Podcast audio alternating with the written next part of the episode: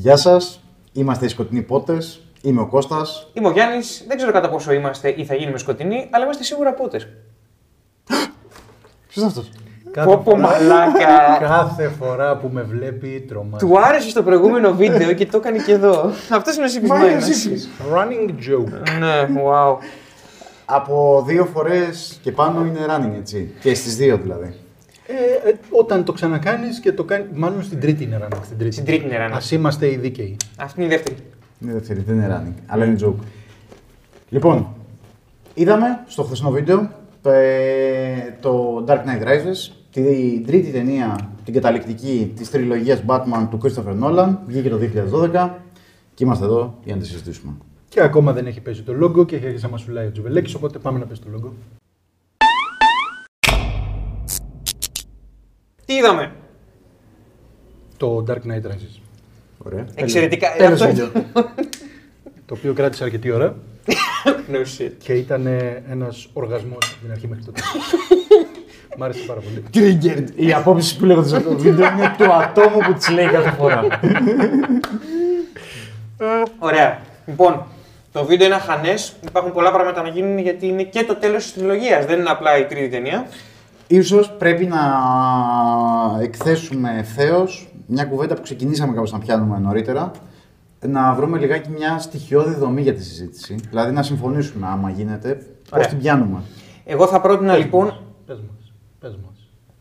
Fuck, θέλω να φύγω. Αυτό ξαφνικά. άμα το επαναλαμβάνεις άλλες δύο φορές θα γινόταν πραγματικά άρρωστο. Ναι. Και θα το εκτιμούσα. γι' Αλλά αυτό. τώρα είχα την ευκαιρία σου, πάρτα όσε φορέ και να το πεις. Λοιπόν, ε, θα είναι μετά να το κάνεις.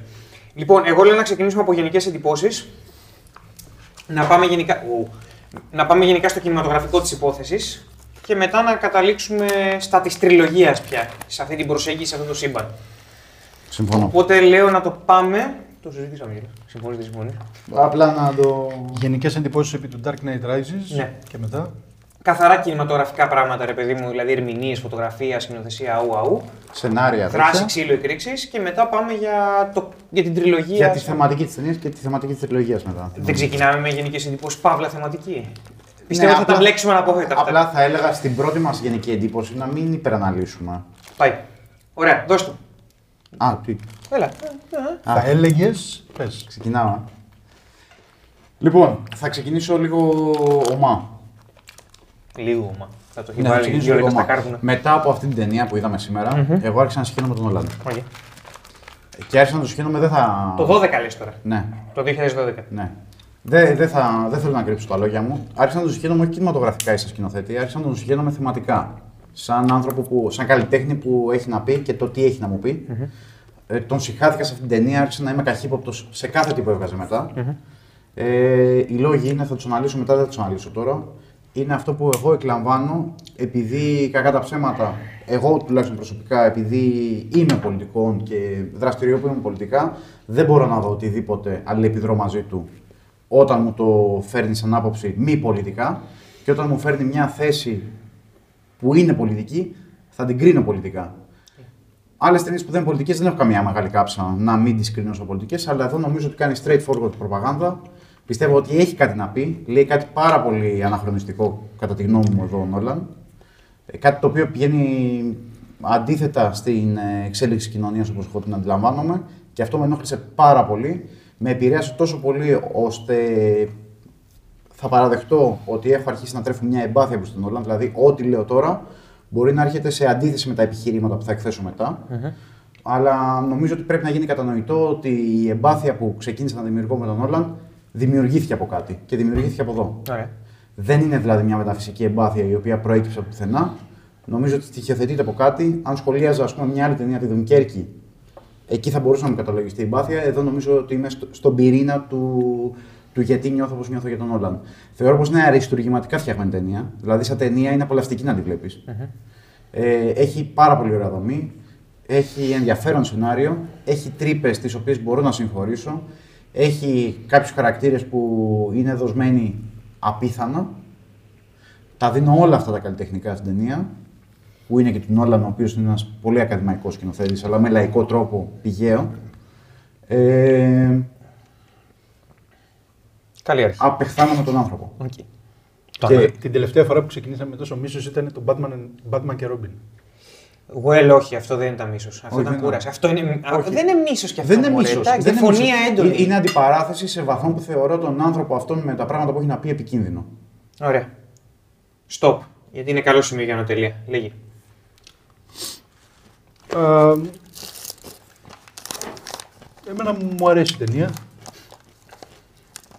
Στο μέτρο που τη θεωρώ πολιτική ταινία δεν λέει κάτι με το οποίο διαφωνώ σε κάποιο επίπεδο. Ίσως σε κάποια πλάνα να το είχα χειριστεί αλλιώς στη θέση του.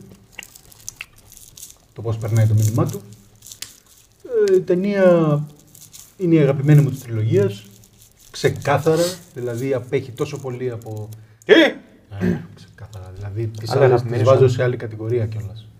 Αυτή τη λατρεύω. Τις άλλες μου αρέσουν πάρα πολύ. Τι; Αυτή είναι σε άλλη κατηγορία. Το καλό είναι ότι υπάρχει μαχαίρι στο τραπέζι.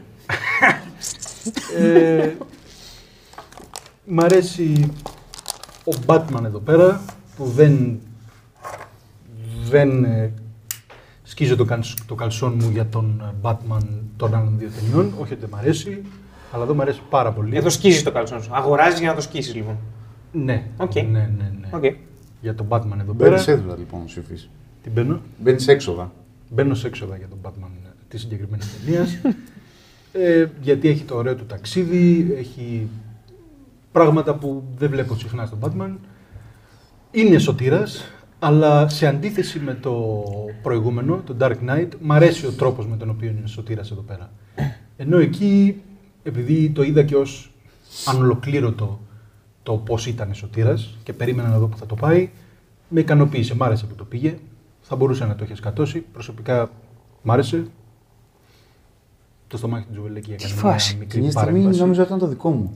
Δεν ήταν. Όχι, ήταν Τζουβελέκη. Ήταν μικρό. Ξέρει, ξέρει από τα. Ήταν στέρεο. Ξέρει από τα Σίδη και Γιάννα. Αν ήταν το δικό μου θα έκανε μπρουμ, μπουράρουμ που κάνουν και τα end. Να. Ε, τι έλεγα; Κούντος για την αναφορά στον άρθρο των Αχίλων. Τι έλεγα; Ότι Μ' σου άρεσε άρεσε. η ταινία. Ευχαριστώ που τον Οκ. πάτε. Ναι. Ότι σ' άρεσε η σο- ο σωτήρας εδώ Μ' πέρα. άρεσε ο ε, Σωτήρας εδώ πέρα, ναι, μ' άρεσε που το πήγε αυτό. Τα πράγματα που με χαλάνε στην ταινία... τα πράγματα που με χαλάνε στην ταινία. Ελάχιστα. Ε, εντάξει, κάποιες ενεργειακές ευκολίες είναι κλασικές, τις δέχομαι και προχωράω. Ο χαρακτήρας του Ρόμπιν Blake, πώς τον λένε, είναι λίγο άχρωμος. Η Ιταλία δεν χρησιμοποιείται αρκετά μ. όσο θα έπρεπε και θα ήθελα στη μάχη να μην είναι αστυνομία εναντίον άπλητων που έχει φέρει από το Τατζικιστάν ο... Black, Blackwater. Ε, Black, Blackgate. Ναι ρε παιδί μου, αλλά έχει Φυλακισμένοι. φέρει και mercenaries. Ναι, έχει φέρει και μέσα. Ναι. Θα ήθελα να είναι λίγο η ψυχή της πόλης να είναι και πολίτες, να είναι πολίτης εναντίον πολίτη. Αυτό είναι κρίσιμο. Τώρα η αστυνομία μόνη της... Ναι, ναι, ναι. ναι. Αυτό το μόνο θεματικό που έχω, γιατί κάτι στα άλλα θεματικά είμαι πλήρως με τον Όλαν. Αυτά. Ωραία. Πριν ξεκινήσεις, Α! μπάτον μου. Oh, bad people.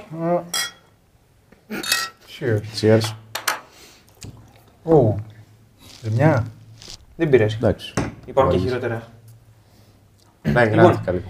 Τι; Έτσι. Ε, λοιπόν, εμένα δεν είναι αγαπημένη μου ταινία της τριλογίας. Ε, το μεγάλο μου πρόβλημα της ταινίας είναι το σενάριο. Έχω μεγάλο πρόβλημα με το σενάριο τελικά. Ε, μ, θα επεκταθώ αργότερα σε αυτό, αλλά θέλω να πω ότι τη διασκέδασα την πουτάνα πάρα πολύ. Και ενώ θα πω ότι όπως είχα πει και τότε ότι συμφωνώ με την πολιτική θέση που έχεις πάρει στην ταινία, εγώ δεν μπορώ να ενοχληθώ τόσο από αυτή την ε, θέση. Ε, μου αρέσουν και άλλες ταινίες οι οποίες είναι αμφίβολες πολιτικά, έτσι και αυτή. Εντάξει, απλά ο Νόλαν έχει ένα περίεργο πράγμα που θέλω να το συγκρίνω με το Dark Knight στο πολιτικό του μήνυμα. Γιατί μπή- εφόσον μπήκαμε σε τρυπάκι μεθοδικά εδώ πέρα, θέλω να γυρίσουμε πίσω στο Dark Knight. Γιατί ακριβώς επειδή υπάρχει πρόβλημα με το σενάριο, χοντρό κιόλας, ε, κατά τη γνώμη μου, ε, μ, είναι ο λόγος που ενώ συμφωνώ πολιτικά μαζί σου, ε, θα πρέπει να διαφωνήσω στο πόσο θα μπορούσα να αφήσω να με εκνευρίσει αυτή η ταινία. Αλλά κατά τα άλλα δεν έχω αποφασίσει αν μου αρέσει λιγότερο από τις τρεις. Νομίζω ότι μου αρέσει πιο πολύ το Batman Begins.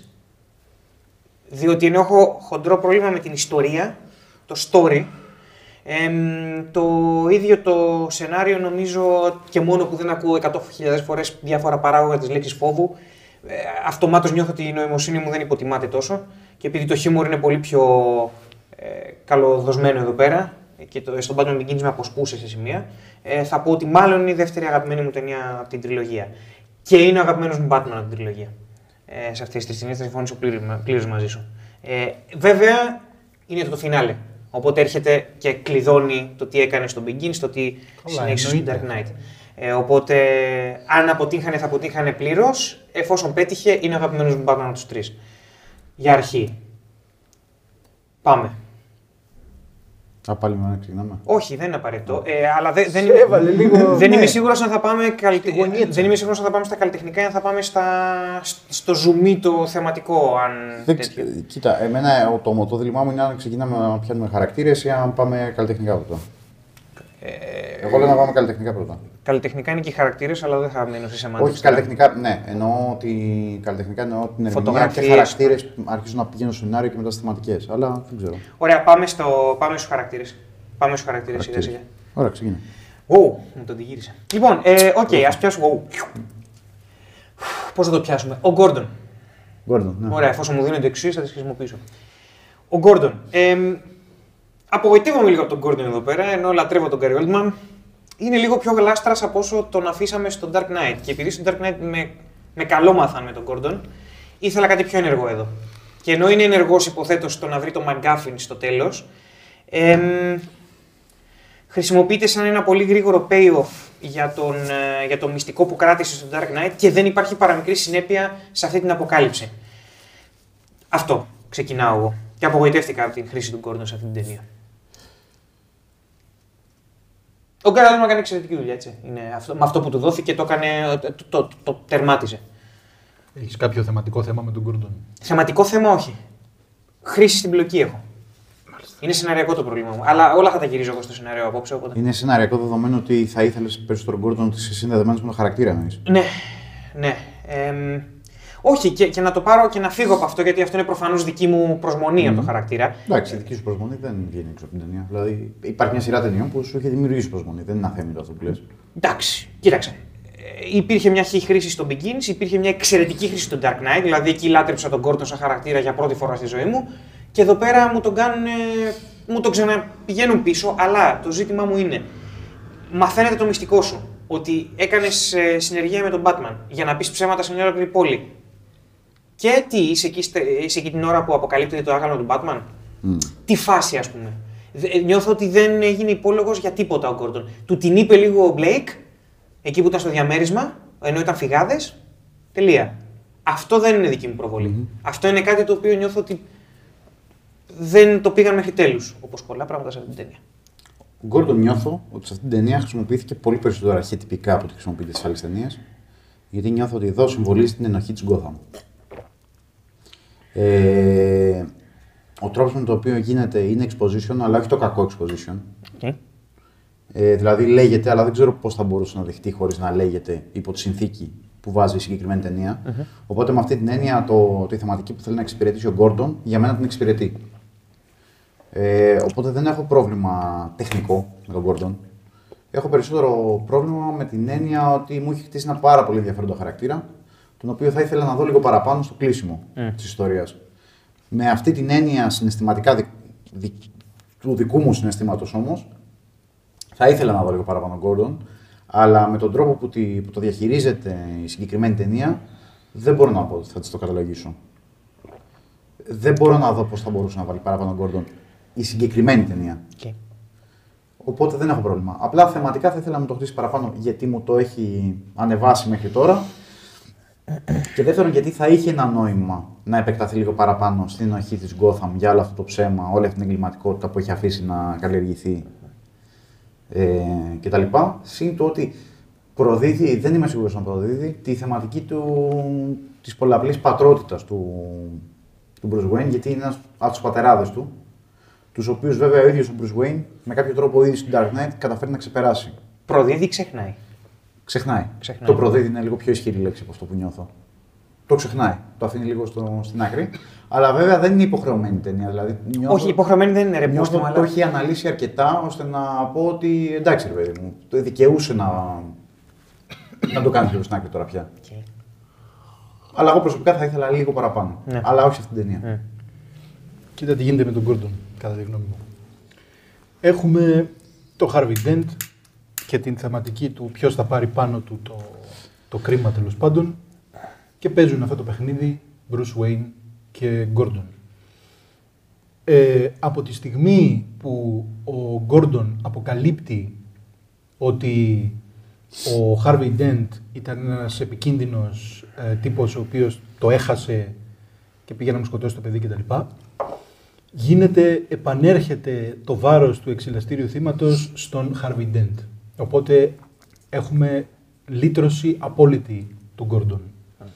Το οποίο μπορείς να το δεις ως ε, σκουπίζω κάτω από το χαλί τη βρωμιά ή μπορείς να το δεις ως απλά μετέφερε το βάρος και με, την, ε, με τη συμμετοχή του στη μάχη της Gotham δεν έγινε μια εξηλαίωση μέσω σφαιρών και αίματος ας πούμε. Μμμ. Και οπότε δεν χρειάζεται να λογοδοτήσει. Και για να το δεις έτσι πρέπει να δεχτείς, βασικά για να δεχτείς το τέλος της ταινίας πρέπει να δεχτείς ότι δεν ασχολείται ποτέ η ταινία με το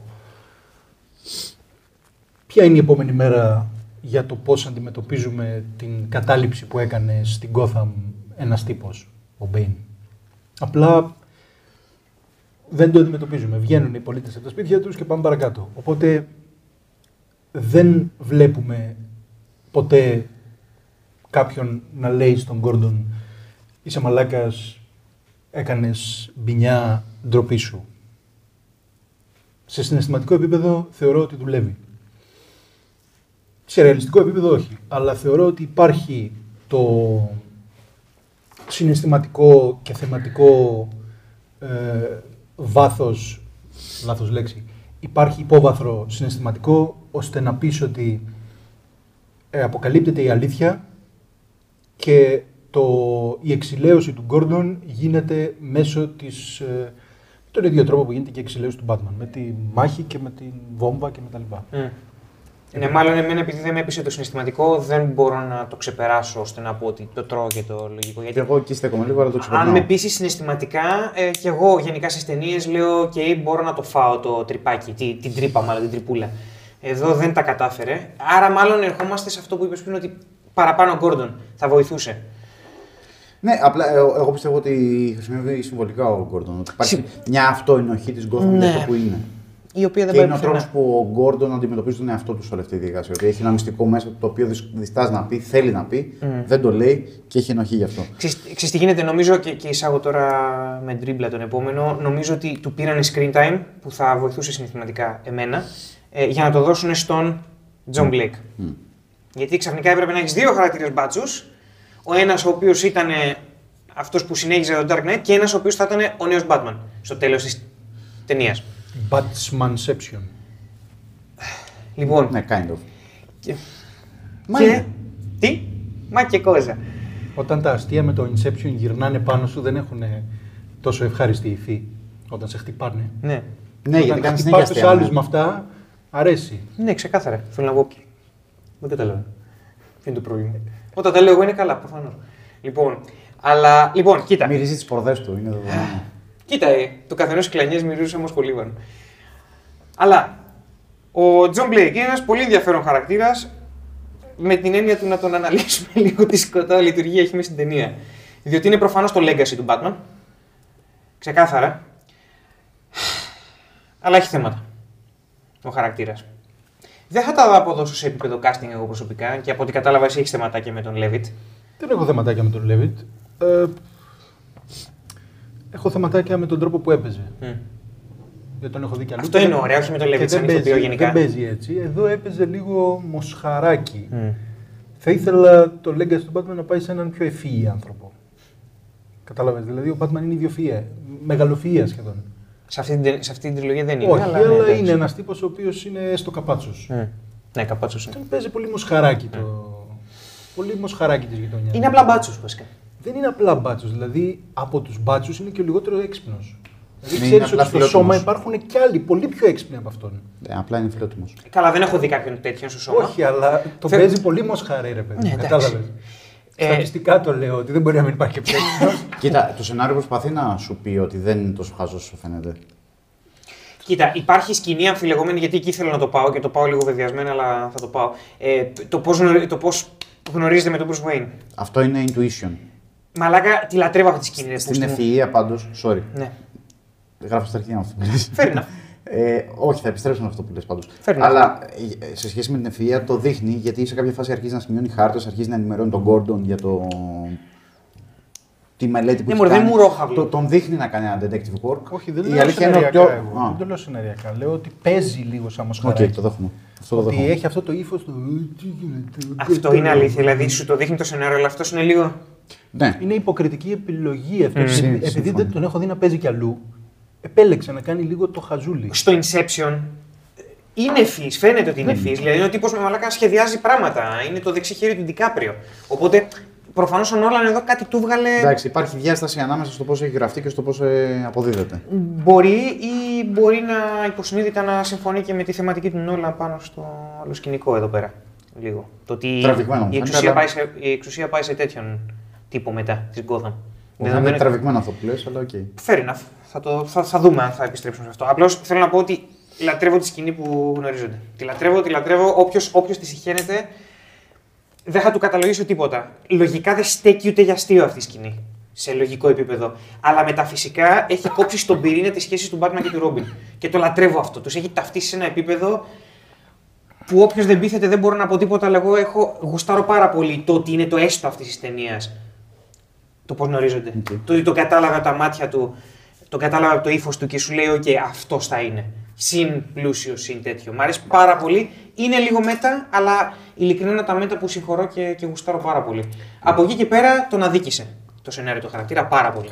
Διότι στην προσπάθειά του στο τέλος να πει ότι όλα τα μέτωπα που την χάνουν είναι μάταια και μόνο ο Batman μπορεί να το φέρει κάπου και να, με την αυτοθυσία του να, να σώσει την Gotham, έκανε και τον ε, Blake άχρηστο. Δεν έκανε τίποτα ο Blake. Πήρε πέντε σχολιαρόπαιδα, το μάζεψε σε ένα ε, σχολικό και τελειώσαμε. Αυτό ήταν. Δεν καταφέρει τίποτα. Η προσπάθεια μετράει. Όχι. Δεν νομίζω ότι λέει αυτό η ταινία. Η ταινία νομίζω ότι λέει ότι η προσπάθεια μετράει. Πώς; Με το ότι προσπάθησε να κάνει κάτι. Το ίδιο είπε και με τον ε, ε, Μοντίν.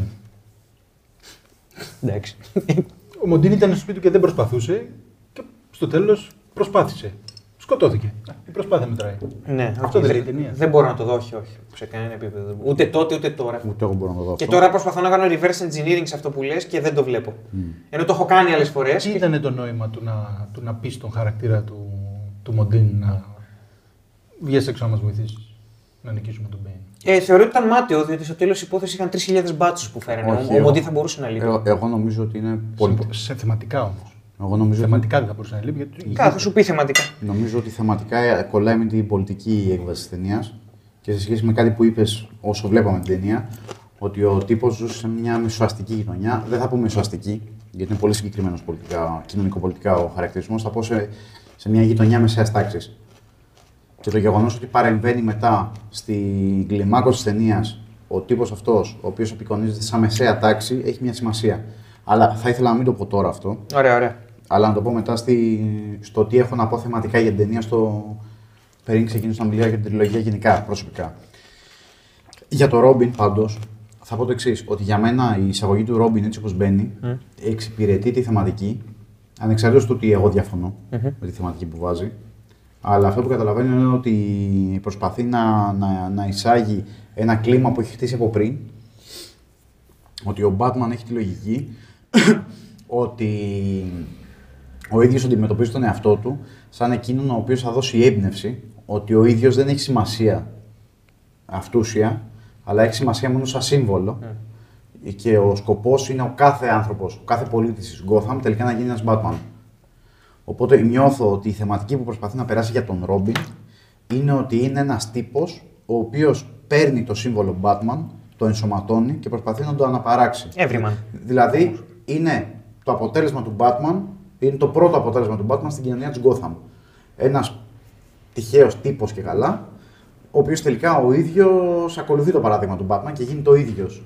Αυτό το πράγμα, αυτό το πρότυπο, αυτό το αρχέτυπο. Συμφωνώ. Un petit Batman pour tout. Μμ, Να. ναι. Ε, Le Batman, c'est moi. Le Batman, c'est moi. C'est vrai ça. Ça va, Τζουβελεκή, ça va. Λοιπόν, Well, κοίτα, γράφουνε, μπορώ να φύγω και να τελειώνουμε. Νιώθω ότι η θεματική που θέλει να εξυπηρετήσει είναι αυτή. Αυτό καταλαβαίνω. Συμφωνώ απόλυτα με Σκεπτόμενος αυτό. το λογικά. Ο τρόπος με τον οποίο μου το αποδίδει, επειδή καταλαβαίνω ότι αυτό που πάει να δώσει, είναι ότι ξεφυσάω από. μ, frustration, ε, από, από απόγνωση. Αγανάκτηση. Από αγανάκτηση. Αγανάκτηση. Αγανακτώ με τον τρόπο που το δίνει. Μου φαίνεται τόσο προφανής ο τρόπος που το δίνει, που ξεφυσάω. Από αγανάκτηση. Ναι, από αγανάκτηση. από frustration, δηλαδή. Ε, αγανάκτηση. Φρουστιασιόν. Frustration. Ε, δεν μ' άρεσε καθόλου ο τρόπος που αποδίδεται εδώ.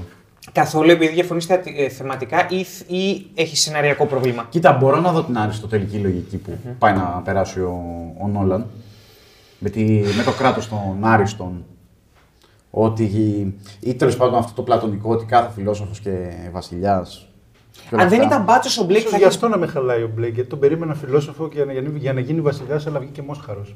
Νομίζω. Σύμφωνοι. Αν δεν ήταν μπάτσος θα είχες το ίδιο πρόβλημα. Γιατί τώρα θε- το θέλω να το θέσω αυτό. Ωραία. Αυτό είναι ένα δεύτερο πράγμα που με χαλάει. Γιατί; Στη, τη θεματική την προδίδει λίγο έτσι, όπως πάει να μου τη δώσει, γιατί δεν παίρνει ένα τυχαίο δείγμα. Παίρνει ένα πάρα πολύ συγκεκριμένο άνθρωπο. Παίρνει μαθητή του Γκόρντον. Παίρνει πολύ, Καταλαβες; συγκε- παίρνει πολύ συγκεκριμένο άνθρωπο και μου σπάει τη θεματική γιατί πλέον ο Batman και αυτό που θέλει να δώσει, που και καλά πέτυχε, δεν είναι ότι θέλει κάθε πολίτης να γίνει φιλόσοφος, Mm. φιλόσοφος βασιλιάς, Αυτό. αλλά γίνεται ένας, ε- ένα πολύ συγκεκριμένο τμήμα χαρακτήρα. Διαρριγνύει την. Αυτό μπορεί να πάει με trickle down όμως. Δηλαδή, ο Batman θα εμπνεύσει τον Blake να γίνει Batman και μετά ο Blake άλλους μέχρι να γίνουν όλοι. Απλά δεν το βλέπουμε αυτό. Θέλω να πω, δεν είναι απαραίτητο το ότι θα έπρεπε να διαλέξει όλους. Δεν είναι όλοι στην ίδια κατάσταση επεξεργασίας. Κάποιοι είναι πιο ανεπεξεργαστοί από τους άλλους. Ξέρεις τι με δυσκολεύει σε αυτό που λες, ότι είναι πάρα πολύ κακοπρο... καλοπροαίρετο. Είναι, είναι πολύ πιο καλοπροαίρετο από αυτό που είμαι διατεθειμένος να δώσω. Okay. Ε, δηλαδή είναι σχεδόν εκβιαστικά προσπαθείς να πεις ότι... μ, Αλλά θα το δεχτώ. σε Υγεία αυτό. μου ήρθε. Δεν... Δεκτό, δεκτό. Κοίτα, εμ, Εγώ δυσκολεύομαι να το δεχτώ. αν ήταν ένα τυχαίο ορφανό από εκείνο το ορφανοτροφείο, νομίζω ότι θα είχα λιγότερο πρόβλημα με τον Κι εγώ, κι εγώ, τέτοιον. κι εγώ. Δηλαδή, αν ήταν το πιτσιρίκι ο Jason Todd, Κι εγώ. το μαυριδερό, θα έλεγα. Ε, Όχι, αυτό λέω. Το γεγονός ότι είναι μπάτσος. ναι, αυτό λέω εγώ. Και ότι υπάρχει. Αυτό λέμε. Ήθελες να δεις Μαλαισιανό Ρόμπιν; Όχι. Ναι. Βοηθάει στην ελληνική ταυτότητα. Είμαι πάρα πολύ μπερδεμένος αυτή τη στιγμή. Whatever. Τέλος πάντων, συμφωνώ βασικά. Συμφωνώ. Ξέρει ότι υπάρχει Μαλαισιανό όνομα Batman. Ναι, το ξέρω. Το έχω, έχω δει και φωτογραφία του. Ενός από. Τι εννοείται; Ένας Υπάρχει, είναι όνομα. στη Κυριολεκτικά, Μαλαισία, Batman. Batman. Εννοείς μικρό όνομα. Σαν να λέμε Κώστας. Α, Ε, Κυρίως όνομα. ναι. Ναι. Δεν υπάρχει ένας Άραβας που λέγεται Batman bin Superman. Αυτός είναι από τη Μαλαισία. Batman Bint Superman. Ορίστε. Εντάξει, προφανώς κατασκευάσει το όνομά του. Πρόκειται για κατασκευάση, είναι κανονικά ονόματα αυτά. Σπάνιο το Superman, αλλά το Batman όχι τόσο. Ου, deflation. λοιπόν. Ε, Όπως και να έχει, ε, δέχομαι πλήρως και γι' αυτό με πείθουν τα τελευταία 5 λεπτά της ταινίας, όπως τα γουστάραμε και εγώ και εσείς στο βίντεο χθες. Ε, Και όχι εγώ. διότι μου αρέσει το concept του Legacy και προτιμώ τον Robin σαν συνεχιστή του Batman παρά σαν ομόλογο του στη σταυροφορία του, ας πούμε. Ε, εντάξει, φυσικά μπορεί να υπάρξουν ιστορίες που δουλεύουν, όπως έχουμε δει στο παρελθόν. Απλά η ιδέα του ότι ο Robin είναι legacy του Batman είναι κάτι το οποίο με- μου αρέσει πάρα πολύ. Απλά θα ήθελα καλύτερη υλοποίηση εδώ πέρα. Ακόμα και με αυτό το casting, ακόμα και με αυτό το παίξιμο, το σενάριο τον πέρασε λίγο στον Ντούκου και αυτόν γαμώ το φελέκι μου. Εγώ θα γυρίζω πάντα στο σενάριο, εσύ θα γυρίζεις πάντα στη θεματική, εσύ θα γυρίζεις πάντα στην κάβλα σου. Συγκεκριμένα στο Ρόμπιν με ενοχλεί και το σεναριακά. Δηλαδή, δεν με ενοχλεί ο Ρόμπιν να είναι το... η κληρονομιά του, του Batman. Μμ. Η υλοποίηση. Ναι, με ενοχλεί συγκεκριμένα τώρα η υλοποίηση. Ναι, ρε γάμο το. Και εμένα με, με ξεφούσκωσε. Και, και με ενοχλεί το ποιος είναι. Ε, αυτό είναι κομμάτι της υλοποίησης βέβαια. Θα το έτρωγα αν του δίνανε άλλα ή περισσότερα πράγματα να κάνει. Ε, οπότε εγώ το τρώω τον μπάτσος. Μια χαρά το τρώω τον μπάτσος γιατί σου, ξέρεις τι γίνεται, σου, σου, κάνει, σου κάνει shortcut ε, αφηγηματικό διότι έχει πρόσβαση σε άτομα και, και πόρους που αλλιώς δεν θα μπορούσε να έχει. Εντάξει, εγώ το βλέπω πιο δεν είναι συμβολικά. μόνο αυτό. Δεν είναι μόνο αυτό. Είναι και το λόγο Gordon. Ναι, Πρέπει να είναι ο επόμενος Γκόρντον. Ο Γκόρντον είναι ο αρχηγός της αστυνομίας, τέλος πάντων πώς ακριβώς μεταφράζεται η δουλειά του Γκόρντον. Άρα πρέπει να είναι στην αστυνομία και ο. Χα, υπό μία είναι ο Μπλέικ εδώ πέρα είναι η Μπάρμπαρα Γκόρντον. Σκέψου το, είναι ένας μασκοφόρος που είναι και παπαδοπέδι του Γκόρντον. Ναι, έχεις δίκιο. Και άρα αυτό είναι πρόβλημα. Α, Θέλω να πω ότι εφόσον α, επέλεξε να πω, είναι- Μου γάμισε τώρα. Ένας Γκόρντον Junior, Μμ. Πω. Δεν σε ακούει, είναι νεκρός. έπρεπε να τον βάλει. Σε νιώθω. Ο Μπλέικ είναι η bad girl. Α, Είναι. Δεν καταλαβαίνω το Bad πρόβλημα, Levitt. αλλά δεν έχω βυθιστεί τόσο βαθιά μέσα στον Batman. Ο Μπλέικ είναι ο bad plug.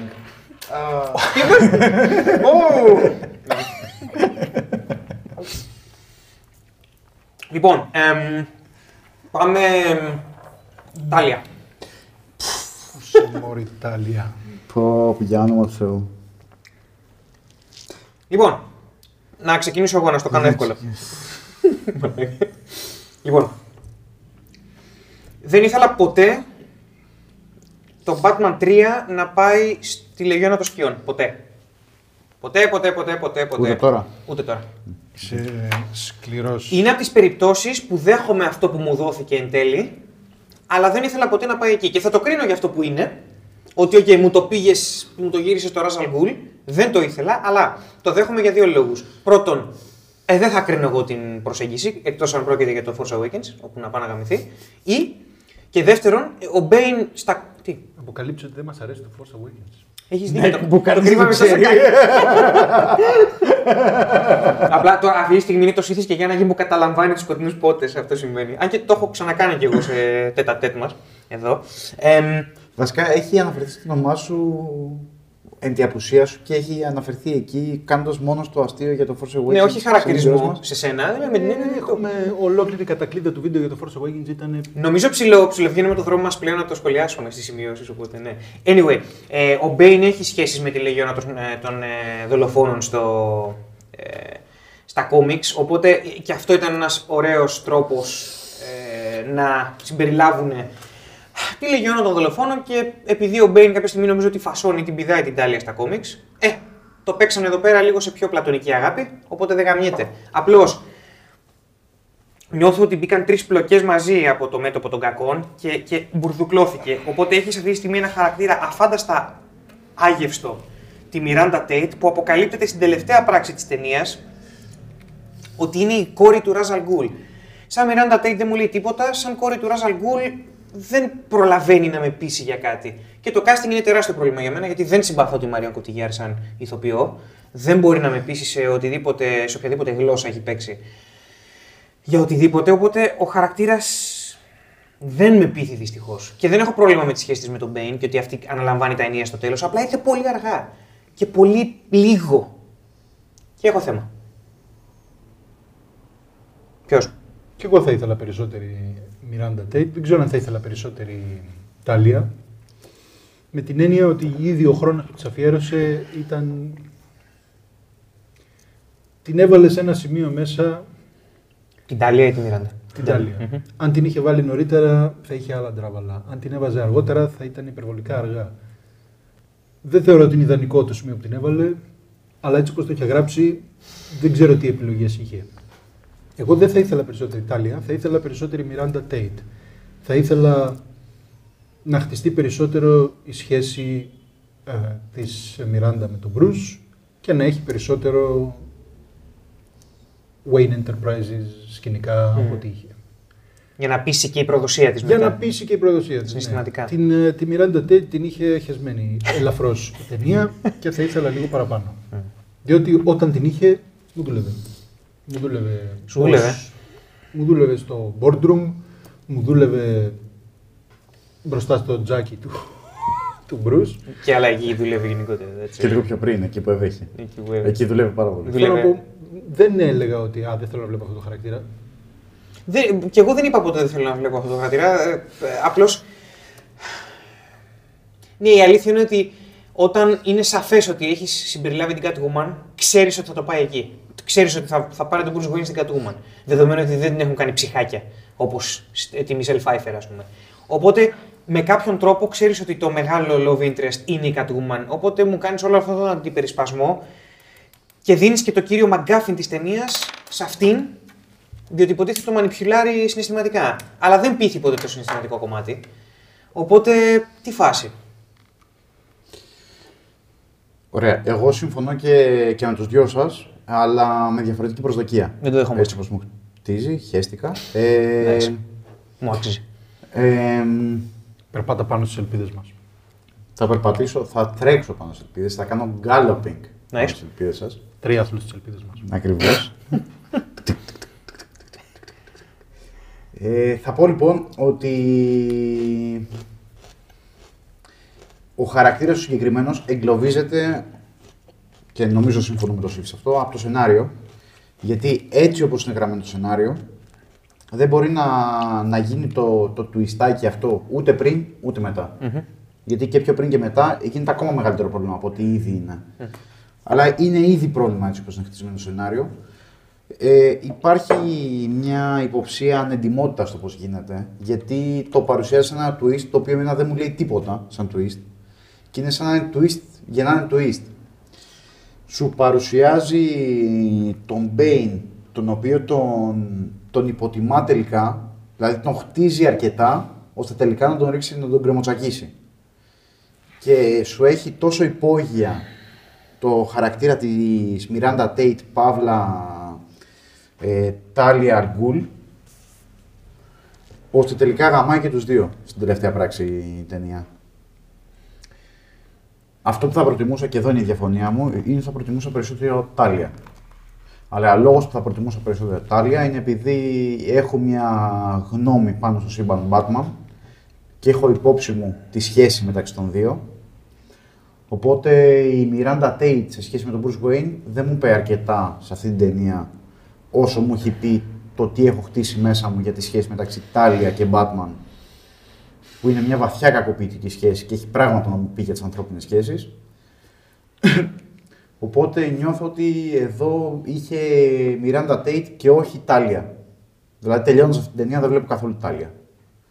Δεν βλέπω καθόλου το legacy του, Όχι, όχι, όχι. του Ράζαλ Γκουλ. Το βλέπω πολύ περισσότερο μέσω του Μπέιν, Mm. ο οποίος υποτίθεται να είναι εξόριστος από Λεγιόν των Σκιών. Το βλέπω πολύ περισσότερο από την κόρη του. Και αυτό για μένα, σαν δομή, μου δημιουργεί ένα πρόβλημα. Ξέρεις τα γαμούσε, ε; Τώρα που το σκέφτομαι, εντάξει, 7 χρόνια κατόπιν εορτή. Αν από την αρχή ερχόταν και του συστηνόταν, είμαι Ιταλία Αλγκούρ. Αυτό θα μου φαινόταν πιο έντιμο, αλλά στο συγκεκριμένο σενάριο, νομίζω συμφωνώ με το Σύφη, θα, θα δημιουργούσε άλλο τύπο πρόβλημα αυτό. Δεν δε, καταλαβαίνεις ότι δεν μιλάω για διπλή ταυτότητα. Μιλάω από την αρχή ότι η τύπησα το σαγηνεύει και γενικά το σαγηνεύουν όλοι σε αυτήν την ταινία. Εκτός από τον Μπέιν. Θέλω να πω, θα, θα μου δουλεύει πολύ περισσότερο. Ναι, απλά νομίζω. Το twist μου δούλεψε εμένα, πλάκα στην πλάκα. Σου δούλεψε. Η, η ίδια η τοποθέτηση του twist μου δούλεψε. Η υλοποίηση του Όχι, twist. και Δεν- εμένα μου δούλεψε, αλλά μου δούλεψε αρνητικά. Ήμουν σε φάση. Α, είναι η κόρη του Ζαλγκούλε. Για όποιον δεν έχει διαβάσει τα κόμιξ, γιατί εγώ ήμουν σε φάση, έλα τώρα, ποια Miranda Tate. Άλλο, η- generic γυναικείο όνομα. Ε, Ξέρεις, ήξερα ότι θα είναι η Τάλια αλ Γκουλ, μάλλον ήξερα ότι, θα, κα- ότι κάτι θα παίζει. Αλλά όποιος δεν έχει διαβάσει τα κόμιξ και απλά αφήνεται σε αυτό το πράγμα, λες, Α, wow. Τώρα, το κατά πόσο θα έχει πειστεί από το ότι Α, με πρόδωσε μια γυναίκα που γούσταρα. Εν τω μεταξύ, ήδη έχει στρέψει τις κεραίες του στην ε, Σελίνα.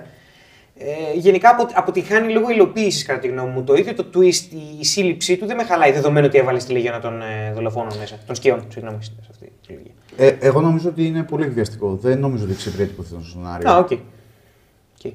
Ok. Δηλαδή, ούτε συναισθηματικά μου δουλεύει πολύ. Συναισθηματικά σου είπα, δεν μου δουλεύει καθόλου εμένα. Ε, σου λέω ότι η ιδέα του ας, ας κάνουμε ένα χαρακτήρα που μανιπιουλάρει τον Μπρούς και καταλήγει να είναι η κόρη του Ρας αλ Γκουλ, ε, λέω, οκ, μαζί σου, αλλά υλοποίησέ το. Ε, δεν το υλοποιείς. Καλά.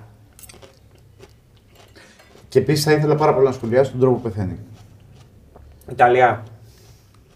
Ε, νομίζω ότι είναι ο χειρότερος on-screen επαγγελματικός Μου άφησε, μου κινηματογράφος άφησε που έχω δει πολύ. ποτέ στη ζωή μου. Μου άφησε καλά, εντάξει, όχι. Αλλά ναι.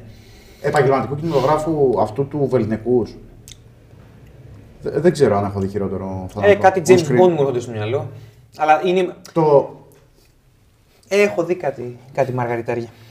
Μα είναι απέσιο. Δηλαδή, Ε, δηλαδή παίζει να έχει όντως πάει για τυρόπιτες ο Νόλαν. Γιατί τέτοιες ερμηνείες δεν βγάζει ποτέ ο Νόλαν από τους ηθοποιούς του. Ποτέ. Δεν έχω ξαναδεί τέτοιο πράγμα σε ταινία Νόλαν. Πάντως έγινε τζέτζελο.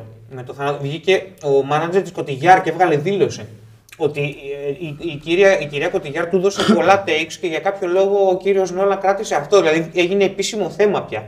Και να σου πω Δεν κάτι. αμφισβητώ εγώ ότι το επέλεξε ο Νόλαν. Άμα δεν του άρεσε, ένα κοντινό είναι ξαναγύρναγε. Δεν είναι. Προφανώς του άρεσε. Είναι ξεκάθαρο αυτό για μένα. Δεν ξέρω γιατί. Εφόσον Ναι, ούτε εγώ μπορώ να το πω. εκνευρίστηκε και η ίδια η Κοτιγιάρ, άμα έτσι όπως το λες, σημαίνει ότι ξεκάθαρα του άρεσε. Του άρεσε αυτό το take. Ok. Δεν, δεν μπορώ να δω γιατί, δηλαδή, όπως λέει ο Γιάννης. Ναι, μου φαίνεται πάρα πολύ. Δηλαδή, ε, εγώ δεν μπαίνω σε τριπάκι να με χαχαχα. Απλά στην ταινία έπαθα και εγώ μια μικρή παράκρουση. Γιατί λέω ρε, πούστη δεν γίνεται. Ακόμα και την πρώτη φορά που το είδα που ήμουν φορτισμένος συναισθηματικά και δεν το κρύβω. Όταν πήγα να το δω, πήγα Λονδίνο να το δω σε IMAX για να, για να με περιλούσει το μεγαλείο που λέγεται Christopher Nolan. Σε Ε, IMAX. Ε, Σε IMAX. ναι. Ε, η πλάκα είναι ότι το είδα καπάκια στο Λονδίνο δύο μέρες μετά σε κανονικό σινεμά. Ε, λες όχι. Λες όχι, λες. Όταν έχεις πάει εκεί, αντιγύρνα πίσω. Ε, ακόμα και εκεί λοιπόν που στο τέλος της ταινίας έκλαιγα. Ε, γύρισα, γύρισα στον διπλανό μου, ας πούμε, που με φιλοξενούσε και του λέω «Ε, για κάτι τέτοιο θέλω να κάνω ταινίες. Τόσο με είχε αγγίξει η ταινία, ρε παιδί μου. Ε, Ρε φίλε, είδα το θάνατο της Κολυγιάρ και λέω. Τι Τάλια, για να Θεού.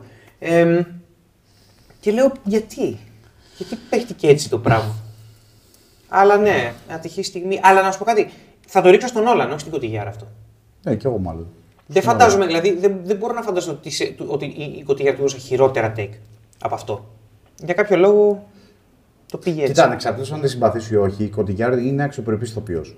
Ναι, μωρέ, δεν είναι κανένα γκουρί προς Θεού. Ε, ε, εμένα δεν με πείθει γιατί Εντάξει, της δίνει μπορεί να κάτι μην τη βαθύ συμπαθείς, ρόλο. μπορεί οτιδήποτε. Δεν, δεν, δεν, δεν, δεν συμπαθώ την Μαριόν Κωτιγιάρ. Ε, δεν με πείθει η πολυπλοκότητα των ρόλων που της δίνουν, δεν με πείθει ε, αυτό που βγάζει ποτέ. Οπότε αυτό. Δεν είναι κάτι. Είναι ε, δικό μου κόλλημα. Ξεκάθαρα. Απλώς θέλω να πω ότι αυτό είναι κακό παίξιμο ανεξαρτήτως ατόμου. Κατά τη γνώμη μου. Και γι' αυτό έχω σκαλώσει τόσο γιατί λέω ο Νόλαν βγάζει και από τη μίγα ξύγκη, για τα σκάφη, ας πούμε, Και στο, εμένα αυτό στη μου προβλημάτισε. Δουνκέρκη Δεν έχω έβαλε δει τέτοια ερμηνείες. ερμηνεία σε Νόλαν. Ναι. Αλλά κατά σκάφη στη Δουνκέρκη παίζαν καλά. Τέλος πάντων. Αυτό. Τόσο μου αρέσει ο Νόλαν. Τόσο μου έκανε εντύπωση Κωτιγέρ. Whatever. Ωραία. Άλφρεντ Λούσιος. Για το Λούσιος εγώ δεν έχω να πω Ούτε τίποτα. εγώ. Υπάρχει. Υπάρχει. Έχω να πω, οκ. Αυτό. Είναι εκεί. Σε φάση που ξεκίνησε την ταινία με την κηδεία του ή τον έβαζε να κάνει αυτό που κάνει. Εντάξει, θα μπορούσε κανείς να πει για τον Λούσιους ότι. Πάμε παρακάτω. Άλφρεντ. Εντάξει, ο Άλφρεντ είναι η άλλη πατρική φιγούρα του Bruce Wayne. Έχει πολλούς μπαμπάδες ο Bruce Wayne. Είναι ένας μπαμπάς ο οποίος είναι ε, πλέον σε αυτήν την ταινία βγάζει την ε, υπερπροστατευτικότητα που έχει προς τον Bruce Wayne. Η οποία βέβαια είναι άδικο να πεις για υπερπροστατευτικότητα. Με την έννοια ότι είναι τελείως βάσιμο αυτό που λέει. Ενώ όταν μιλάς για υπερπροστατευτικότητα, συνήθως αναφέρεις σε κάτι υπέρ του δέοντος που έρχεται να σκεπάσει το παιδί που Dark Knight. δεν το αξίζει. Στο Dark Knight είναι λίγο περισσότερο. Το γράμμα. Ναι. Είναι η υπερπροστατευτικότητα για την οποία μιλάς. ναι. Ε, εδώ έχει πολύ πιο βάσιμους λόγους να το πει γιατί πραγματικά φαίνεται να θέλει το καλό για τον του Bruce Wayne με έναν τρόπο πολύ πιο υγιή από ότι σε προηγούμενες εκδοχές. Ε, είναι ο αγαπημένος μου Alfred της τριλογίας γιατί είναι πολύ πιο ενεργός, ξέρει τι θέλει, έχει θέση και αυτή τη θέση τη διεκδικεί. Και ε, όσο τη διεκδικεί, είναι διατεθειμένος να πληρώσει το τίμημα και το τίμημα του πληρω- που πληρώνει σε σχέση με το χαρακτήρα που έχει χτίσει η τριλογία είναι το μεγαλύτερο τίμημα που μπορεί να πληρώσει. Αυτό μου αρέσει πάρα πολύ γιατί πραγματικά σου δίνει διακύβημα χαρακτήρα. Αυτό μου αρέσει πάρα πολύ. Είναι πάρα πολύ ωραία γραμμένο ο Άλφρεντ στη συγκεκριμένη ταινία. Ε, είναι ο πατέρας που είναι προδομένος από ένα μετέφηβο γιο. Γιατί ο, ο Bruce Wayne εδώ πέρα διανύει μια περίοδο μετεφηβείας, προσπαθεί κάτι να αποδείξει, όχι με τον τελείως άγαρμπο τρόπο που θα το έδειχνε ένας έφηβος, αλλά με έναν τρόπο που προσπαθεί να κοντράρει τον πατέρα του, τον ένα από τους πατέρες του, τον Άλφρεντ, ε, με ένα πιο όριμο και καλά τρόπο, αλλά και πάλι εξίσου παρορμητικό, όπου έχει αμετροέπεια, δεν μπορεί να καταλάβει ότι τον Bane δεν μπορεί να τον κοντράρει με ωμή σωματική βία. Ο, ο Άλφρεντ τον προειδοποιεί για αυτό. Ο Άλφρεντ φοβάται για το ότι ο, θα χάσει επόμενο μέλος της οικογένειας, το οποίο είναι υπό την κηδεμονία του. Κηδεμονία. Ε, και σε όλο αυτό δεν μπορεί να εξαιρέσει τον Μάικλ Κέιν, ο οποίος σε όλη την τριλογία εδώ δίνει τα ρέστα του. Του δίνεται βέβαια και, το, και ο χώρος να ξεδιπλώσει το ποιος είναι. Ε, νιώθω ότι σε κάθε σκηνή που παίζουν μαζί με τον Μπέιλ, ο Μάικλ Κέιν τον σβήνει τον Μπέιλ.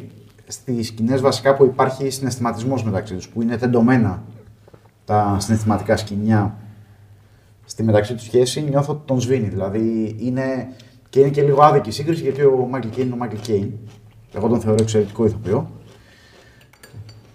Ο, είναι ο αγαπημένος μου Άλφρεντ και είναι από τους αγαπημένους μου Άλφρεντ σε αυτή την ταινία από ότι είναι γενικά σε οποιαδήποτε live action ταινία.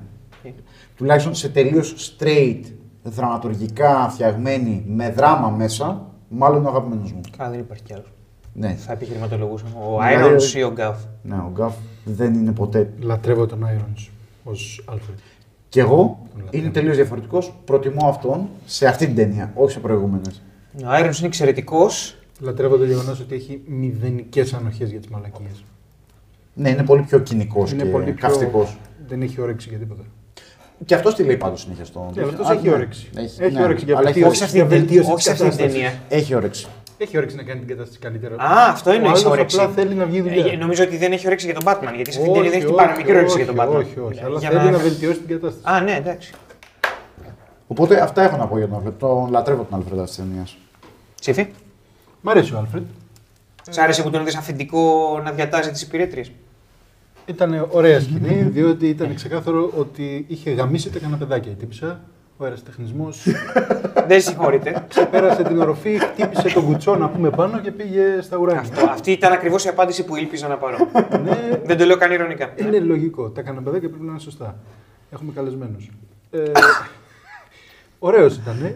Ε, εντάξει, έδωσε ρέστα ο Μάγκλ Κέιν σαφώς. Είναι ο αγαπημένος μου Άλφρεντ της τριλογίας και εμένα. Διότι ό,τι έχει χτίσει για τον Άλφρεντ εδώ έχει τη σύγκρουση και το μεγαλύτερο συναισθηματικό βάρος και βάθος. Και μου άρεσε και ότι το πήγανε εκεί που το πήγανε με τον, με τον Άλφρεντ να είναι αυτός ο οποίος τρώει το, το βαρύ σκατό του, του θανάτου Ενός ακόμα Wayne. του θανάτου ενός ακόμα Wayne και επίσης, γι' αυτό μου αρέσει τόσο πολύ το τέλος, Mm. που αυτός έχει το βάρος να, να μεταφέρει το ότι συνεχίζει να υπάρχει ο Bruce Wayne ως τουρίστας στη Φλωρεντία. Ναι. Ναι, κοίταξε, ε, έφτασε σε ένα σημείο η τριλογία που ή έπρεπε να το πας σε απόλυτο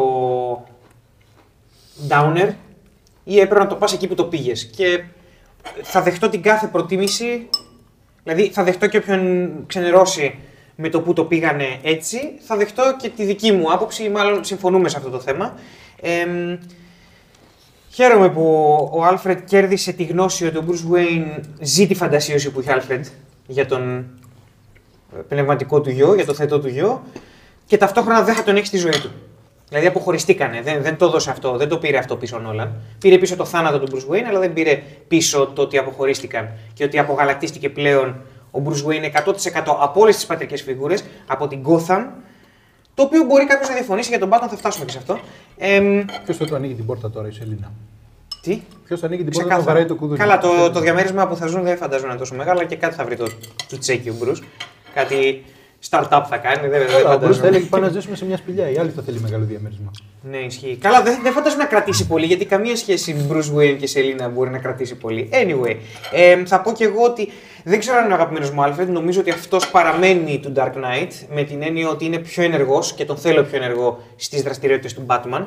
Αλλά δεδομένου του που τον πήγαν τον χαρακτήρα και τη σχέση του με τον Bruce Wayne, Όπως και πολλά πράγματα σε αυτήν την ταινία, εκτιμώ το ότι πήγαν ξεκάθαρα για να δώσουν φινάλε. Δώσαν φινάλε. Δεν ήταν happy end ακριβώς.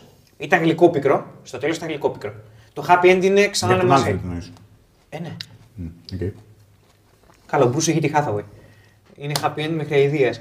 Λοιπόν, ο Alfred δεν έχει το brandy του. Καλό είναι και αυτό. Να το. Μα ρε πούστη! Είσαι εύκολος να σε την κάνω τώρα Δεν ήταν τελευταία. μπράντι, ήταν. Πώς το πες; Λικέρ δεν ήταν. Είναι ένα πικρό λικέρ ιταλικό, δεν θυμάμαι τι είναι. Το είπε και ο ίδιος, ε. Το ότι το παρέγελνε. Ναι. Είναι ένα πολύ πικρό πράγμα με το οποίο είναι σαν, ε, σαν φάρμακο. Γίγκερ. Πιο πικρό. Δέο. Σαν πολύ πικρό γέγγερ. Ωραία. Αψέντη. Ε, όχι, το upset δεν είναι τόσο πικρό. Anyway. εμ, αλλά η αλήθεια είναι ότι από τις τρεις ταινίες εδώ δόθηκε, στην ευχ... εδώ δόθηκε από το σενάριο στον Michael Κέι να κάνει κάποια παπαδίστικη ερμηνεία, να, να δείξει συναισθηματισμό. Που δεν το κάνει συχνά ο Michael Κέι, οπότε μου άρεσε. Παπαδίστηκε ερμηνεία. Ότι έκανε παπάδες. Να κάνει παπά. Προφανώς.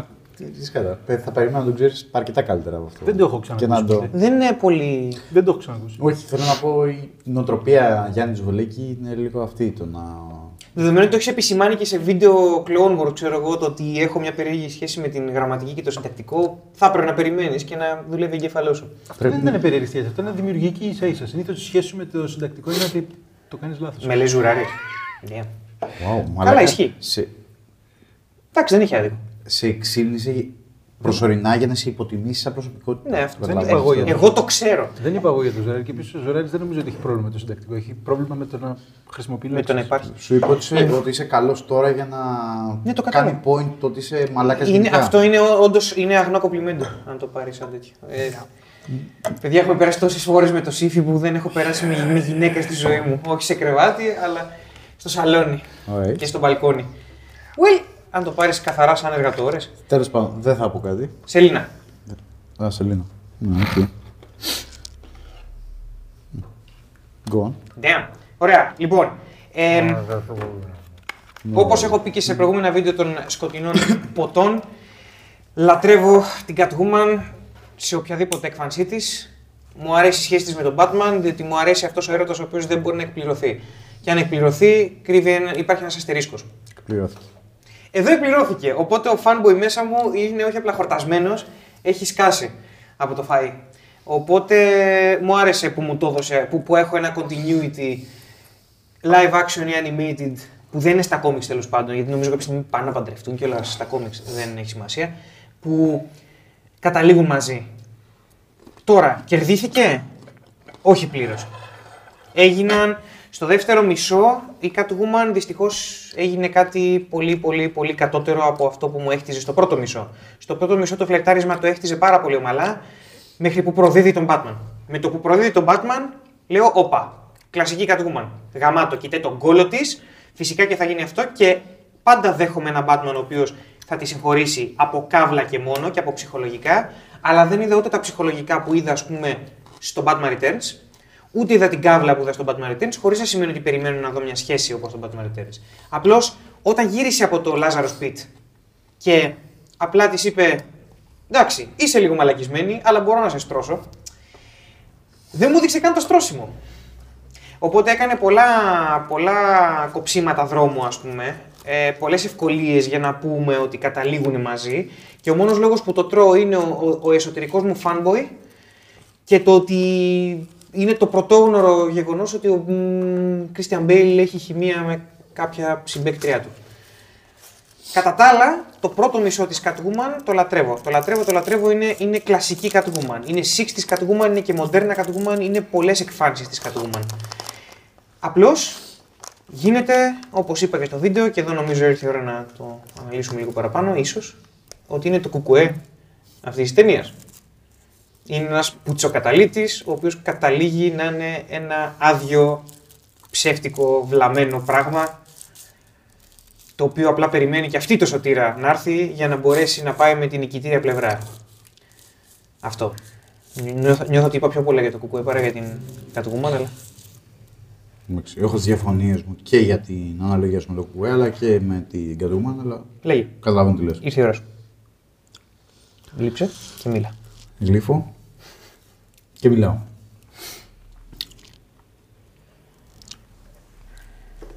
Εντάξει, προφανώς έχουμε διαφορετική εντύπωση για το πώς λέμε ότι η Σελίνα είναι κουκουέ. Okay. Τελείως διαφορετική. Αλλά πριν από αυτό. Ε,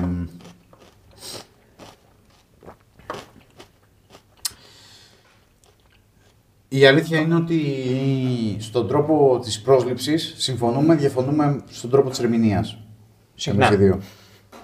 Ε, και εμένα μου δούλεψε η Σελίνα Κάιλ, παύλα Catwoman και οι δύο προσωπικότητες. Στο πρώτο μισό μου δούλεψαν πολύ περισσότερο από το δεύτερο μισό. Ο τρόπος με, την οποία, με τον οποίο τη συγχωρεί δεν μου δουλεύει. Είμαι διατεθειμένος να δεχτώ ένα τέτοιο τρόπο συγχώρεσης, αρκεί να μου έχει δομηθεί πολύ περισσότερο η μεταφυσική σχέση που έχουν χτίσει μεταξύ τους. Εδώ δεν μου έχει δοθεί αρκετός χρόνος και αρκετή βαρύτητα στο μεταφυσικό δεσμό που τους συνδέει, ώστε να πω ότι ο Bruce Wayne μπορεί να τη συγχωρήσει γιατί έτσι. Ο τρόπος με τον, οποίο- με τον οποίο μου έχει χτιστεί εκεί μέ- μέχρι εκείνη τη στιγμή απλά δεν μου είναι αρκετός. Οπότε αυτό που γίνεται στη σκηνή που της δείχνει το, το στικάκι του USB απλά δεν μου δουλεύει. Ε, παρόλα αυτά και με λίγο μέτατρόπο είμαι διατεθειμένος να δεχτώ γιατί μιλάμε για Batman και Catwoman. Κατά τα άλλα, ε, αισθάνομαι ότι επειδή η Batwoman είναι ένας ήδη χτισμένος Cat. χαρακτήρας, είπα η Bat, ε, η Catwoman είναι ήδη ένας χτισμένος χαρακτήρας και επειδή είναι Catwoman για ένα συγκεκριμένο λόγο, νιώθω, δεν μπορώ να δεχτώ κάποια πράγματα που κάνει η ταινία. Δεν μπορώ να δεχτώ ότι είναι Catwoman, για παράδειγμα, γιατί το, το ότι είναι Catwoman στη δική μου λογική και στη δική μου προσέγγιση Batman έχει να κάνει με τη, με τη φύση που προσλαμβάνει ο άνθρωπος σε σχέση με την επαφή του με τη γάτα. Ο, η οποία σχέση αυτή είναι ότι μπορείς να δημιουργήσεις μια σχέση με γάτα που είναι σχέση αγάπης, φροντίδας και όλα αυτά, αλλά η γάτα είναι πάντα σχετικά ανεξάρτητη από σένα. Ή τουλάχιστον έτσι προσλαμβάνει αυτή τη σχέση ο άνθρωπος.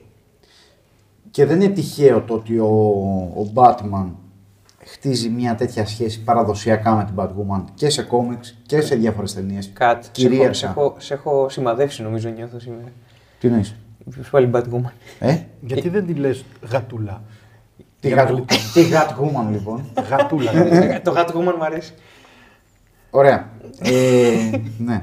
Σε σημάδεψα με τον Blake νομίζω. Το Gatwoman είναι απλά ε, γαλλικό Ratwoman. Nice. Άρα είναι Ναι, βασικά. ποντικούλα. Ωραίο είναι. Άρα Batwoman, κατά. Για πες. Ε, ναι, Flying Batwoman. Fine. Flying Batwoman. Flying. Ε, Gatwoman βολά. Εδώ λοιπόν η Woman λίγο υποτάσσεται στον Batman. Με την έννοια ότι τελικά γίνεται η σύντροφός του και το τέλος της ταινίας τη βάζει σε δεύτερο πλάνο. Τη βάζει σαν να είναι η γυναίκα με την οποία την οραμα... τον οραματίστηκε τον Bruce Wayne ο Alfred. Άρα πλέον φεύγει από τη λογική του ότι είναι η ανεξάρτητη γάτα η οποία θα σου, θα σου τρίβεται όποτε θέλει και μπαίνει στο παρασκήνιο του ότι είναι η σύντροφος πια, δεν είναι ανεξάρτητη, αλλά είναι η σύντροφος του Bruce Wayne. Με αυτή την έννοια προδίδει λιγάκι την ίδια τη θεματική, την ίδια τη θεματική της Batwoman, της Catwoman. Damn! Το, της κατά έχω πάθει. Τι σου έχει κάτσει. Ναι, προδίδει την ίδια τη θεματική λοιπόν της Catwoman σε αυτή την προσέγγιση. Ότι είναι Catwoman ακριβώς επειδή είναι ανεξάρτητη, επειδή είναι δικός της χαρακτήρας, είναι αυτόνομη, είναι ανεξάρτητη, δεν ετεροπροσδιορίζεται και εδώ στο τέλος το προδίδει ένας από τους λόγους που με χαλάει το πώς τελειώνει α, αυτή η ταινία γιατί έρει το σκοπό που η Catwoman είναι Catwoman. Μια μικρή διαφωνία. Μάλλον, συμφωνώ αν το εκλάβεις έτσι. Απλά εγώ το εκλαμβάνω αλλιώς αυτό το πράγμα με την ανεξαρτησία. Ε, όπως πάντα, μάλλον όπως πάντα, σήμερα μάλλον πολύ συχνά, συμφωνώ στο πώς την, ετεροπροσδιο- ε, στο πώς την αλλάζει στο τέλος, αλλά όχι με τον ίδιο τρόπο με σένα. Η Catwoman δεν ήταν πάντα η σχέση, η σχέση της με τις γάτες. Η Catwoman ήταν, έβγαινε από το Cat Burglar επίσης. Επειδή ήταν κυρίως διαρρήκτης, αυτό το έχουν κρατήσει στο έπακρο. Οπότε δεν το πάνε με τη γάτα. Το πάνε με το, με το ότι είναι η γατούλα που πάει να κλέψει. Σωστά. Οπότε εκεί δεν, δεν με ενδιέφερε να δω αυτό που έκανε ας πούμε η Pfeiffer. Σωστά. Ή, όχι ότι λέω ότι θε, Σωστά. ήθελες να δεις Pfeiffer, Η γνώμη μου είναι... αλλά και πάλι το πρόδωσε. Μάλλον, να πω Σωστά. λίγο. Η γνώμη μου εν μέρη είναι μολυσμένη από ένα μετασκεπτικό, επειδή έχω διαβάσει και κόμιξ Batman, που εκεί έχεις και αγραφηθεί αρκετά Μοντέρνα κόμιξ πάντων. μοντέρνα. Το ότι η Catwoman έχει ένα ρόλο το Cat πέρα από τον Burglar, ότι είναι γάτα σε σχέση με τους ανθρώπους. Ναι, ισχύει, ισχύει. Ε, οπότε, οκ, μπορώ να δεχτώ αυτό που λες, απλά για, στη δική μου προοπτική δεν μου δουλεύει πολύ. Το δέχομαι πλήρως πάντως αυτό που λες. Απλώς. Δεν θέλω να σου επιδείξω τον ε, μολυσμένο γατήσιο μεταϊρμό σου, αλλά οι γάτες είναι ζώα τα οποία είναι πιστά Δηλαδή θα κάτσουν μαζί σου χρόνια. Και μια μέρα μπορεί να σηκωθούν και να φύγουν χωρίς τον παραμικρό λόγο, Σωστά. αλλά χρόνια θα κάτσουν μαζί σου και χρόνια θα είναι πάρα πολύ πιστά. Σωστά. Απλά Δεν σου υπονοεί κάτι τέτοιο. επειδή είναι δραματουργικό έργο. Ο- Είναι υπερβολή αυτό που λέω, γιατί η δραματουργία. Είναι δραματουργία. Η, η δραματουργία συνθετικό της είναι το έργο, οπότε δεν μπορείς να πεις ότι είναι δραματουργικό έργο. Αλλά επειδή είναι δραματουργία, Πλεονασμός. να είναι πλεονασμός. Ε, η δραματουργία λοιπόν. Υπερβολικός πλεονασμός. Λέγε Κώστα, σε παρακαλώ, λέγε. Έχετε το Aliens. Ψ, nice. Του κάνουμε ματσακονιά, ε. Ε, Δεν έχω δει το Aliens. Τι! Οκ, συνέχισε, συνέχισε, σε παρακαλώ. Το γρήγορα. Aliens είναι το Alien 2. Ναι. Α, όχι, δεν το έχω δει. Συγγνώμη, γιατί είναι σε αυτό το βίντεο αυτός ο άνθρωπος; Καλά, δεν είναι το Aliens. Φαντάζεσαι να τον είχαμε φέρει μετά από σχολιασμό Aliens και να μην το Όχι, είχε δει. δεν, βασικά δεν αρνούμε, αρνούμε να συνδιαλαγούμε άνθρωπο για ταινίες που δεν έχει δει το Aliens. Δηλαδή, Δεν έχω δει και δεν με συγκλώνησε και το Alien το πρώτο. δεν είναι. Θεέ μου. Well, όταν θα έρθει η ώρα για τα συνεισυμπόσια θα δούμε πώς θα Κατάλαβες πάει. γιατί αυτή η κοινωνία μα κατά διάολου. Τι, wow. Καλά, η αλήθεια είναι ότι είσαι ένοχος για αρκετά πράγματα. και αυτό είναι, είναι στην κορυφή της λίστας. Μαλάκα για όνομα ψεύω. Από σένα δεν το δέχομαι, αλλά πάμε παρακάτω. Α! Πάει. Whatever.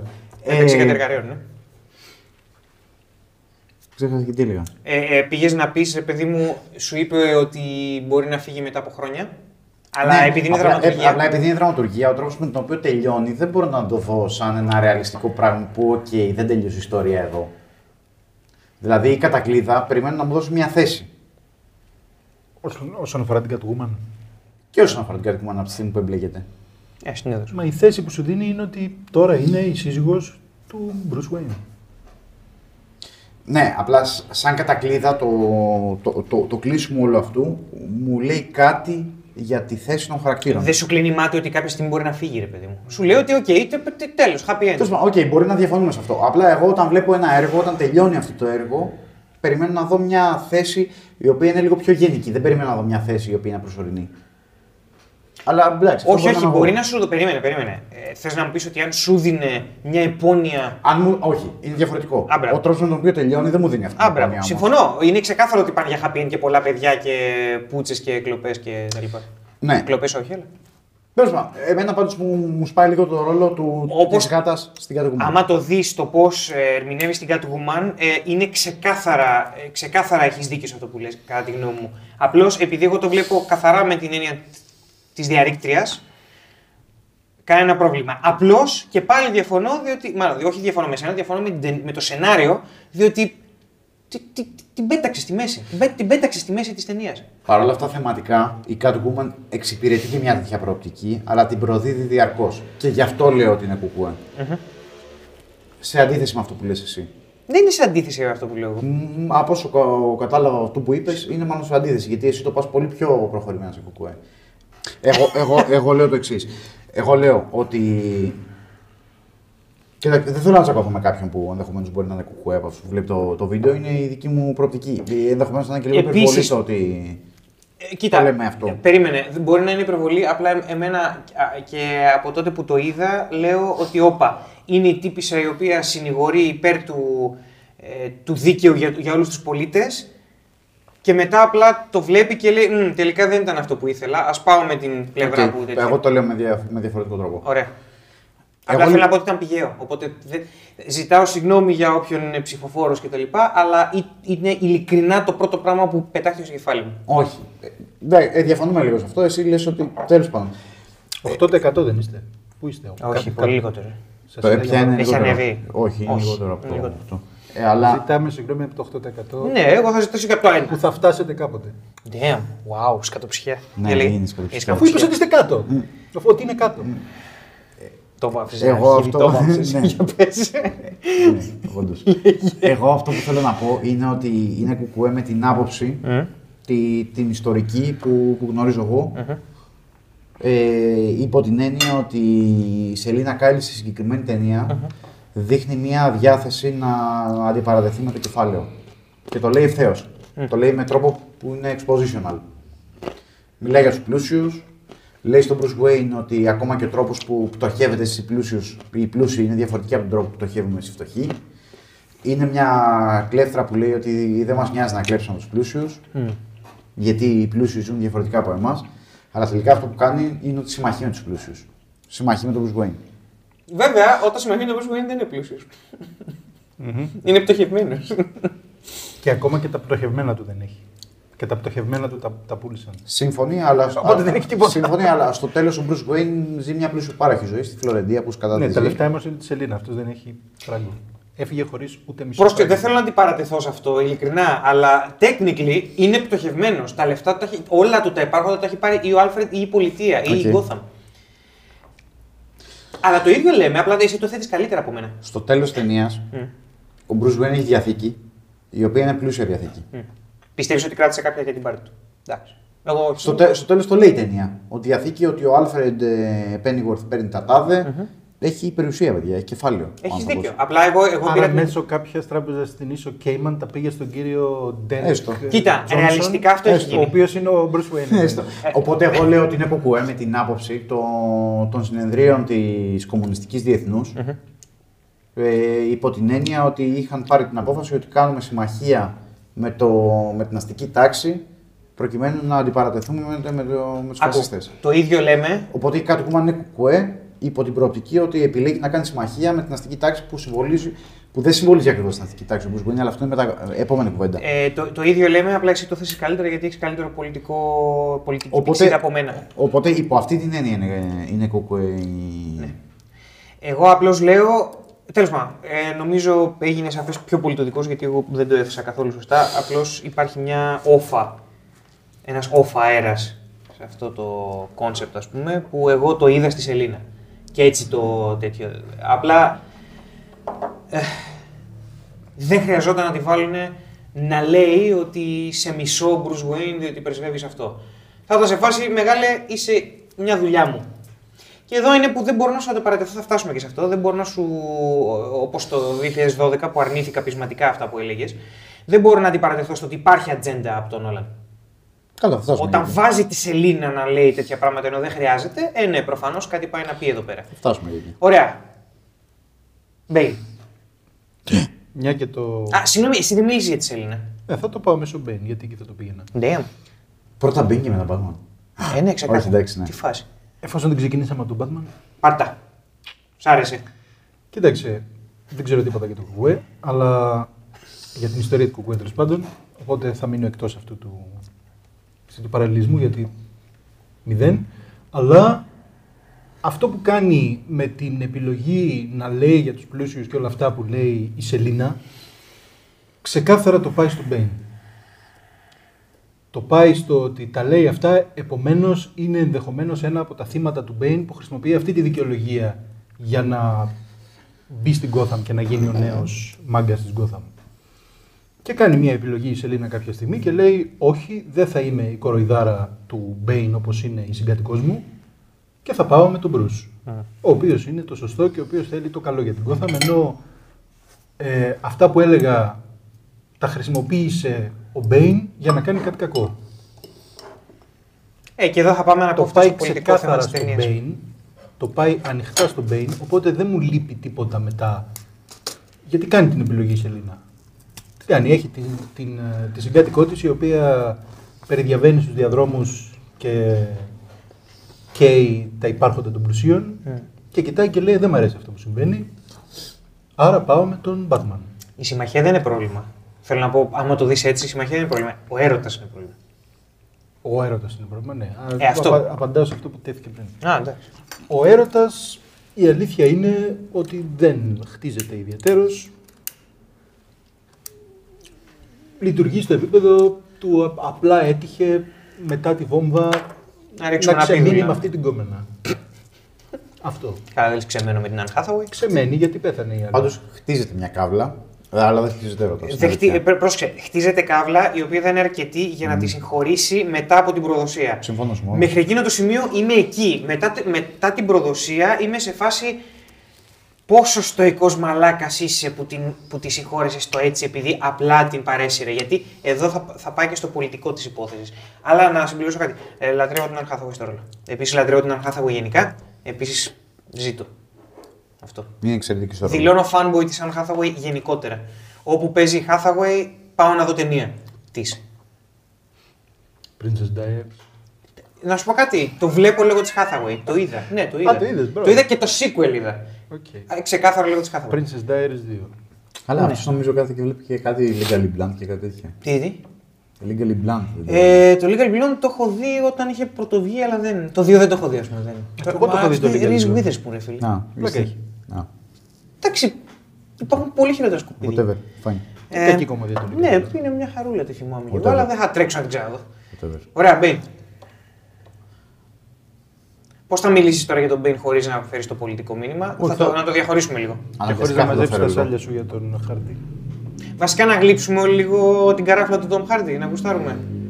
Εγώ τον λατρεύω, τον θεωρώ εισάξιο του Ledger σε αυτό που έκανε. Καταρχάς είναι super sexy.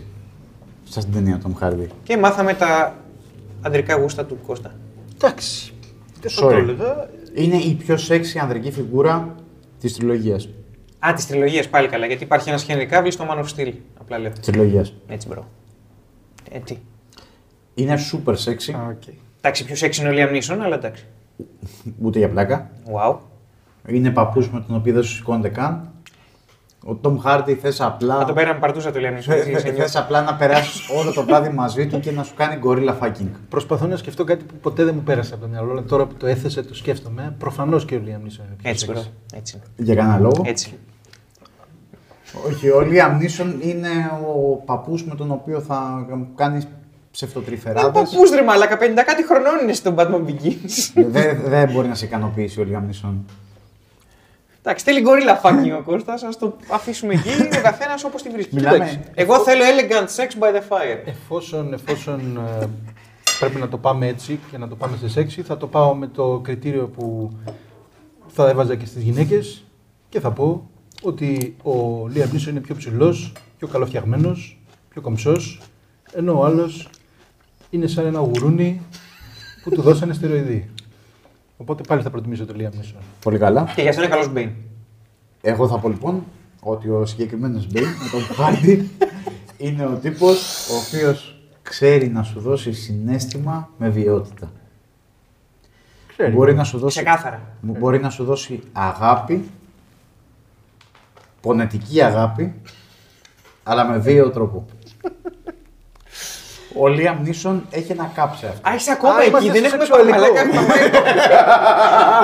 γιατί, γιατί ηλίθιες, Να, συμφω- νο- να νόμιζα... θέσουμε ότι είσαι μόνος στο σεξουαλικό και ότι είναι μια συζήτηση που δεν θέλουμε να κάνουμε. Κοίτα, θα σου πω. Και να πάμε παρακάτω. Θα σου γιατί- πω.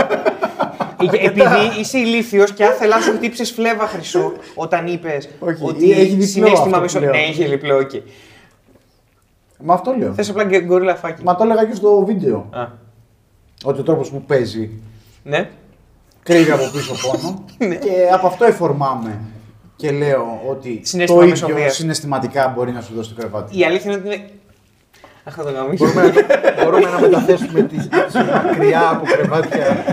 Ωχ, Σε παρακαλώ. μαλάκα. Δεν μπορώ Όχι, να- εγώ θέλω να το πάμε σε Δεν κρεβάτι, μπορώ αλλά να όταν πάμε ρωτήσετε να κοιμηθώ. αντιερωτική.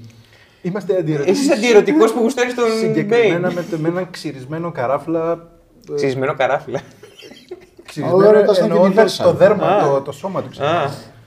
Εντάξει. Κοίτα, ε, τε- το έχω πει σε αρκετά βίντεο, τώρα ήρθε η ώρα να μιλήσω πλήρως γι' αυτό. Δεν μου αρέσει ο Bane. Δεν μου αρέσει ο Bane στα κόμιξ, τον θεωρώ ένα, ένα τεράστιο Εγώ τώρα θα το πεις plot άλλη φορά. device. Το έχεις πει πέντε φορές σε βίντεο. Όχι, θα το πω στο πλήρες εύρος του. Θεωρώ ότι ήταν ένα plot device για να σοκάρουν τον κόσμο στα 90s ε, χωρίς να έχει κερδιθεί καθόλου αυτά που πέτυχε ο χαρακτήρας, αλλά αυτά που πέτυχε ο Bane εδώ, με όποιο πολιτικό μήνυμα ύποπτο φέρουν, δόθηκε πάρα πολύ καλά η άνοδος του στην Gotham. Τους γάμισε κανονικότατα με έναν τρόπο εφάμιλο του Joker, απλά με πολύ πιο ευθεία βία.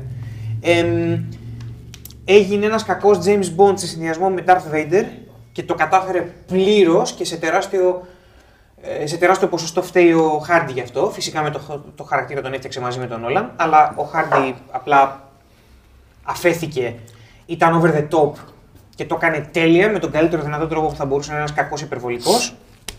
Εμ, του δόθηκε υπόσταση, έστω και αν είναι πολιτικά ε, χάλια, απλώς του δόθηκε υπόσταση. Επιτέλους υπάρχει ένας κακός, μάλλον υπάρχει ένας, μια εκδοχή του Bane που δεν, είναι- δεν αρκούνται απλά στο να πούν «Α, είναι ο αντι-Batman σε αυτό το τομέα». Είναι σωματική απειλή, είναι ηθική απειλή και στο τέλος, εντάξει, τον τον κλαδεύουν στο φινάλε του. Αλλά δεν τον κλαδεύει η Ιταλία. Ε, εμένα τον κλαδεύει ο θάνατός του. Και τον κλαδεύει ο θάνατός του διότι δεν φέρει μία. Wow, δεν το πιστεύω, το πήγα γρήγορα στο αρνητικό. Ε, λοιπόν, συνολικά ο Μπέιν μέχρι την τελευταία του σκηνή μ' αρέσει. Δεν έχω τίποτα να το βρω, δεν έχω ψεγάδι, οπότε δεν έχω πολλά να πω. Απλώς ε, θα το συζητήσουμε στο πολιτικό μετά. Ε, το φινάλε του δεν θα είχα πρόβλημα αν πεθαίνει στην ψύχρα από την Σελίνα, αν αυτό το πράγμα με τη Σελίνα και το. ξέρεις, χέζω τους κανόνες σου περί φόνων δεν ισοδυναμούσε με. Α, ξέρει κάτι, θα σε παντρευτώ όπως και να έχει. Δηλαδή έγιναν πολλές ευκολίες, έγιναν πολλές παραχωρήσεις σε πράγματα που χτίζονταν στην τριλογία και εντός ταινίας. Και ο Μπέιν πήγε σαν το σκυλί στα μπέλη. Δεν λέω ότι θέλω ένα slow mo επικό θάνατο, αλλά ρε πούστη μου, μη μου τον δίνεις σαν υποσημείωση από ένα άτομο το οποίο ξεκάθαρα πάει θεματικά να γίνει η γκόμενα του Batman. Το ότι έχεις μια μικρή φιλοσοφική διαφορά ως προς το πώς ξεφορτώνεις τους ανταγωνιστές σου είναι εμπόδιο για ένα ευτυχισμένο γαμό, δεν θα το λέγα. Όχι. Δεν πρέπει να συμφωνούμε σε όλα με το. Πάει ενάντια στον Batman. Εντάξει, αυτό λέω. Δεν, μπορούμε, δεν χρειάζεται να συμφωνούμε σε όλα. Διαφωνούμε σε αυτό. Μπορούμε να παντρευτούμε όμως. Ναι, φαίνεται πολύ υγιές όλο αυτό. Γιατί; Θα μου Πρέπει, πεις, να, πρέπει θα- να συμφωνούμε σε όλα για να παντρευτούμε, δεν το καταλαβαίνω. Μαλάκα, γαμμένο τρόλ. Όχι, δεν είναι τρόλ. Διαφωνούμε σε ένα πράγμα. Διαφωνούμε και σε άλλα, σίγουρα. Παντρευτούν όμως. Ναι, ρε μαλάκα. Είναι ένας κανόνας που χτίζει ο Batman σε όλη την τριλογία. Που τον πατάει βέβαια, αλλά θέλω να πω. Εμένα δεν με ενοχλεί τόσο πολύ αυτό. Δεν σε ενοχλεί, ε. ε πούστη μου. Πιστεύω ότι είναι πάρα πολύ. Τους ξέφυγε, αλλά ε, θα το πω στο σενάριο σιγά σιγά όταν θα έρθει η ώρα. Αυτό. Όχι, αυτό δεν με ενοχλεί εμένα πολύ. Μμ.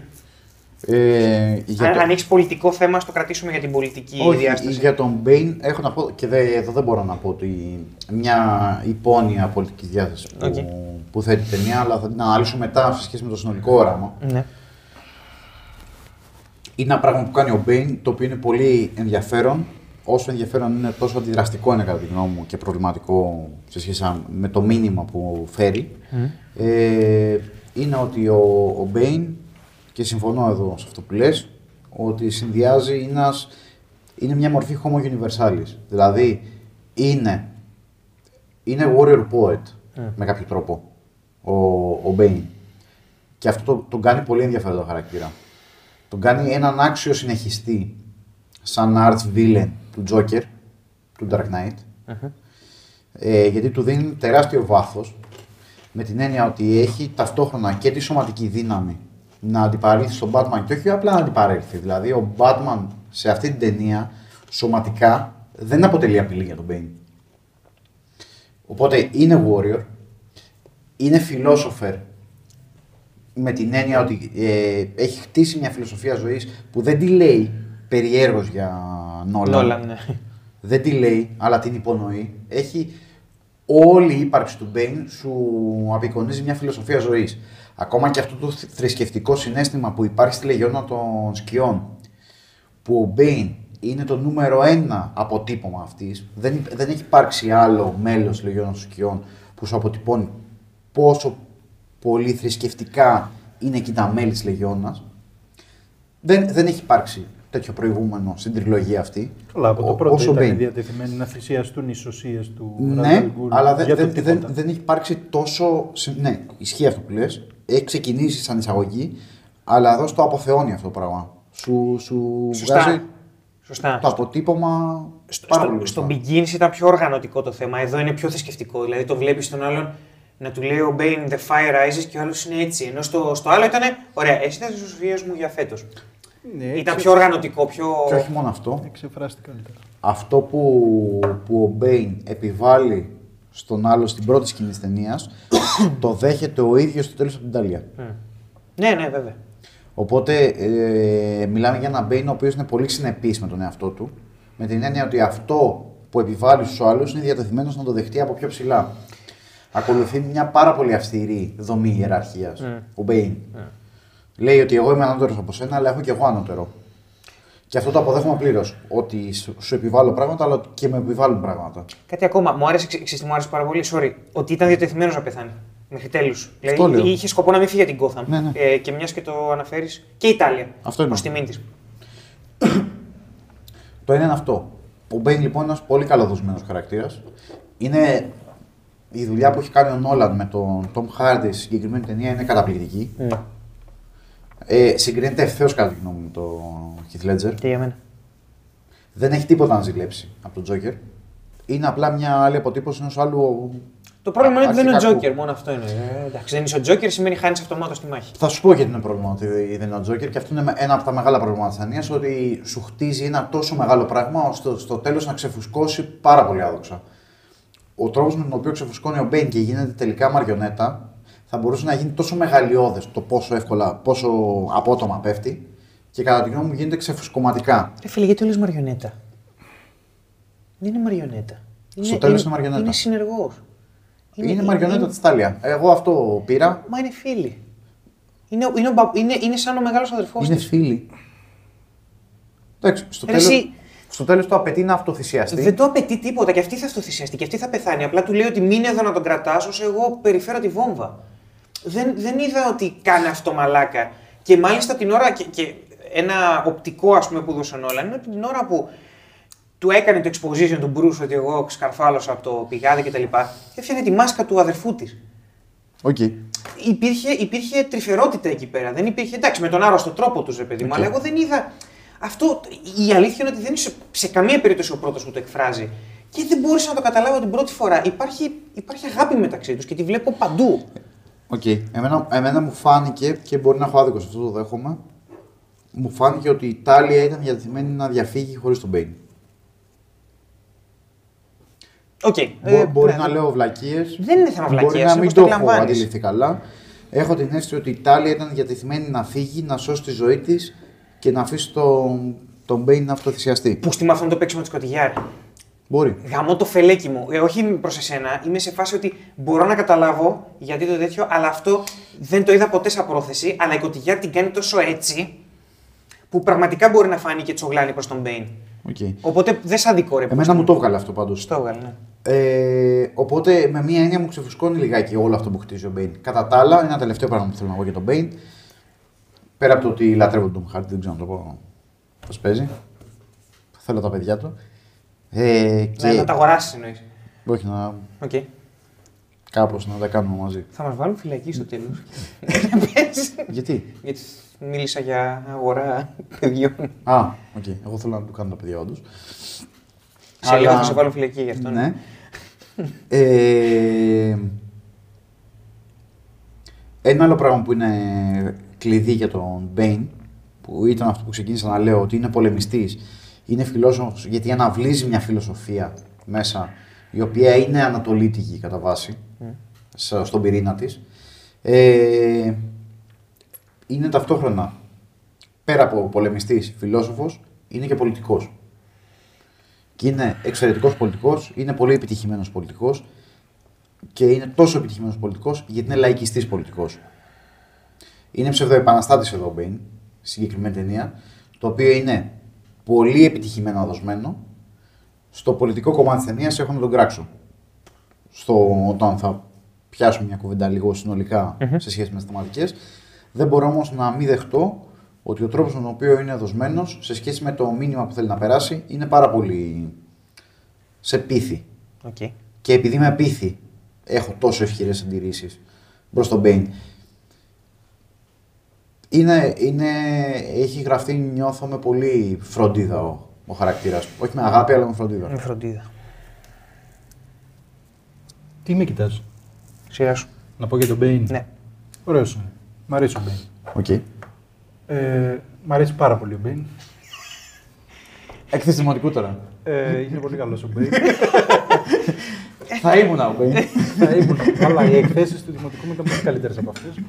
Μπορεί να ήταν και καλύτερες από αυτά που λέω στο συνεισπόσιο. Είχα ρέντα. Μετά το, μετά το χάσα. Σύγχυσμα είναι τώρα, το παίζει ταπεινός.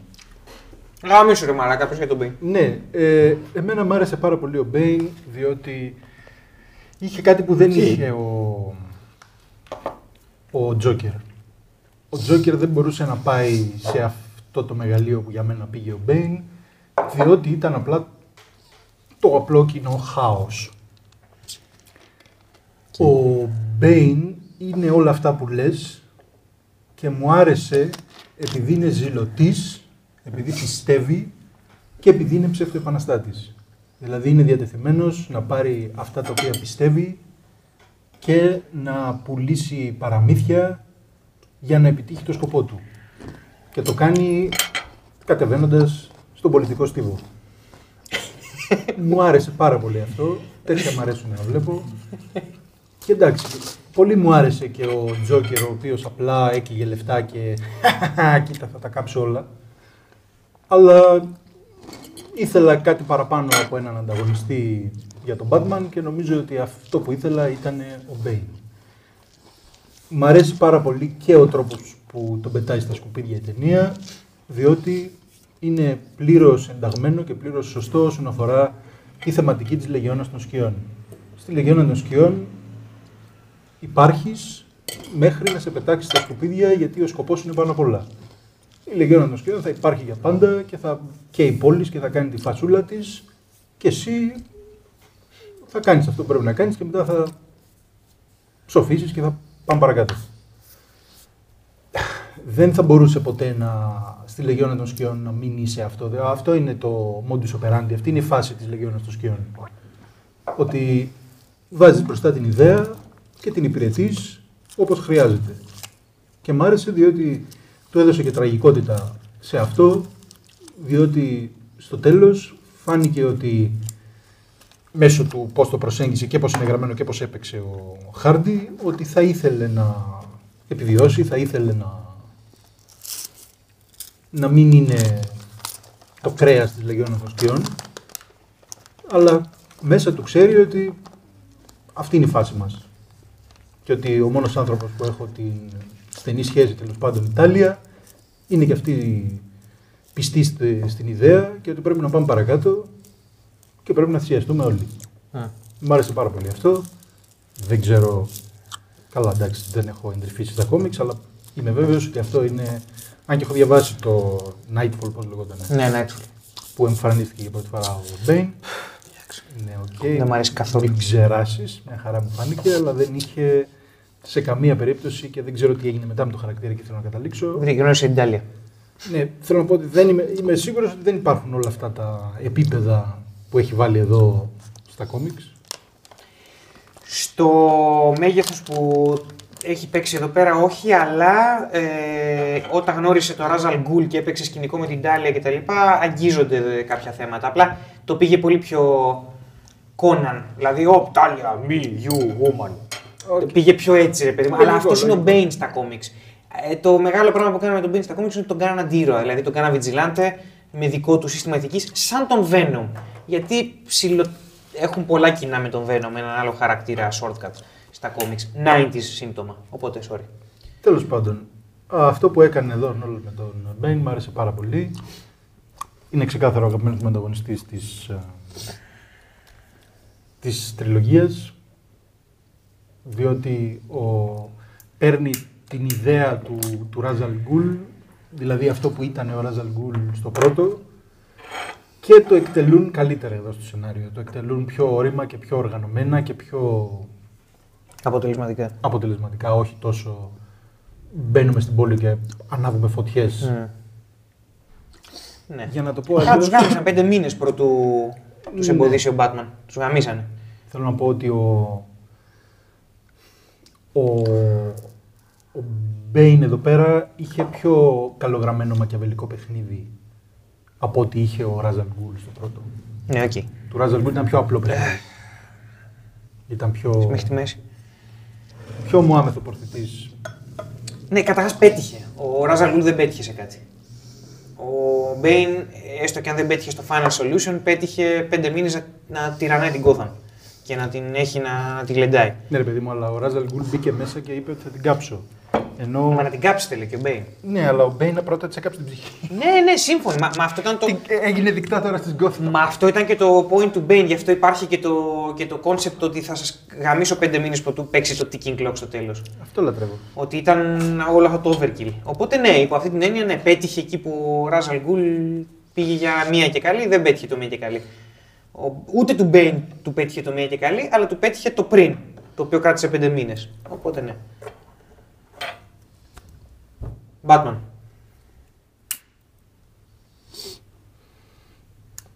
Ή μπορούμε να τον αφήσουμε τον Batman για την τριλογία. Όχι, εγώ θα πω για μόνο. Batman. Ή Θα, θα μιλήσω και για την τριλογία στο Batman, συνολικά. Ωραία, πάει. Να αφήνουμε για την τριλογία. Νομίζω είναι ίσως πιο σκόπιμο λόγω Να. την κατάληξη του Batman. Ωραία, πάμε για το πολιτικό. Αν Όχι θέλεις. το πολιτικό. Ωραία. Πάμε για θεματικές. Πάμε για τις θεματικές. Ε, οι θεματικές είναι. Προφανώς και Πολύ, θα βγει ε, το πολιτικό. ξόφθαλα. Απλά οι θεματικές είναι λίγο είναι υπερσύνολο του, του πολιτικού. Υποσ... Α, Είναι ναι, ε, υπερσύνολο. υπερσύνολο, σωστά. Ναι, για πες. Εντάξει, δεν θα το εξαντλήσω τώρα νομίζω. Απλά θέλω να πιστεύω ότι θα βγει στην κουβέντα γιατί αν, το, αν πάω να το πιάσω τώρα θα το χαώσω και θα βγει και λίγο περίεργο. Λοιπόν, θα ξεκινήσω ω εξής. Εσύ το ξέρεις ότι την πρώτη φορά που είδα την ταινία την είδα με αυτόν. Αύγουστο του λογικό, 12. λογικό μέχρι στιγμής. Αύγουστο του 12. 21 Αυγούστου του 12. Είχαμε πάει στο σινεμά, εσύ την είχες ξαναδεί. Εγώ την είχα δει δύο φορές στο στην Λονδίνο. Αγγλία. Εγώ την έβλεπα πρώτη φορά. Πήγαμε λοιπόν στο σινεμά. Είδαμε την ταινία. Φύγαμε από το σινεμά και είπαμε να πάμε για ρακές. Καλά, δεν έγινε έτσι ακριβώς, αλλά ναι. Ε, Καλά, είχε ξεκινήσει ήδη η Πλα, ταινία. πλακωνόμασταν ενώ λέγαμε πάμε, στο, πάμε τώρα εκεί πέρα να το συνεχίσουμε. Άιντε. Ήταν τελείως αυτό το κλίμα. Α. Βασικά, βγαίνοντας από το σινεμά, εγώ ήμουν έξω φρενών. Μμ. Εντάξει, αν δεν ήξερα ότι με περιμένει τώρα, θα ήμουν και τώρα έξω φρενών. Ε, αλλά εγώ ήμουν έξω φρενών. Ναι, ήταν έξω φρενών. Ήμουν έξω φρενών, όντως. Εγώ ευνηδιάστηκα, ήμουν σε φάση τι; Άρχισα να, με το που βγήκαμε, λέω τι μαλαϊκές είναι αυτές, τι πουτσοτενία, τι μαλαϊκές βλέπουμε. Να πάει να γαμηθεί ο Νόλαν. Ήμουν σε αυτό το. Τι επικίνδυνη, τι αντιεπαναστατική ταινία συγκεκριμένα οι Ναι. ατάκες σου. Τα θυμάμαι σαν χθες γιατί είχα σοκαριστεί. Αυτός διαφωνούσε και πήγαμε για ρακές και ήπιαμε ρακές και στο πέρας των ρακών ήμασταν σε φάση ότι, οκ, έχουμε τσακωθεί. Όχι, υπήρξε σκηνικό, προσέξτε. Αν έχετε διαβάσει τον Αστερίξ στην Κορσική, είναι ένα σημείο στο οποίο ο. Αχ, πώς τον λένε ο πρωταγωνιστής, ο Μορφομπελατσιτσίξ, κοιτάει τον ε, Οβελίξ με κεραυνοβόλο βλέμμα. Έτσι ήμασταν εγώ με τον Κώστα, ήταν σε φάση, οκ. Αν δεν υπήρχαν τα φαγητά στο τραπέζι, θα ορμούσαμε ένας τον άλλον. Ναι. Ε, Είχε παίξει τόσο ακραίο τσακωμός. Τα Δε- φαγητά στο είχα- τραπέζι δεν ήταν ευρωμερότεροι. Είχαμε τσακωθεί με την ταινία αυτή. Ε, και είχαμε τσακωθεί. Εντάξει, προφανώς γιατί είχαμε διαφορετικές προοπτικές, γιατί προφανώς εφορμόμασταν από διαφορετικές ε, Εντάξει, είσαι πιο- εκκινήσεις. Είσαι πιο πολιτικοποιημένος από μένα, η αλήθεια. Είναι πιο είναι. πολιτικοποιημένος. Ε, βλέπω τα πράγματα με λίγο δια... με τα γυαλιά μου. Α, ε, αυτό εννοώ. Και δεν θέλω να το αρνηθώ αυτό από τον εαυτό μου. Θα διαφωνήσουμε μάλλον εδώ στο τραπέζι οι τρεις μας. La vie en rose. Αλλά ναι. Αλλά όταν βλέπω μία Μαρινό ταινία. Κωτιγιάρ κολλάει και μη μου, μη μου κάνεις. Όταν βλέπω μια ταινία η οποία έχει να μου θίξει κάτι πολιτικά, θα το κρίνω πολιτικά και προφανώς όταν το κρίνω πολιτικά θα το κρίνω μέσα από το δικό μου πρίσμα. Και επειδή εδώ φέρουμε τη ταυτότητα στον εαυτό μας, την ταινία της συγκεκριμένη, επειδή προσπαθεί κατά τη γνώμη μου να περάσει πολιτική προπαγάνδα, θα την κρίνω βάσει του εαυτού μου και πώς αντιλαμβάνομαι τον κόσμο. Βλέπω λοιπόν στη συγκεκριμένη ταινία μία συνέχεια του Dark Knight, όχι του Begins, γιατί στο Begins δεν ξεκινάει έτσι. Στο Begins ξεκινάει να σου χτίζει μία αψίδα χαρακτήρα. Μμ. Καθαρή μυθολογία. Σωστά. Το ίδιο προς τιμή του Νόλαν το συνεχίζει μέχρι και το Dark Knight Rises. Συνεχίζει η αψίδα χαρακτήρα και το κάνει επιτυχημένα η αλήθεια είναι.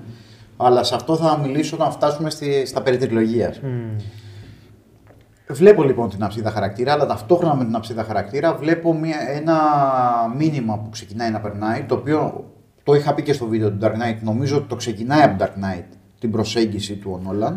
Αν το άφηνες στο Dark Knight θα ήμουν, λιγό, θα ήμουν περισσότερο δεκτικός στο Dark Knight, αλλά βλέποντας και το Rises είμαι πολύ πιο καχύποπτος. Αυτό που έχω να πω λοιπόν είναι ότι συνδέοντας λιγάκι το, εδώ αναγκαστικά τώρα μπαίνω. Όχι, δεν θα, δεν θα μπω στην τριλογία, θα μπω στη θεματική ταινίας. Ε, Βλέποντας λοιπόν την ταινία και το πώς εξελίσσεται, εκείνο το οποίο βλέπω, δηλαδή αποκρυπτογραφώντας το και προσπαθώντας να το θέσω λίγο σε, σε μια περίληψη. Τι γίνεται εδώ; Έχουμε μια συνέχεια από, τα δύο, από τις δύο προηγούμενες ταινίες, η οποία καταλήγει σε έναν τύπο, τον Bane, ο οποίος εμφανίζεται στην Gotham, ο οποίος εκτελεί ένα τρομοκρατικό χτύπημα είναι σαφέστατα πως μιλάμε για τερορισμό ενός είδους, με την έννοια του, του τερορισμού που έχει μπει πολιτικά στην ιστορία των τελών του 19ου και των αρχών και μέσων του 20ου αιώνα. Αυτό που απειλεί την πολιτεία λοιπόν. Είναι εδραιωμένη πολιτεία ναι, όπως... τερορισμό με την έννοια του, ναι, της απειλής του, του Ωραία. status quo. Ωραία. Υπάρχει ένας τέτοιος χαρακτήρας, ο οποίος εισβάλλει λοιπόν σε αυτή την πολιτεία, ο οποίος απευθύνεται στη βάση της κοινωνίας. Α, ο, ο Μπέιν απευθύνεται στο λαό της Γκόθαμ, ξεκινώντας από τις χαμηλότερες τάξεις της και φτάνοντας στις μεσαίες της. Δεν απευθύνεται στις ψηλότερες. Τη πετάει στη φωτιά τη ψηλότερη Στις υποτίθεται. ψηλότερες πετάει στη φωτιά. Σωστά.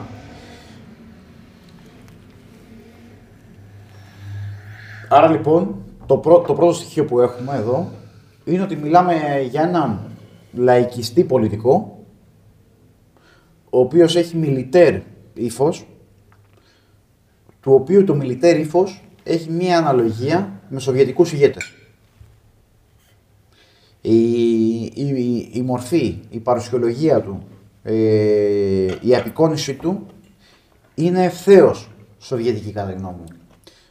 Τόσο η, η εκφράση που επιλέγει να χρησιμοποιήσει, που στην πραγματικότητα μιλάει για λαϊκή εξουσία, δηλαδή ανεξαρτήτως του τι λέει, αυτό που υπονοείται μέσα από όλα αυτά, Ναι, ναι, το ναι. ρεζουμέ, είναι η λαϊκή εξουσία. Και σου έχω, σου έχω κάτι ακόμα το οποίο ίσως να μην ξέρεις, να ενισχύσω αυτό που λες. Στα αυτοκόλλητα που πουλάγανε merchandise της ταινίας, όταν έλεγαν Bane, ξέ- είχαν τον Bane, ξέρω εγώ, από κάποιο στιγμιότυπο από την ταινία, και από κάτω γράφαν Bane, ξέρω εγώ. Και το γράφαν με κυρλικό. Οκ. Ε, Αλλά κοίταξε να ε, δεις. έσω σουρού αλφα, ε, Α- γραμματοσυρά. α- Και ακόμα και η ενδυματολογία. Ακόμα και η, ενδυ- η- Μπένεβιτς. Ναι, Μπέιβιτς. Ε, ακόμα και η, δια- η ενδυματολογία του παραπέμπει στο σοβιετική. Ξεκάθαρα, ε, το έχουμε πει και στη συνέντευξη. Λίντι Χέμινγκ δηλαδή είπε ότι ξεκάθαρα κοίταξε προς τα εκεί. Ναι. Και Τάλια Ραζαλγκούλοβα. Ραζαλγκούλοβνα. Σκάσε βρε αγόρι. Ε, Δεν θέλει κανείς. Ρα- Ραζαλγκουλόβνα. Ξέρεις κάτι; ναι, για πες. Ε, το ένα λοιπόν είναι η, ο τρόπος με τον... Ραζαλ Γκούλαγκ. Βλάκα, ήταν εύκολο. Λέγε. Ωραίος. Nice. Συγγνώμη, αλλά.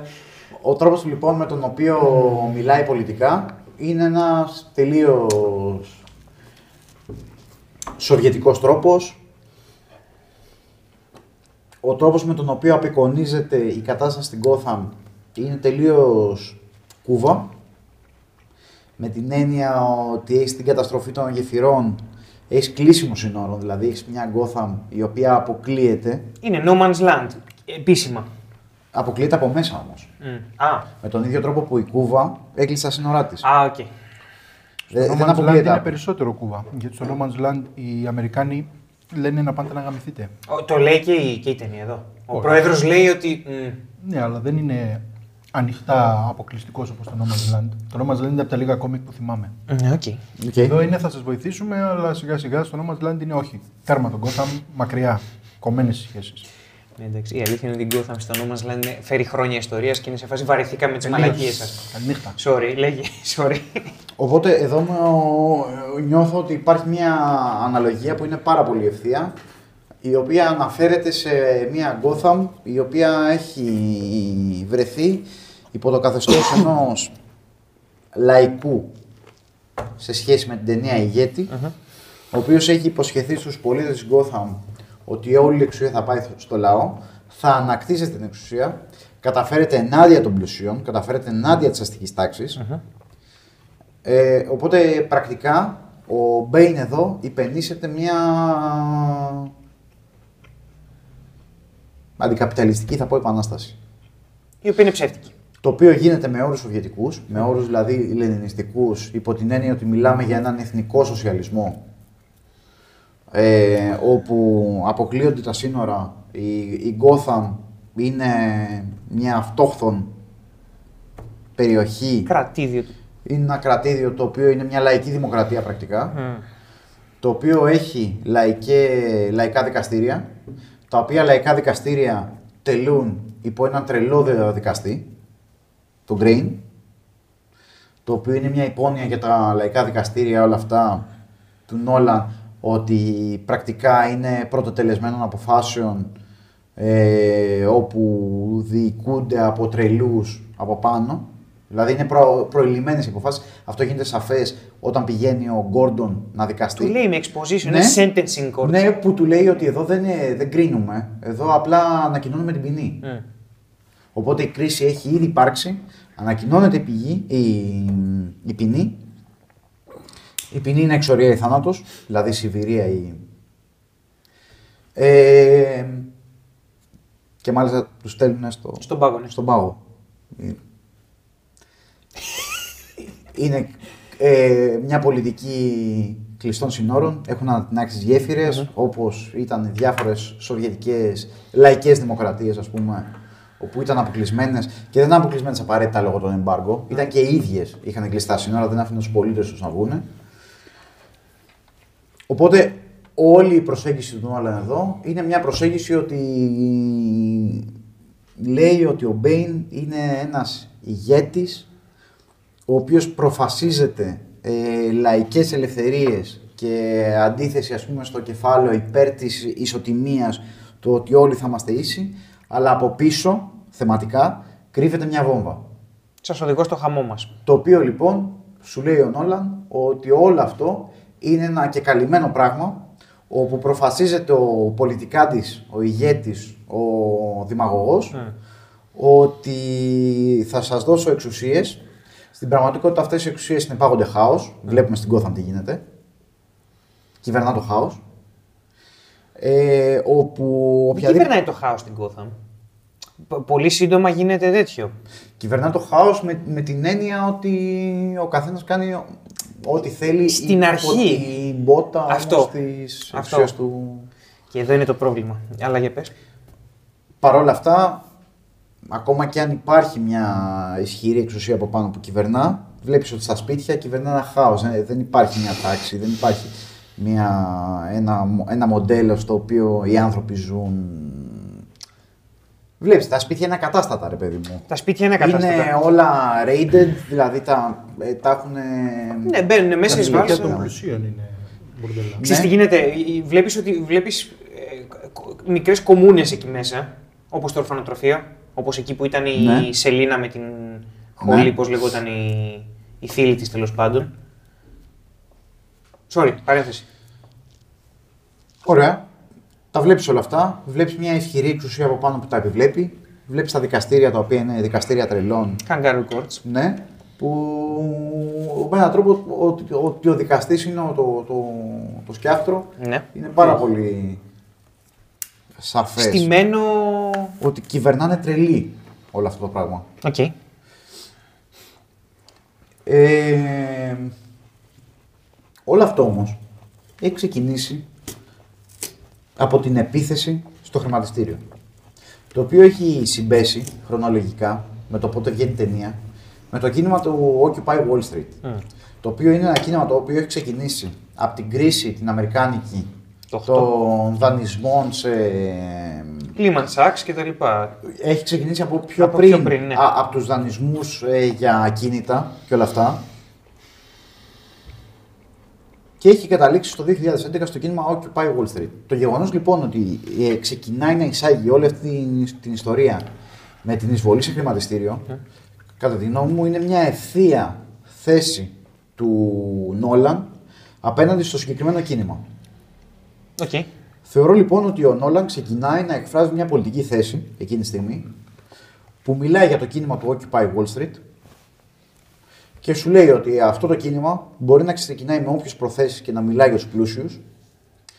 Λέει γι' αυτό, τελικά είναι ένα κίνημα το οποίο εγκυμονεί από πίσω του μία βόμβα, το οποίο κρύβει από πίσω του, είναι μια- ένας μεταφορέας ο Νόλαν ένας μετα, ενός μεταμακαρθισμού, δεν ξέρω πώς να το θέσω, ε, που είναι μια, μια ταινία η οποία ε, βρήθη από μια κομμουνιστική φοβία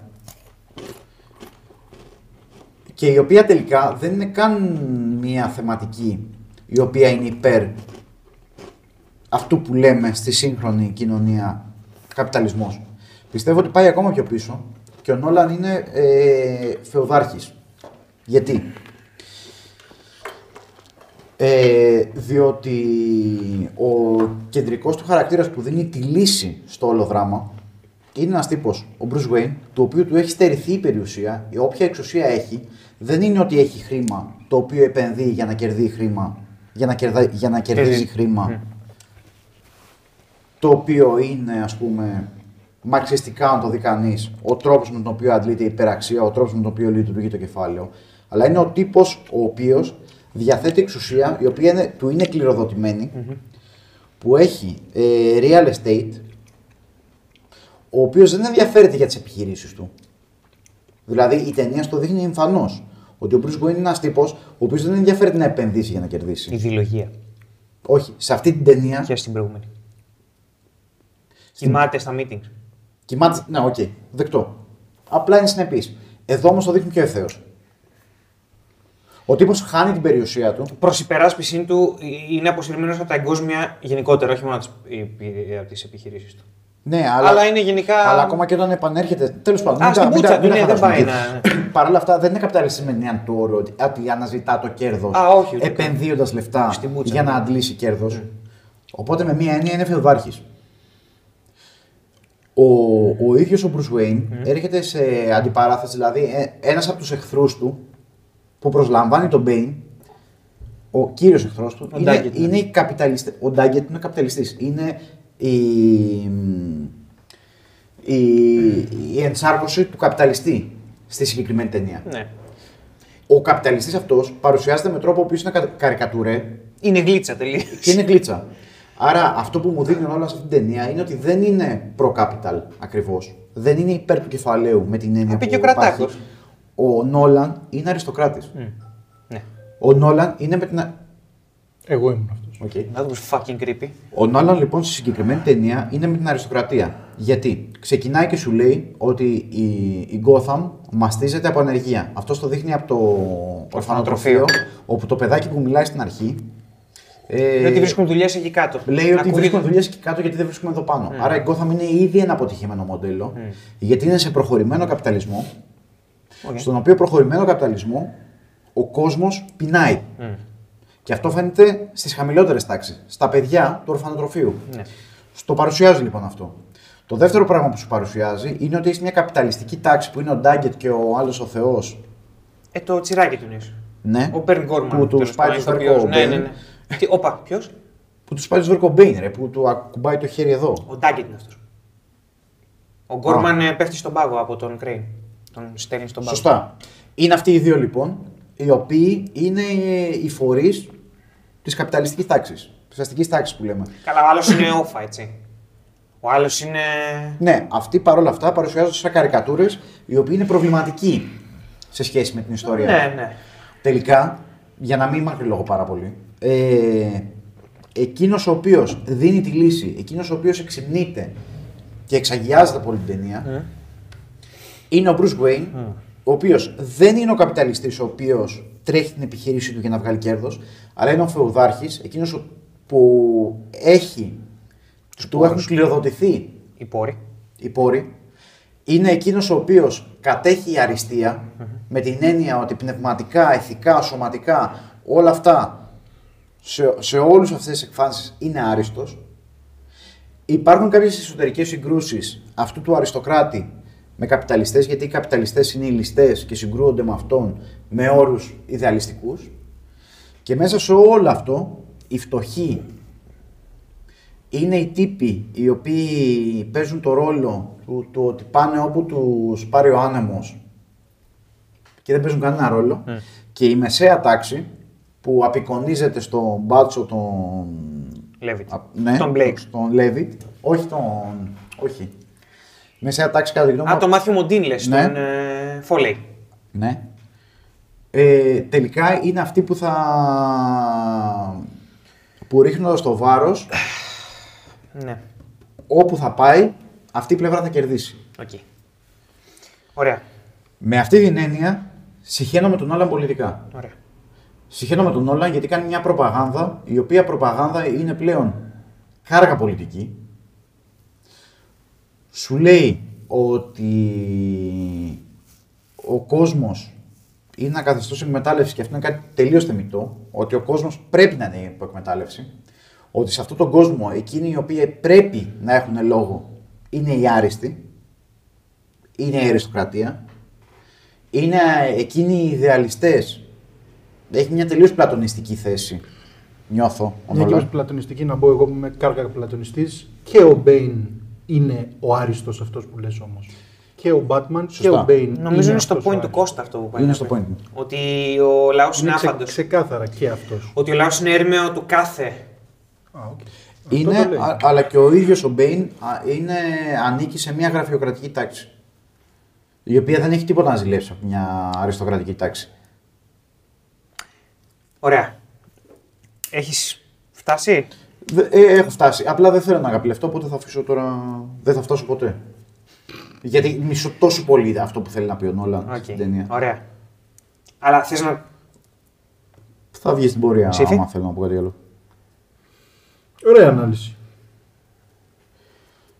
Νομίζω με έκανες να αγαπήσω πιο πολύ την ταινία.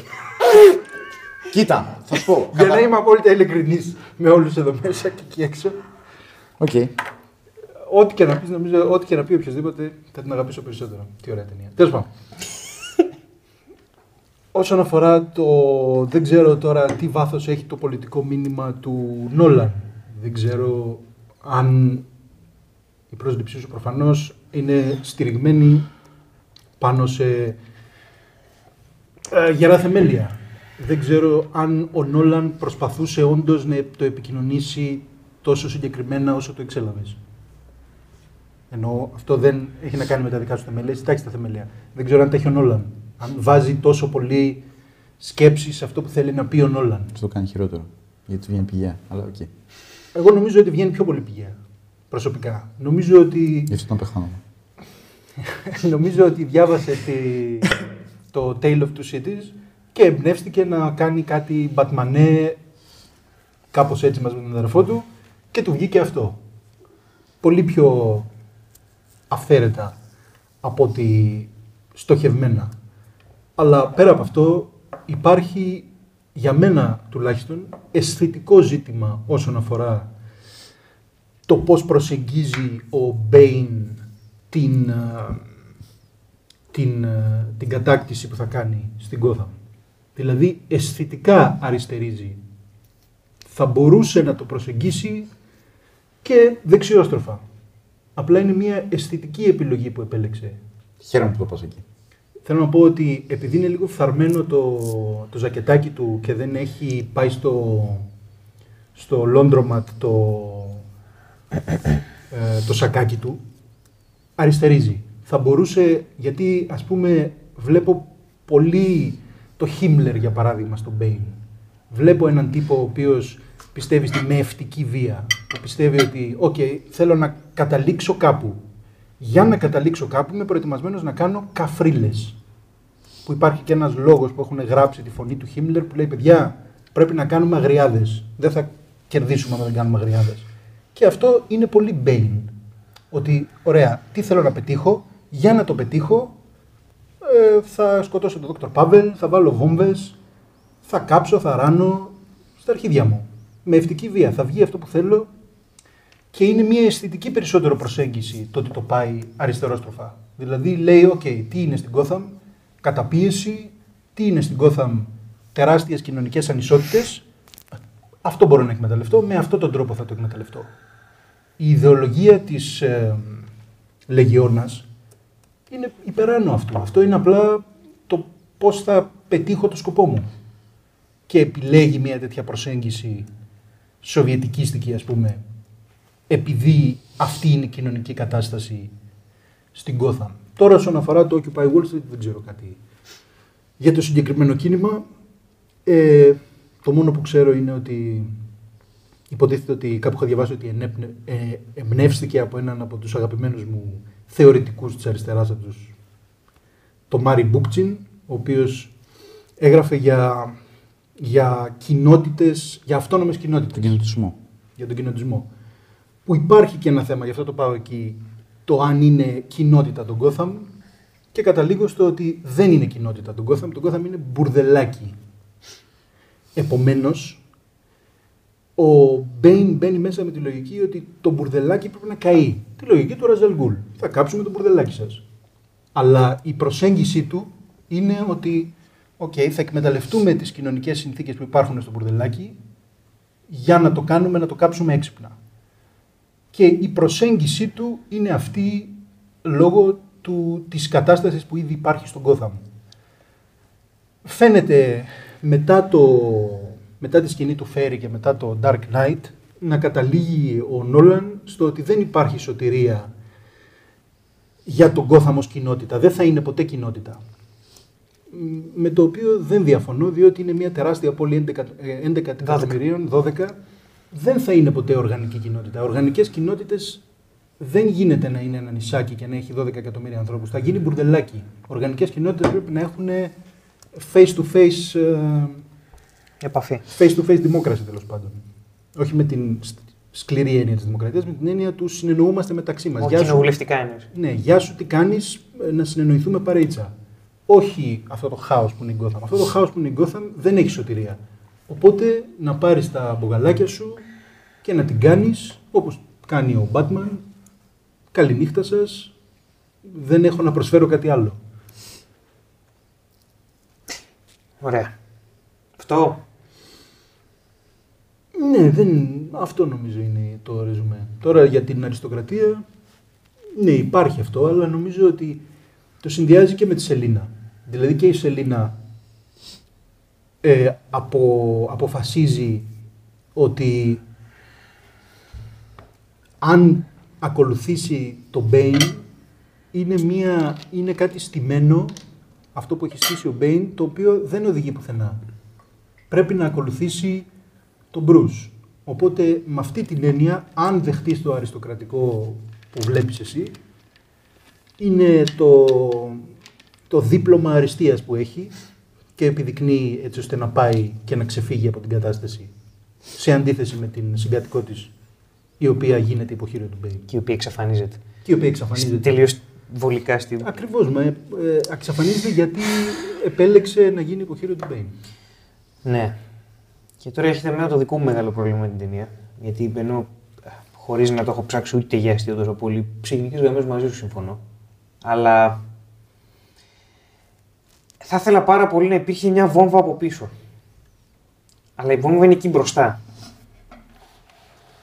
Κάνει δύο τεράστια φάουλ το σενάριο αυτό. Και, και ό,τι πάει να περάσει ο Νόλαν πυροβολεί τον εαυτό του στο πόδι. Οπότε α, ακόμα και την προπαγάνδα που πάει να κάνει δεν την κάνει καλά, κατά τη γνώμη μου.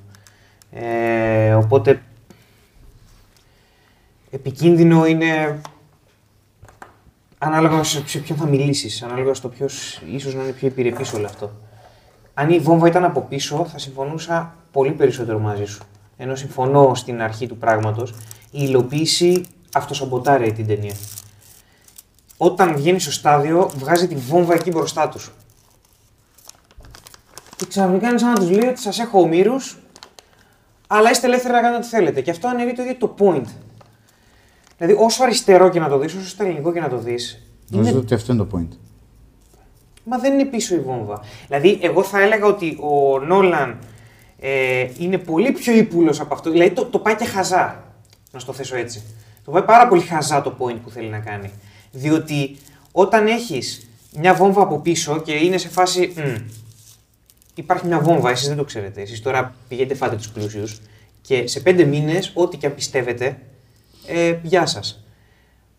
Το ότι έχει βάλει τη βόμβα και λέει τον πυροκροτή τον έχει ένας από εσάς είναι τελείως. Είναι, είναι, είναι χαζό, είναι μια τεράστια σεναρική τρύπα για μένα. Okay.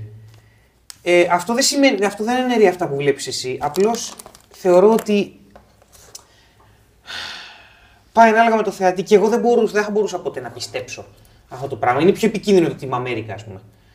Γιατί ο μονόλογος για Dicks, Pussies and Assholes, μαλάκα είναι πολύ πιο κέρια γραμμένο και, και, και, και πολύ πιο μεθυστικό. Mm. Δηλαδή είναι τόσο καλογραμμένος που λέει: Ωραία, μαλάκα, κάτσε, περίμενε, δεν έχει κάποιο δίκιο. Όταν ο Νόλαν λέει για την τέτοια, όταν ο Νόλαν λέει για, την, ε, για τη βόμβα φάτσα φόρα στο στάδιο, λέω Α, είστε ηλίθιοι λοιπόν αν δεν το βλέπετε. Τώρα, αν, αν μου πεις ότι ναι, ο Νόλαν ε, υπονοεί ότι ο κόσμος είναι ηλίθιος, Τι υπονοεί. Γι' αυτό μιλάει και Ναι, αριστοκρατία. που μου είναι πολύ εξόφθαλμο για να. Γι' αυτό λέω για αριστοκρατία. Περίμενε, περίμενε. Το οποίο περίμενε. δεν ξέρω αν είναι αριστοκρατία ή είναι η δημοκρατία. Μισό, μισό, μισό. Είναι, είναι άλλο όμως η αριστοκρατία, διότι εκεί έχεις έναν τύπο αριστοκράτη ο οποίος έρχεται και βγάζει λογίδρια και μαγεύει τον κόσμο. Και άλλο να λες ότι φίλε, έχω τη βόμβα εδώ και σου λέω ότι. Ο Μπέιν δεν είναι αριστοκράτης. Ναι, δεν είναι αριστοκράτης. Σω- Σωστό, σωστό. Η Τάλια όμως είναι. Που κινεί τον Ο Μπέιν; Μπέιν είναι η Τάλια, οπότε. Κατάλαβες τι εννοώ. Ρε παιδί μου, τελικά η, η- τη, τη λύση τη δίνει ο Bruce Wayne. Ο οποίος ξεκάθαρα. Είναι αριστοκράτης. Είναι Ξεκάθαρα. η αριστοκρατική τάξη της Gotham. Ρε, ακούτε. Η καπιταλιστική τάξη της Gotham απέτυχε. Βύθισε την Gotham στην ανεργία, Ναι. βύθισε την Gotham Ναι, στην ναι. ανέχεια. Θα μας σώσουν οι αριστοκράτες. Ε, η, η λαϊκή εξέγερση που συμβολίζει ο Μπέιν είναι μια αποτυχία, είναι μια βόμβα που είναι έτοιμη να εκραγεί. Τελικά αυτοί που θα σώσουν την κατάσταση είναι οι αριστοκράτες. Τέλεια. Είναι οι φεουδάρχε. Τέλεια, άνω τελεία, άνω τελεία σε αυτό. Διότι εκεί που το έθεσες και στο σχολιασμό, ότι αυτοί που βλέπω τώρα λες είναι οι πολίτες ή είναι οι Black ε, Gate; Και ρε μαλάκα με μου φαίνεται ότι είναι οι τρομοκράτες και οι Black Gate. Η μεγάλη αμαρτία της Να μου φαίνεται ταινία. ένα μίξ.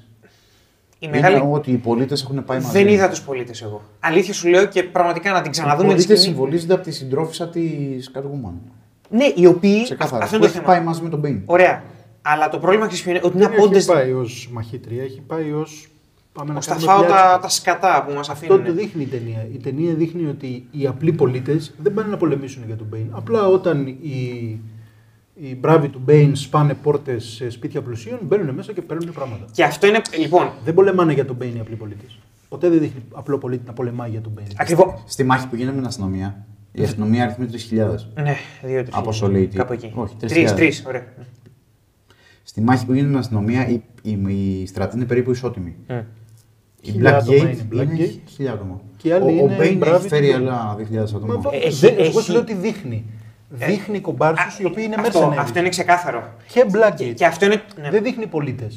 Ωραία, πιο πριν στα ratings, Ε, Και αυτό σου διαχωρίζει εσύ. Φυσικά, εγώ αλλού- αλλού θέλω να το πάω. Σου, σου διαχωρίζει στα raids, στα, στα σπίτια των. ε, Μα ναι, αυτό είναι τέτοιο. είναι, πλιάτσικο. είναι πλιάτσικο. Αυτό που λέει ο Νόλαν είναι ότι άμα γίνει ένα, μια κατάσταση θα πάνε να κάνουν πλιάτσικο, αλλά δεν θα ενταχθούν στο δεν είμαι στρατό. σίγουρος. γι' Περίμενε, αυτό. περίμενε. Δεν Εμένα- είμαι σίγουρος. Θα εμένα- εκμεταλλευτούν την κατάσταση, αλλά δεν θα πολεμήσουν για τον Μπέιν. Δεν, δεν δείχνει ποτέ ότι πιστεύουν αυτά που λέει ο Και Bane. εμένα αυτό είναι το πρόβλημά μου. Δεν είμαι σίγουρος γι' αυτό και είναι ένα πρόβλημα το ότι δεν το δείχνει ευθέω. Στον Bane, στον Bane πιστεύουν στο, αυτό και στα- δεν μου στο- λείπει στο, αυτό στο που μου στάδιο. είπες εμένα. Στο στάδιο. Στο Δεν στάδιο πιστεύουν έδειξε το τον μήνυμα κόσμο. Του Bane. Κι όμως, στο στάδιο ε, δεν έδειξε αντίδραση ότι ο κόσμος ήταν ε, οκ, πάμε. Όχι, έδειξε ότι είναι χεσμένοι πάνω τους. Μάλιστα. Τους έδειξε φωτισμένου. Δεν τους έδειξε μετά να το κραυγάζουν; Όχι. Όχι. Ωραία. Να ζωκραβάζουν, όχι, Η- δεν τους η- έδειξε. Μάλλον τους μπερδεύουμε με τους Black Gate. Ωραία. Το ότι οι πολίτες είναι όμοιροι του Μπέιν δεν το ξεπερνάει Ωραία. ποτέ. Απλά σου λέει ότι Τέλεια. κάποιοι οι οποίοι έχουν βρεθεί στον πάτο της κοινωνίας και δεν έχουν τίποτα να χάσουν, Θα κάνουν είναι rage. έτοιμοι για πλάτσο. Ναι, καλά. Α, α, ωραία. Τότε, το μεγάλο πρόβλημα με την ταινία είναι κάτι με το οποίο μάλλον θα με βρεις απέναντί σου πάλι. Απλώς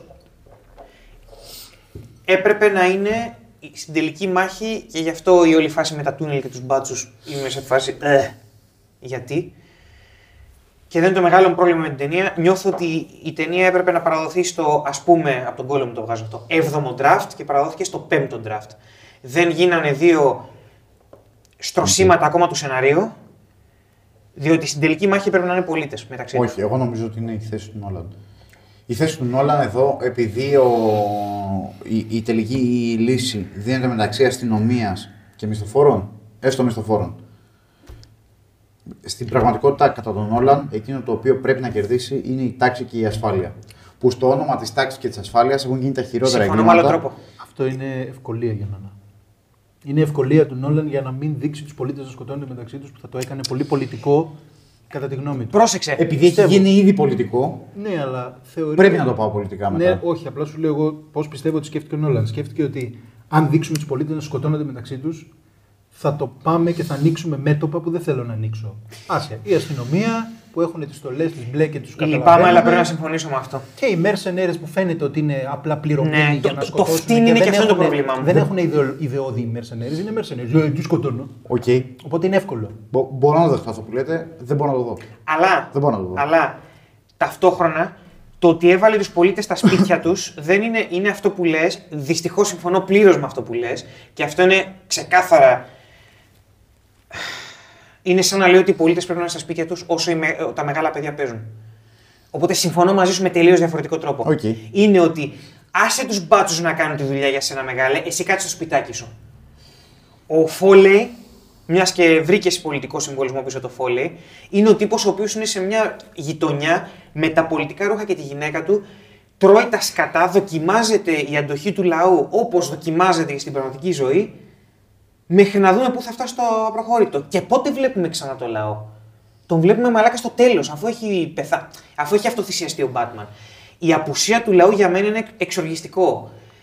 Η πλάκα είναι ότι μαζί σου, όταν άρχισα να. β- Ακόμα και τότε που πλακωθήκαμε 20, 21 Αυγούστου του 12, ακόμα και εκεί, αν θυμάσαι, είπα ότι ρε πούστη μου, διαφωνώ πάρα πολύ με αυτό που λες, αλλά η αλήθεια είναι ότι η Bats είναι στην τελική μάχη, δεν βοηθάει το επιχείρημά μου. Και θα το επαναφέρω αυτό με άλλο τρόπο ότι το ότι είναι μπάτσι εναντίον τρομοκρατών είναι κλέφτες και αστυνόμοι. Και ξαφνικά όλο αυτό το πράγμα το οποίο στα φέρει στο Dark Knight ήταν μεγάλο πράγμα το ότι συμπεριέλαβε το λαό. Και μου άρεσε τελικά, όπως είπα και στο βίντεο, ότι συμπεριέλαβε τον κόσμο. Ωραία. Εδώ τον έβγαλε στην απέξω και γαμώ το φελέκι μου που το έκανε αυτό. Πάμε τώρα για retrospective στα φέρι. Πάμε τριλογία. Α, όχι. Sorry. Με έναν τρόπο κάπως εισάγεται και λίγο Ωραία, για να το η, δούμε. η συνέχεια της συλλογής. Για να το δούμε. Άμα κάνεις retrospective με τα δεδομένα που έχεις από το Rises στα φέρι, Ναι. εκείνο το οποίο πραγματικά σου λέει είναι ότι η δημοκρατική διαδικασία δεν δουλεψε και εκείνο το οποίο δούλεψε και στις δύο περιπτώσεις Ναι. και στους πολίτες και στους κρατούμενους είναι η ατομική πρωτοβουλία ενός άριστου άνθρωπου. Ο τέτοιος. Περίμενε. Για Οι του. φυλακισμένοι, ρε μαλάκα. Ο ψηλός, ο φυλακισμένος. Ο Tiny Tim. Ναι, είναι- για- είναι για- άριστος. Για, Ένας εξάλφα. για την ομάδα εκείνη είναι μια μορφή αριστείας. Ναι, αλλά καταλαβαίνεις ότι θέλω να πω. Το βλέπω αυτό που λες, αλλά υπάρχει και η άλλη εξήγηση. Η οποία είναι ότι ούτε ο Μπάτσος μπήκε στο δρόμο του όταν αυτός πήρε και είπε ότι κοιτάξτε να δείτε, δεν θα παίξουμε το Όχι, ο παιχνίδι Μπάτσος του. δεν ήταν άριστος. Σου λέει Άλλο λέω, ξεκάθαρα. δεν λέγει άριστο. Ήταν ρε. κότα στο φέρι. Α, αυτό, αυτό λέω ότι. Μα ο Άριστος ορίζεται και από την, πρω... από τη βούληση, από την Ναι, πρωτοβουλία. αλλά δεν ήταν ταξικό. Καταλαβαίνεις ότι ήταν από χαμηλός στρώμα αυτός που ανέλαβε δράση. Έχουμε μπερδέψει γιατί λε. Καλά, εγώ είμαι άχρηστος σε αυτά. Οπότε... Όχι, λες για αριστεία ε, με την ιτσεϊκή έννοια τώρα και πριν έλεγες για, το, για την αριστεία. Σωστά. Ταξικά. Σωστά. Για την αριστεία Κοίταξε του, να δεις. του Ούτε, Batman ούτε, ταξικά. ο, ούτε ο Αριστοτέλης όμως Εγώ- ή και ο Πλάτωνας ορίζει τον Άριστο μόνο ταξικά. Όχι, Είναι δεν με τον το- ορίζουν το- καθόλου ταξικά. Αλλά απει- τον μπέρδεψε με το να λες πριν ανέφερες τον Batman ως άριστο, ε, ταξικά το είπες. Ναι, πριν το είπα ταξικά όντως. Αλλά τώρα το λες νιτσεϊκά. Το λέω νιτσεϊκά. Γι' αυτό είπα αλφα χάρη- εγώ. Γιατί χάρη ήρθε ο συμφωνία. τύπο ο οποίο. Αλλά δεν άρπαξε μόνο, δεν πήρε μόνο την πρωτοβουλία από όλους τους φυλακισμένους που εγώ θα μπορούσα να σου ότι παραβάλω, αλλά δεν θα το κάνω. Ε, ότι είναι συμβολισμός όλων των φυλακισμένων, ότι είναι η βούλησή τους. Δεν είναι. Αλλά το πήρε για τους μπάτσους την επιλογή του πυροκροτητή. Και για τους άλλους. Ρε παιδί μου, υπήρχαν, Οι άλλοι αποδείχτηκαν. Περίμενε. Υπήρχαν Τώρα, στα ανάποδα φέρι- στο point μου, αποδείχτηκαν δειλοί αυτοί. ρε παιδί μου, στα φέρι υπήρχαν έτσι όπως το έθεσε τα σκουπίδια και οι σωστοί. Τα Ναι. σκουπίδια λέει μαλάκα, να τους σκοτώσουμε, ρε μαλάκα. Είναι, Και ξαφνικά οι σωστοί είναι τα σκουπίδια και τα σκουπίδια είναι σωστοί. είναι απόβλητοι, να τους σκοτώσουμε. Οπότε έδειξε αυτό που λέει ότι είναι άριστος ο Tiny Tim επειδή λέει ότι όχι. Απλά μετά, όντως έρχεται τώρα ο όντως άριστος και παίρνει από τον Τζόκερ τον, ε, που του ε, κοπανάει τα γάντια στη μάπα, τα πτερίγια και του παίρνει και τον πυροκροτή, ο οποίος ο Τζόκερ θα έδινε την τελική λύση ούτως ή άλλως. Θα τους τίναζε και τους δύο. Αλλά εντάξει, όταν έχεις τον Batman ήρωα δεν μπορείς να το πας πλήρως ότι η επιλογή δίνεται στην ενότητα. Κοίτα, εγώ πιστεύω ότι ο Νόλαν. Καταλαβαίνεις όμως τι λέω. Ναι. Ωραία. Ε, εγώ πιστεύω ότι ο Νόλαν έχει μια διπλή προσέγγιση. Έχει μια ιδεαλιστική και ταυτόχρονα μια ελιστική προσέγγιση στην αριστεία. Εγώ θεωρώ ότι χέζει το λαό και αυτό είναι πρόβλημά μου. Ναι, και γι' αυτό Αλλά, μιλάω για αριστεία. αλλά πρέπει να είμαστε έτοιμοι να δεχτούμε ότι ένα κομμάτι του λαού θα, θα βούταγε στα σκατά με τον Μπέιν. Εγώ το πιστεύω ακράδαντα. Εντάξει, πρέπει να πούμε πιανού λαού. Είναι τελείως απλουστευτικό αυτό. Μα πιανού προφανώς λαού πρέπει. με ποιες συνθήκε. Σύμφωνοι, σύμφωνοι, σύμφωνοι. Προφανώς. Αλλά Αυτό- εκεί ήταν η μαγιά που έπρεπε να κάνει το Rises και δεν έκανε. Και δεν το έκανα όμως. Και δεν το έκανε. Αυτό έχει να κάνει με το αν πιστεύεις εξ αρχής στην ύπαρξη αυθεντικών λαϊκών κινημάτων. Ο Νόλαν φαίνεται να μην πιστεύει. Και αυτό είναι Και υποκριτικά. αυτό είναι πρόβλημα, ναι. Αυτό είναι υποκριτικά. Α, αν πιστεύεις στην ύπαρξη λαϊκών κινημάτων, ναι. Ε, ναι, είναι- προφανώς σου λέω ότι πιστεύω. Σαφώς σαφώς και α, πιστεύω ότι υπάρχουν κινήματα όχι λαϊκά, γιατί τα, τα λαϊκά κινήματα είναι. Αυθεντικά λαϊκά κινήματα λέει ότι δεν πιστεύει. Λέει δηλαδή ότι είναι μόνο υποχείρια των ισχυρών. Κατάλαβες. Απλά εν τέλει πρέπει να επιλέξεις αν ο ισχυρός είναι σωστός με την ιδεαλιστική έννοια ή λάθος με την ιδεαλιστική έννοια. Γιατί Ναι. ισχυρός είναι και ο Γκόρντον και ο Batman και πρέπει να επιλέξεις αυτή την πλευρά αλλά ο λαός δεν έχει λόγο σε αυτό γιατί δεν υπάρχουν αυθεντικά λαϊκά κινήματα, λέει ο Νόλαν. Λοιπόν, και γι' αυτό Δεν νομίζω μιλάω. ότι πιστεύει ότι υπάρχουν αυθεντικά λαϊκά κινήματα. Το οποίο είναι πρόβλημα το οποίο επίσης θα συμφωνήσω μαζί σου. Γιατί εγώ πιστεύω ότι μπορεί να Και υπάρξουν. αυτό είναι το point μου. Απλώς, απλώς, εμ, το, το πάμε αλλιώς εσύ και εγώ. Εγώ το, το μεγάλο μου θέμα με την πολιτική του Νόλαν είναι ότι δεν μπορείς να παίρνεις την επιλογή τους πολίτες. Και την πήρε στο Rises. Έπρεπε να βουτήξει τα χέρια του στα σκατά και να αναλύσει ποιος, ποιο κομμάτι του λαού θα πήγαινε με τον Μπέιν και, ποιο, και όχι κλέφτες και αστυνόμοι. Εκεί, Όχι. εκεί λέω, ξέρεις κάτι, χέσε με. Ε, εγώ νιώθω ότι είναι μια αυθεντική θέση του Νόλαν Ναι, που λέει ότι υπάρχουν, υπάρχει η κοινωνία των άριστων, η οποία Ναι, είναι εντάξει. η κοινωνία η οποία πρέπει να βασιλεύει. Πρέπει να είναι οι βασιλείς φιλόσοφοι,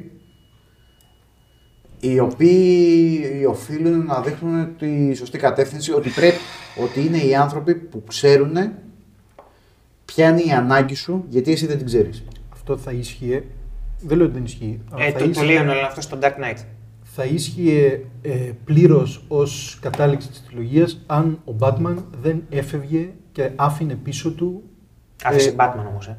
άφησε Batman και κλείνουμε με ένα πλάνο ενός μίζερου ε, Gordon όπου δεν θα αλλάξει κάτι, δεν θα υπάρξει κάποια κοινωνία των αρίστων στην Gotham, θα υπάρξει το κουράδι της Gotham με έναν νέο Batman να πλακώνει στο ξύλο όλους τους βρωμιάριδες επί άλλη μια φορά πάμε άλλη μια γύρα σκατού. Δεν, θ- αν στο τέλος έλεγε ότι οκ, τώρα είμαι ο Batman και θα είμαι ο νέος δικτάτορας της Gotham, ναι, οκ, θα έλεγα ότι ισχύει.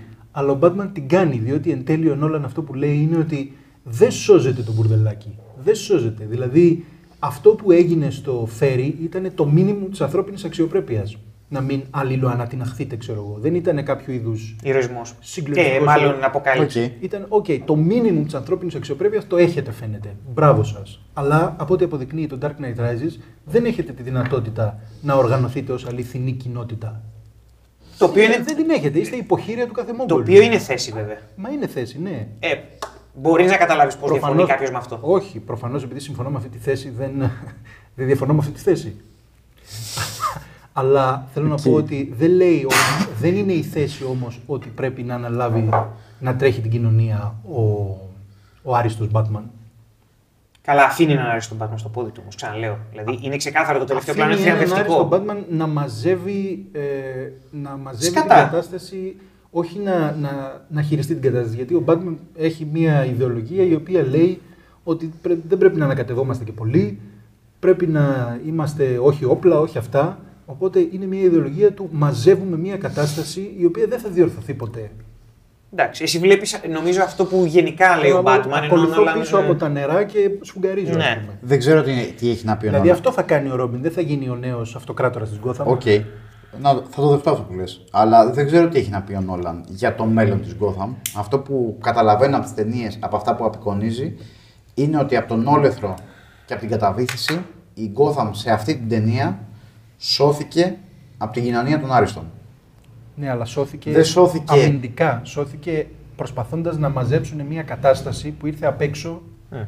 που επανήλθε η κοινωνία. Και ο κόσμος ποτέ. ε, απλά απλά το, το πρόβλημα είναι ότι ο λαός, Ο λαός υποχείρια. από την ο αρχή. πολίτης. Αυτό, αυτό, αυτό ρε παιδί. Αυτό είναι ξεκάθαρο. Αυτό είναι ξεκάθαρο. Αυτό, μα εκεί είναι, εκεί είναι η διαφωνία. Άρα, όταν σου απεικονίζει τους καπιταλιστές σαν καρικατούρες, σου απεικονίζει το, τον απλό πολίτη που είναι υποχείριο του καπιταλιστή, σαν, Σου δείχνει σαν την υποχείριο, σαν αυστηρότητα μαριονέτα. Που βλέπει για την Gotham. Ναι, και τη λύση Ε, τη, δίνει, τη δίνει οι άριστοι που πα, παρόλα αυτά αποσύρονται μετά. Μα αυτό είναι η τεράστια διαφορά. Διότι αν οι άριστοι βγαίνανε και λέγανε ότι, OK, επειδή είμαστε, Άρα εμείς άριστοι- τρέχουμε, ναι, επειδή οκ. είμαστε άριστοι, τώρα, αυτό, αυτό το, για μένα το κάνει ο Μπέιν. Ε, σε επίπεδο παροδίας και σε επίπεδο καρικατούρας, σοβιετικίστικης καρικατούρας κιόλας. Αλλά αυτό κάνει ο Μπέιν, ότι λέει το ανάποδο από αυτό που κάνει ο Batman. Ο Batman μαζεύει την κατάσταση. Ο Batman λέει ότι δεν μπορώ να σας διορθώσω. Δεν θα γίνετε ποτέ εσείς μια κοινότητα κανονική.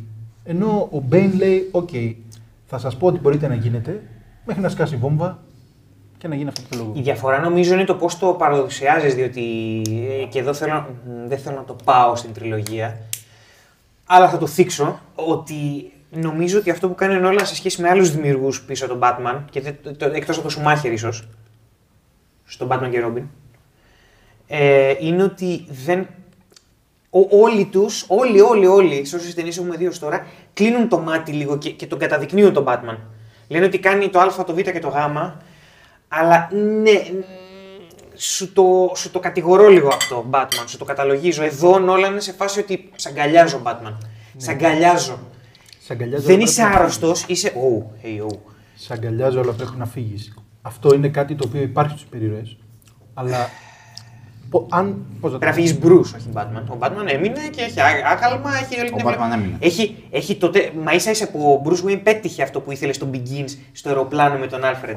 Sorry, τώρα το πάμε στην τριλογία σιγά σιγά. Α το πάμε. Το πέτυχε διότι ο Batman, ο Bruce μίλαγε για κάτι elemental, κάτι terrifying. Το terrifying ίσως να φύγει από τη στιγμή που ο Batman βγήκε κυριολεκτικά στο φως, αλλά του χτίσαν άγαλμα και αυτή τη στιγμή ο Batman θα υπάρχει και μετά τον Bruce Wayne. Άρα κατάφερε και έκανε το σύμβολο. Άφησε το legacy, το οποίο προσωπικά πφ, λατρεύω, αλλά η Gotham πάντα θα έχει έναν τύπο που ξέρω, θα μαζεύει τα σημάζευτα. Αυτή είναι η κατάρα του Batman και αυτή είναι η φύση του Batman. Και πάλι καλά. Απλώς θέλω να πω ότι μ, ο Νόλας συγκεκριμένα θεωρεί ότι πάντα πρέπει να υπάρχει ένας Batman. Ενώ όλοι οι υπόλοιποι δημιουργοί ως τώρα στις ταινίες που έχουμε δει κλείνουν το μάτι και λένε ότι κοίταξε να δεις. Ωραία βλέπουμε τα ξυλίκια, ωραία βλέπουμε την επική μουσική και τους κακούς και την ψυχολογία, αλλά υπάρχει προβληματάκι εδώ. Ο Νόλαν είναι ο πρώτος και, υπό τη- και η οπτική γωνία που μου δίνει είναι ο λόγος που είναι αγαπημένος μου Batman βέβαια. Ότι κοίτα, εγώ είμαι μαζί του βασικά. Ναι. Γιατί η κατάσταση στην Gotham δεν θα συμμαζευτεί ποτέ. Είναι ασημάζευτη. Εντάξει. Αυτό είναι μία, είναι μία θεματική με του υπερηρωές. Ε, πρέπει να το κλείσει την τριλογία την πουτάνα. Ναι, αλλά πρέπει για να το μένα κλείσει. το γεγονός ότι φεύγει και αφήνει πίσω του μόνο ένα σύμβολο το οποίο είναι σε επίπεδο της ιδέας και τίποτα άλλο, αφήνει μόνο μία ιδέα. Δεν ισχύει αυτό που λες. Ε, Μια ιδέα. Ξαναχτίζει το, το bad signal, ρε. και αλλά- δίνεις στον άλλο τα κλειδιά στη σπηλιά. Αυτό είναι μία ιδέα για, με, με βάση τη θεματική της ταινίας. Είναι η ιδέα του Batman, το σύμβολο του Batman. Βέβαια, συγγνώμη, συγγνώμη τώρα θα το φτηνίνω λίγο, αλλά μαλάκα. Α, κάτω, απ- η, σπ- η σπηλιά είναι κάτω από την έπαυλη. η έπαυλη είναι αρφανοτροφείο πλέον. Δεν μπορείς να μπαινοβγαίνει εύκολα. Αυτό είναι ξεκάθαρα χτίσιμο για Sons of Batman, όπου αντί για πανκιά θα είναι ορφανά. Πώς το ένα αποκλεί το άλλο; Πανκορφανά. Πανκορφανά. Μάλιστα. Αυτό που θέλω να πω είναι ότι υπάρχει στου υπερήρωε αυτό και είναι κέριο το να μην μείνει στην Gotham από τη στιγμή που αποφάσισε ότι παίρνει κυριολεκτικά τη μοίρα της Gotham στα χέρια του και έχει την απόλυτη εξουσία μιας πυρηνικής βόμβας να κρέμεται από το αρχίδι του. Δηλαδή, αυτό είναι και από τις αγαπημένες μου ιστορίες με τον Σούπερμαν. Διότι ο Σούπερμαν, εγώ δέχομαι ότι είναι άριστος. Με την Καλά, είναι ο νητσαϊκή άριστος. έννοια. Είναι ο τέλειος. Αν και δεν μπορώ να δεχτώ ότι ο τέλειος μεγάλωσε σε μια φάρμα στο Κάνζας. Αυτό δεν μπορώ να το δεχτώ. Αλλά λέω έστω. Ψηφίζει Τραμπ. Ναι. Εντάξει, είναι το υπερεγώ της ανθρωπότητας. Λέω έστω. Υπάρχουν οι ωραίες ιστορίες με τον Σούπερμαν που αποφασίζει να γίνει δικτάτορας ε, της γης. Α, Overman. Από και ο Overman και το Injustice και διάφορα. Το Red Sun. και το Red Sun που γίνεται διάδοχος του Στάλιν.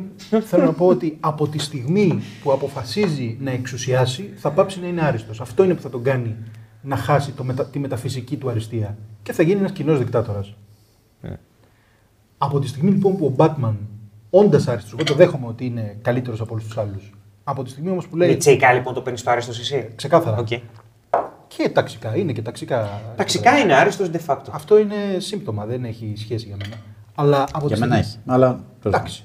Θα μπορούσε να είναι ε, από, τη, από το βόθρο, από τους, να έχει μεγαλώσει με, Δεν τον- θα έχει τα resources με να τον γίνει. Κρόκ. Θα τον Punisher. Εντάξει, Το το, ίδιο το, μου το, κάνει. το χρήσιμο του Δεν Batman θα- πάντως στηρίζεται στον είναι πλούσιος που έχει κληρονομήσει την εξουσία. Στηρίζεται, ναι, αλλά δεν θα, δεν θα του μείωνε το αριστείο του άμα είχε μεγαλώσει τον υπόνομο με τον Κρόκ. Θα του παίρνει το ταξικό. Θα του παίρνει το ταξικό. Αυτό είναι σύμπτωμα, αυτό λέω. Θέλω να πω ότι από τη στιγμή που αποφασίζει να φύγει, Και γι' αυτό και δεν σκοτώνει, γιατί ξέρει ότι το ότι είναι καλύτερος από τους άλλους θα σταματήσει να, να ισχύει όταν αρχίσει να πυροβολεί κόσμο στον δρόμο. Δεν θα είμαι πια καλύτερος από τους άλλους, θα είμαι τα ίδια σκατά. Έχει ένα μεταφυσικό που πρέπει να το δεχτεί ως. σε μεταφυσικό επίπεδο και όχι σε ρεαλιστικό επίπεδο προφανώς. Αλλά από τη στιγμή αυτό είναι, είναι κέριο το ότι φεύγει. Είναι πάρα πολύ σημαντικό για μένα. Άμα έμενε, τι θα γινόταν ο δικτάτορας της Gotham, θα γινόταν ο νέο Μπέιν. Καλά, αν είχε κι άγαλμα, βασικά κοιτά, θα ήταν μαγιά αν καθόταν. Διότι Kingdom Come. Ξεκάθαρα μετά. Ναι. Πας Mark Wade ε, νερά και το λατρεύω αυτό. Ε, Wade δεν το έγραψε στο Kingdom Come, νομίζω. Λοιπόν, εκεί αν έχεις τα αρχίδια, κάνει ένα Batman 4 στα 60 σου και κάτω. Αλλά δεν είχε σκοπό να το κάνει όλα αυτό. Τον έβγαλε, ξέρεις, το... να πω τον ξέπλυνε; Τον έβγαλε για να διατηρήσει όμως την. ε, το ότι είναι όντως καλύτερος από όλους τους άλλους. Απλώς, απλώς. Γιατί αλλιώς δεν θα ήταν. Θα ήταν ο Οκ, Μπέιν. οκ. Απλώς το πρόβλημά με μένα είναι ότι δεν δέχτηκε την ευθύνη ο Νόλαν, δεν την προσέγγισε, ε, δεν, δεν, δεν την πλησίασε την ευθύνη του να, του να, του να αναλύσει το πώς θα γινόταν, πώς θα φερόταν ο λαός. Το πρώτο μισό σου χτίζει τον Συμφωνώ. λαό, στο χτίζει. Και, και σχεδόν προδίδει αυτό που σου χτίζει το πρώτο μισό της ταινίας. Δεν Όχι σχεδόν. θα έλεγα ότι χτίζει Στο το προδίδει. λαό. Θα ήθελα προσωπικά. Ρε φίλε, στο χτίζει. Η μόνη διαφορά όσον αφορά την ταινία για μένα ήταν ότι θα ήθελα στη σκηνή που έχει την αστυνομία να είναι ο στρατός που πάει ενάντια στον ε, Μπέιν. Μπέιν. Αυτό είναι κλεψιά για μένα. Διότι θα ήθελα να δω πολίτες μεταξύ τους να σκοτώνουν. Ναι, ναι, και εγώ αυτό. Ξεκάθαρα, ξεκάθαρα για μένα. Ε, γιατί θα γινόταν εμφύλιο. Αλλά να δείξει ποιοι πολίτες. Ή έστω κάτι κάπως ότι κάποιοι, Να δείξει ρε παιδί μου. ότι κάποιοι φτωχοί ε, δεν την παλεύουν και θέλουν τον Μπέιν γιατί το φάγαν το παραμύθι. Κάποιοι φτωχοί Αυτό, αυτό. δεν το φάγαν το παραμύθι και άντε και γαμίσου και να υπάρχει μια περίεργη συλλογικότητα. Και εκεί θα έλεγε βέβαια σε εκείνο το σημείο ότι δημιουργείται μια αληθινή κοινότητα στην Gotham, οπότε μπορεί να έχει σωτηρία. Αλλά δεν θέλει να πει αυτό, δεν, θέλει να πει ότι δεν έχει σωτηρία η Gotham. Άρα δεν πιστεύει στο λαό. Άρα δεν πιστεύει, όχι. Ε, δεν αυτό. πιστεύει ούτε στο επίπεδο. Εκεί είναι η πηγαία διαφορά μου, ας πούμε. Άρα, με αυτή τη συλλογιστή λοιπόν, εγώ πιστεύω ότι ο, Γκόθα, ο Νόλαν είναι ένας φιωδάρχη. Δηλαδή είναι ένας τύπος ο οποίος προασπίζεται τα, τα συμφέροντα τα βασιλικά. Ότι υπάρχει μια είτε ολιγαρχία, είτε αριστοκρατία, είτε ένα, μια κυβέρνηση των λίγων που διαθέτουν παράσημα αριστείας, είτε αυτά έχουν να κάνουν με ψυχολογικά κριτήρια, είτε έχουν να κάνουν με ταξικά κριτήρια και κατά τη γνώμη μου αυτά κάπως συνδέονται κατά τον Νόλαν, γιατί ποτέ ο Νόλαν μέχρι τώρα δεν έχει παρουσιάσει αριστεία, γιατί και ο Μπέιν παρουσιάζεται σαν άριστος, αλλά δεν παρουσιάζεται με άριστα... Credentials. Ναι, δεν παρουσιάζεται με άριστα κίνητρα. Η ψιψίνα το ακυρώνει αυτό. Διότι η ψιψίνα αποφασίζει ότι θα γίνει η, η αριστομάνα για τα παιδιά, τα άριστα παιδιά του, του Batman που θα κληρονομήσουμε τον Batmanιλίκι. Θέλω να πω ότι με το να έχει την Σελίνα και την ε, συγκάτοικό της, λέει ότι ασχέτως της κοινωνικής τάξης στην οποία βρίσκεσαι, μπορείς στο τέλος να είσαι με τη σωστή πλευρά, όπως είναι η Σελίνα, και να βάλεις τα κανόνια σου και να αρχίσεις να βαράς τους κακούς. Άρα η Σελήνα έκανε κοινωνική ανέλυξη. Δεν έκανε κοινωνική τέλος της ανέλυξη. πόλης. Υπάρχει, κοινο- η Ήτανε- ταξική κοινοτικότητα υπάρχει. Θέλω να πω ότι ήταν άριστη παρόλο που έκλεβε κόσμο, παρόλο που ήταν στον πάτο, παρόλο που ήταν απαταιώνισσα, παρόλο που. Δεν Εντάξει. κυβέρνησε όμως κανέναν. Ήταν εργαλείο. Και ίδια. Όχι, δεν ήταν. Έκανε ελεύθερη επιλογή. Α, κοίτα, ήταν, Ήταν ήτανε- στο στρατό Περίμενε. της σωστής πλευράς. Ήταν εργαλείο του Μπέιν. Ξεκάθαρα. Μετά δεν Πρώτο έγινε εργαλείο μισό, του στο Batman. δεύτερο μισό έγινε. Ε, ο Batman τη είπε. Κατέληξε σαν σύζυγος του Batman. Ναι, στη μάχη Bruce τι Wayne. έκανε. Στη Πάρ' το, μάχη τι πάρ' το έκανε. αυτό, αυτό δεν θα διαφωνήσουμε ποτέ, συμφωνώ πλήρως. Αλλά Στη μάχη, στη λέμε. μάχη την ίδια, ο, σκο- ο- ο- Ήταν μια οπορτουνίστρια. ναι, ο- που τελικά άλλαξε γνώμη. Τώρα, αυτό τι σημαίνει, ε, άλλαξε γνώμη. Δεν δικαιολογείται στο σενάριο, αλλά άλλαξε γνώμη. Ένα λεπτό. Αλλά αυτό που λες για την ταξικότητα, αυτή την αριστεία την έχει και η Σελίνα. Την Α, κερδίζεις. ε, εγώ το λέω κουκουέ, αλλά οκ. Κοίταξε να δεις. Η, Αυτό η- με το κουκουέ, με η- το- η Ε. Σελίνα Κάιλ είναι μεταξύ τριών σημείων. Είναι Λαός Μπέιν Batman.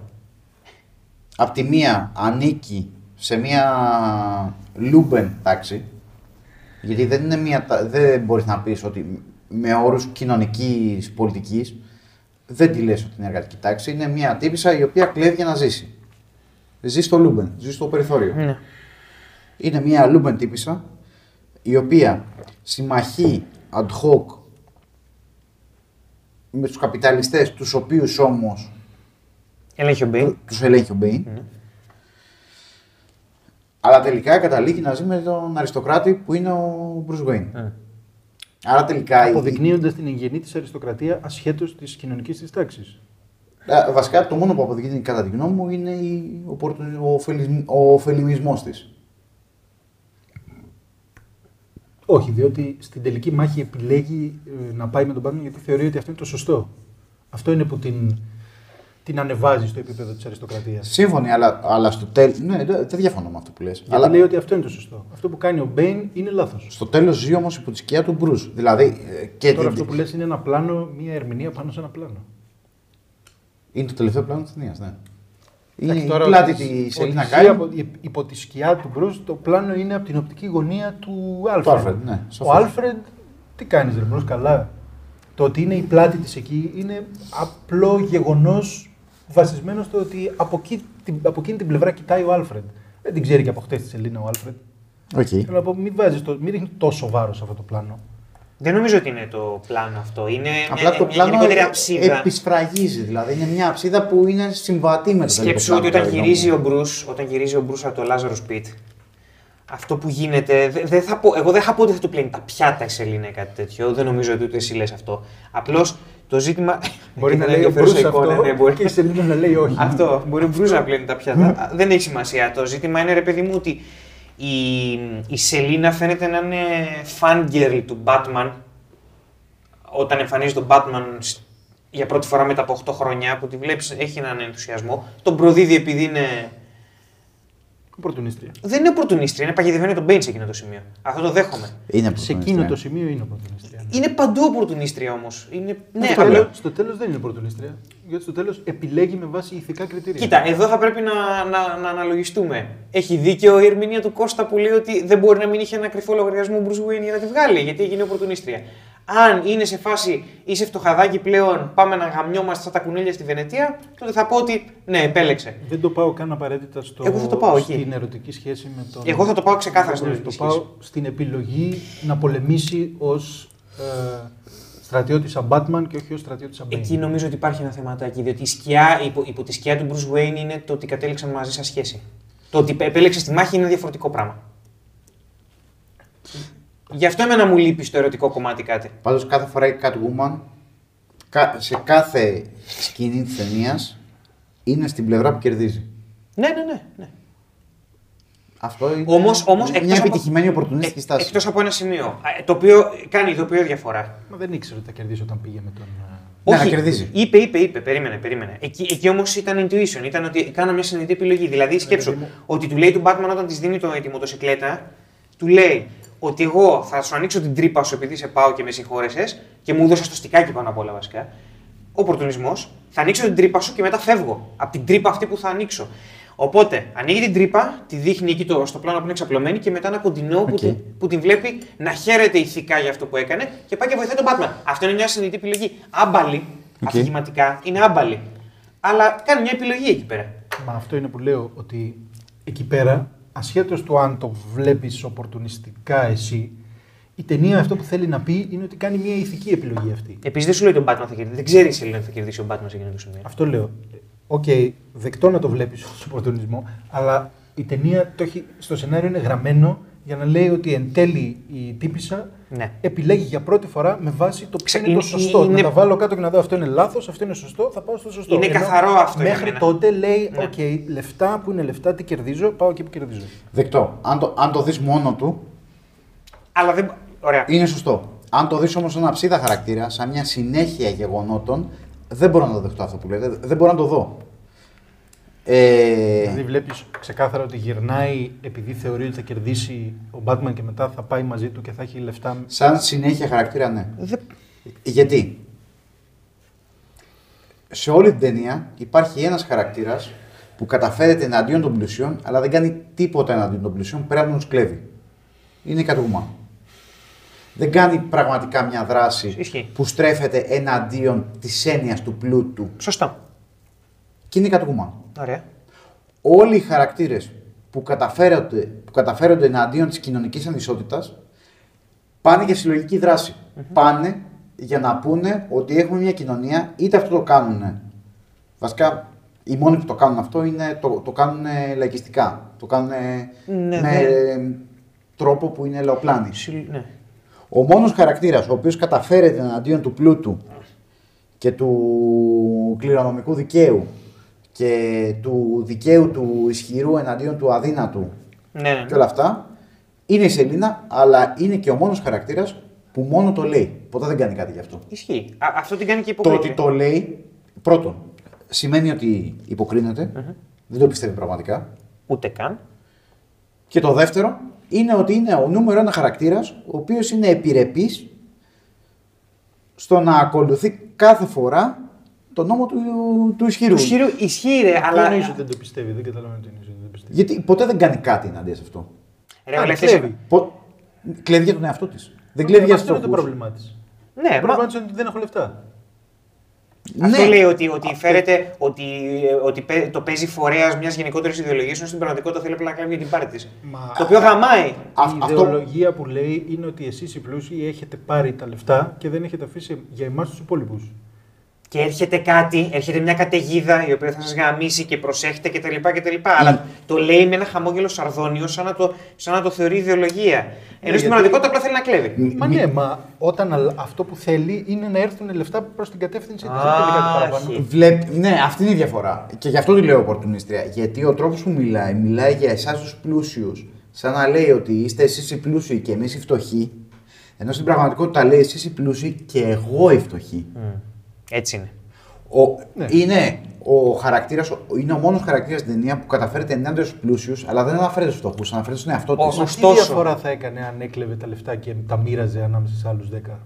Πάλι θα έκλεβε τα λεφτά και Όχι, θα δεν έκανε- σου λέει για, λε- για κλέψιμο. Όχι, για- Αυτό τότε πάει. θα είχε αναφορά σε συλλογική δράση ενάντια στους πλούσιους. Τώρα είναι οπορτουνίστρια κανονική. Να πω κάτι. Γιατί Ωστόσο, αναφέρεται στον εαυτό της μόνο. σ- συμφωνώ γιατί θέλει να τακτοποιήσει την, τον εαυτό της και τη φίλη της. Μα ο καθένας αυτό δεν θα έκανε. Ε, Θέλω να αυτό, πω ότι- αυτή είναι η θέση του νόμου. Όχι, ο Μπέιν, ο Μπέιν δεν αναφέρεται στους πλούσιους σε αντίθεση με τον εαυτό του. Αναφέρεται στους πλούσιους σε αντίθεση με τους φτωχούς. Γιατί και αυτός έχει ένα σκοπό να επιτύχει. Ο καθένας έχει ένα σκοπό να επιτύχει. Και χρησιμοποιεί. Και αυτό είναι τις ψηφιακό. Σωστά. Και, και οι μόνοι που είναι έντιμοι είναι οι άριστοι. Αυτό είναι η ψευτιά του Μπέιν, ούτως ή άλλως. Γιατί ο Μπέιν σου λέει ότι. Μα αυτό λέω. Σύμφωνα, είναι ρε, ότι αυτό. όλοι όσοι καταφέρονται Σ- ενάντια σ- στην εξουσία. Συμφωνώ μαζί σου. Είναι ότι όσοι αναφέρονται ενάντια στην εξουσία αναφέρονται γιατί έχουν κόμπλεξ ενάντια σε Ρε, αυτήν. η- Η μεν Catwoman Ναι. Καταφέρεται ενάντια στην εξουσία γιατί έχει ένα ναρκισσιστικό κόμπλεξ ότι η ίδια δεν είναι πλούσια και θέλει να είναι στο πλευρό ενός πλούσιου. Ο δε Bane καταφέρεται ενάντια στην εξουσία γιατί είναι υποτακτικός της Τάλια. Δεν είναι υποτακτικός φίλος της. Όχι. Ο Μπέιν πιστεύει αυτά που λέει. Ο Μπέιν θα αυτοκτονήσει για Όχι αυτό αυτά που λέει, πιστεύει το σκοπό της Λεγιώνας των Α, Μα αυτή είναι η έννοια του πραγματικού υποτακτικού. Του σκοπού όμως, όχι της Τάλια. Ναι. Είναι ισότιμη. Εγώ, ε, εντάξει, αυτό δεν θα, θα Συγγνώμη. διαφωνούμε. Τον έκανε Τάλια- excommunicate ο Ράζαλ Γκούλ. Και, τη- και η Τάλια φύγε μαζί του. Η Τον πίστη. έκανε excommunicate γιατί δεν του άρεσαν οι μέθοδοι. Όχι... Ήταν ακραίος. Είχαν διαφορά στη Ή- μέθοδο. Ήταν ακραίος, ναι. Πιστεύαν το ίδιο πράγμα όμως. Σύμφωνοι. Και η Τάλια πιστεύει το ίδιο πράγμα και είναι έτοιμη να θυσιαστεί. γι' αυτό. Όχι, η- το γαμάτο είναι ότι η Τάλια, το λέει αυτή η ταινία, ξεκάθαρα, ότι η- όταν, όταν ο Ράζαλ Γκούλ σούταρε τον Μπέιν, η Τάλια ακολούθησε τον Μπέιν. Γι' αυτό δεν θα πω ποτέ ότι είναι υποτακτικός. Ο Μπέιν είναι σκλάβος της ιδεολογίας του και χρησιμοποιεί την ψευτοεπανάσταση για να το πετύχει. Δεν κοιτάει τον κώλο του, όμως η Σελίνα κοιτάει τον κώλο της. Ούτε η Τάλια κοιτάει τον κώλο της. Κοιτάει. α, Υπηρετεί ξεκάθαρα την ιδεολογία. Ναι, Και η Τάλια. ναι. Και ο Ράζαλ. Αλλά η Σελίνα κοιτάει τον κώλο της. Η Σελίνα, ναι. Η Σελίνα όμως κηρύσσει ότι είναι κατά των πλουσίων, αλλά στην πραγματικότητα είναι ότι κοίτα. Εγώ τα λεφτά μου θέλω να βγάζω και άμα μπορώ να έχω και σταθερά λεφτά, κανένα πρόβλημα. Το οποίο είναι τελείως Σελίνα. Αυτό που λέει ο Νόλαν είναι ότι όλοι. Αυτό που έχει βάλει τη Σελίνα να εκφράζει. Λαϊκίζει η Σελίνα. Έχει να εκφράζει αυτή την, την, ε, το, το συναίσθημα που θα εκμεταλλευτεί ο Μπέιν. Δεν λέει ότι αυτό το συναίσθημα είναι άκυρο. Λέει ότι είναι ε, πρόσφορο έδαφος για να μπει και να το εκμεταλλευτεί ο Ναι, Μπέιν. ρε παιδί μου, σύμφωνοι. Απλώς εγώ θα πω ότι η Σελίνα είναι, είναι όντως οπορτουνίστρια. Είναι, αλλά στο σημείο στο οποίο αλλάζει γνώμη, δεν της λέει κανείς ότι πάει με τον ισχυρό. Δεν της το λέει. Δεν υπάρχει κανένα σημείο στο σενάριο και στο πώς υλοποιήθηκε που αυτή τη στιγμή παίρνω το μέρος του νικητή. Ο νικητής, με ό,τι πληροφορία έχει και έχουμε, είναι ο Μπέιν.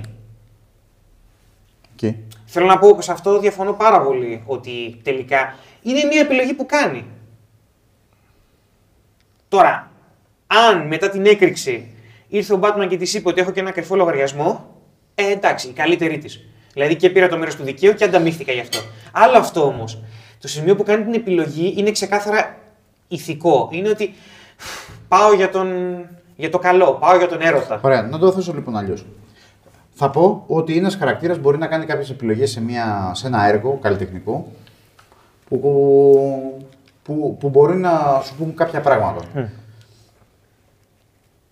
Εμένα δεν μου λένε κάτι οι, οι επιμέρους επιλογές. Εκείνο το οποίο μου λέει κάτι είναι τα μοτίβα των χαρακτήρων. Ένα μοτίβο λοιπόν το οποίο βλέπω στην Catwoman είναι το μοτίβο το ότι πηγαίνει πάντα με τον ισχυρό. Okay. Το γεγονός λοιπόν ότι τυχαίνει όταν κερδίζει ο Bane τον Batman να έχει συνεργαστεί η Catwoman με τον Bane και όταν ο Batman τελικά δίνει τη λύση στην Gotham να πηγαίνει η Catwoman με τον Bane, μου δηλώνει ένα μοτίβο της ίδιας της Catwoman. Μπορεί να πέφτω έξω, μπορεί να πέφτω έξω. Αλλά εγώ βλέπω ένα μοτίβο πίσω από αυτό. Ε, δεν είναι το και μέτα. όταν το παντρέψω αυτό με το γεγονός ότι η Catwoman καταφέρεται ενάντια στον πλούτο και στην ισχύ του πλούτου, αλλά στην πραγματικότητα δεν κάνει τίποτα και ο μόνος τύπος που κάνει κάτι είναι ο Μπέιν, ο οποίος είναι ένας λαοπλάνος, εκείνο το οποίο μου δηλώνει είναι ότι η αντιπαράθεση με, τη, με την ισχύ σε μια κοινωνία είναι ότι είναι άκυρη, διότι μια κοινωνία πρέπει να την διοικούν οι άριστοι. Ναι. Είναι- πρέπει να ξεκαθαρίσουμε τα κίνητρα. Τα κίνητρα για τα οποία ε, ε, καταφέρεται ενάντια στον πλούτο είναι επειδή δεν τον έχει. Μπράβο, και γι' αυτό τη λέω οπορτουνίστρια. Μα δε, ο, ο Σύμφωνα. Νόλαν δεν λέει ότι υπάρχει ποτέ άλλο κίνητρο για να στραφείς ενάντια. στον Ναι, πλούτο. αλλά γι' αυτό τη λέω μόνο. οπορτουνίστρια. Εγώ δεν διαφωνώ με αυτό που λες. Αυτό, αυτό λέει και για όλους τους άλλους πολίτες που μπαίνουν και τα κάνουν λίμπα στα, στα πλουσάδικα. Θέλω να πω, δεν, θέτει, δεν υπάρχει κάποιος χαρακτήρας στον οποίο να τον βάζει. Άλλο αν τον ήθελες. Αλλά δεν βάζει κάποιον χαρακτήρα που να λέει ότι αυτά που λέει η Σελίνα, αλλά για άλλο κίνητρο πέρα από το.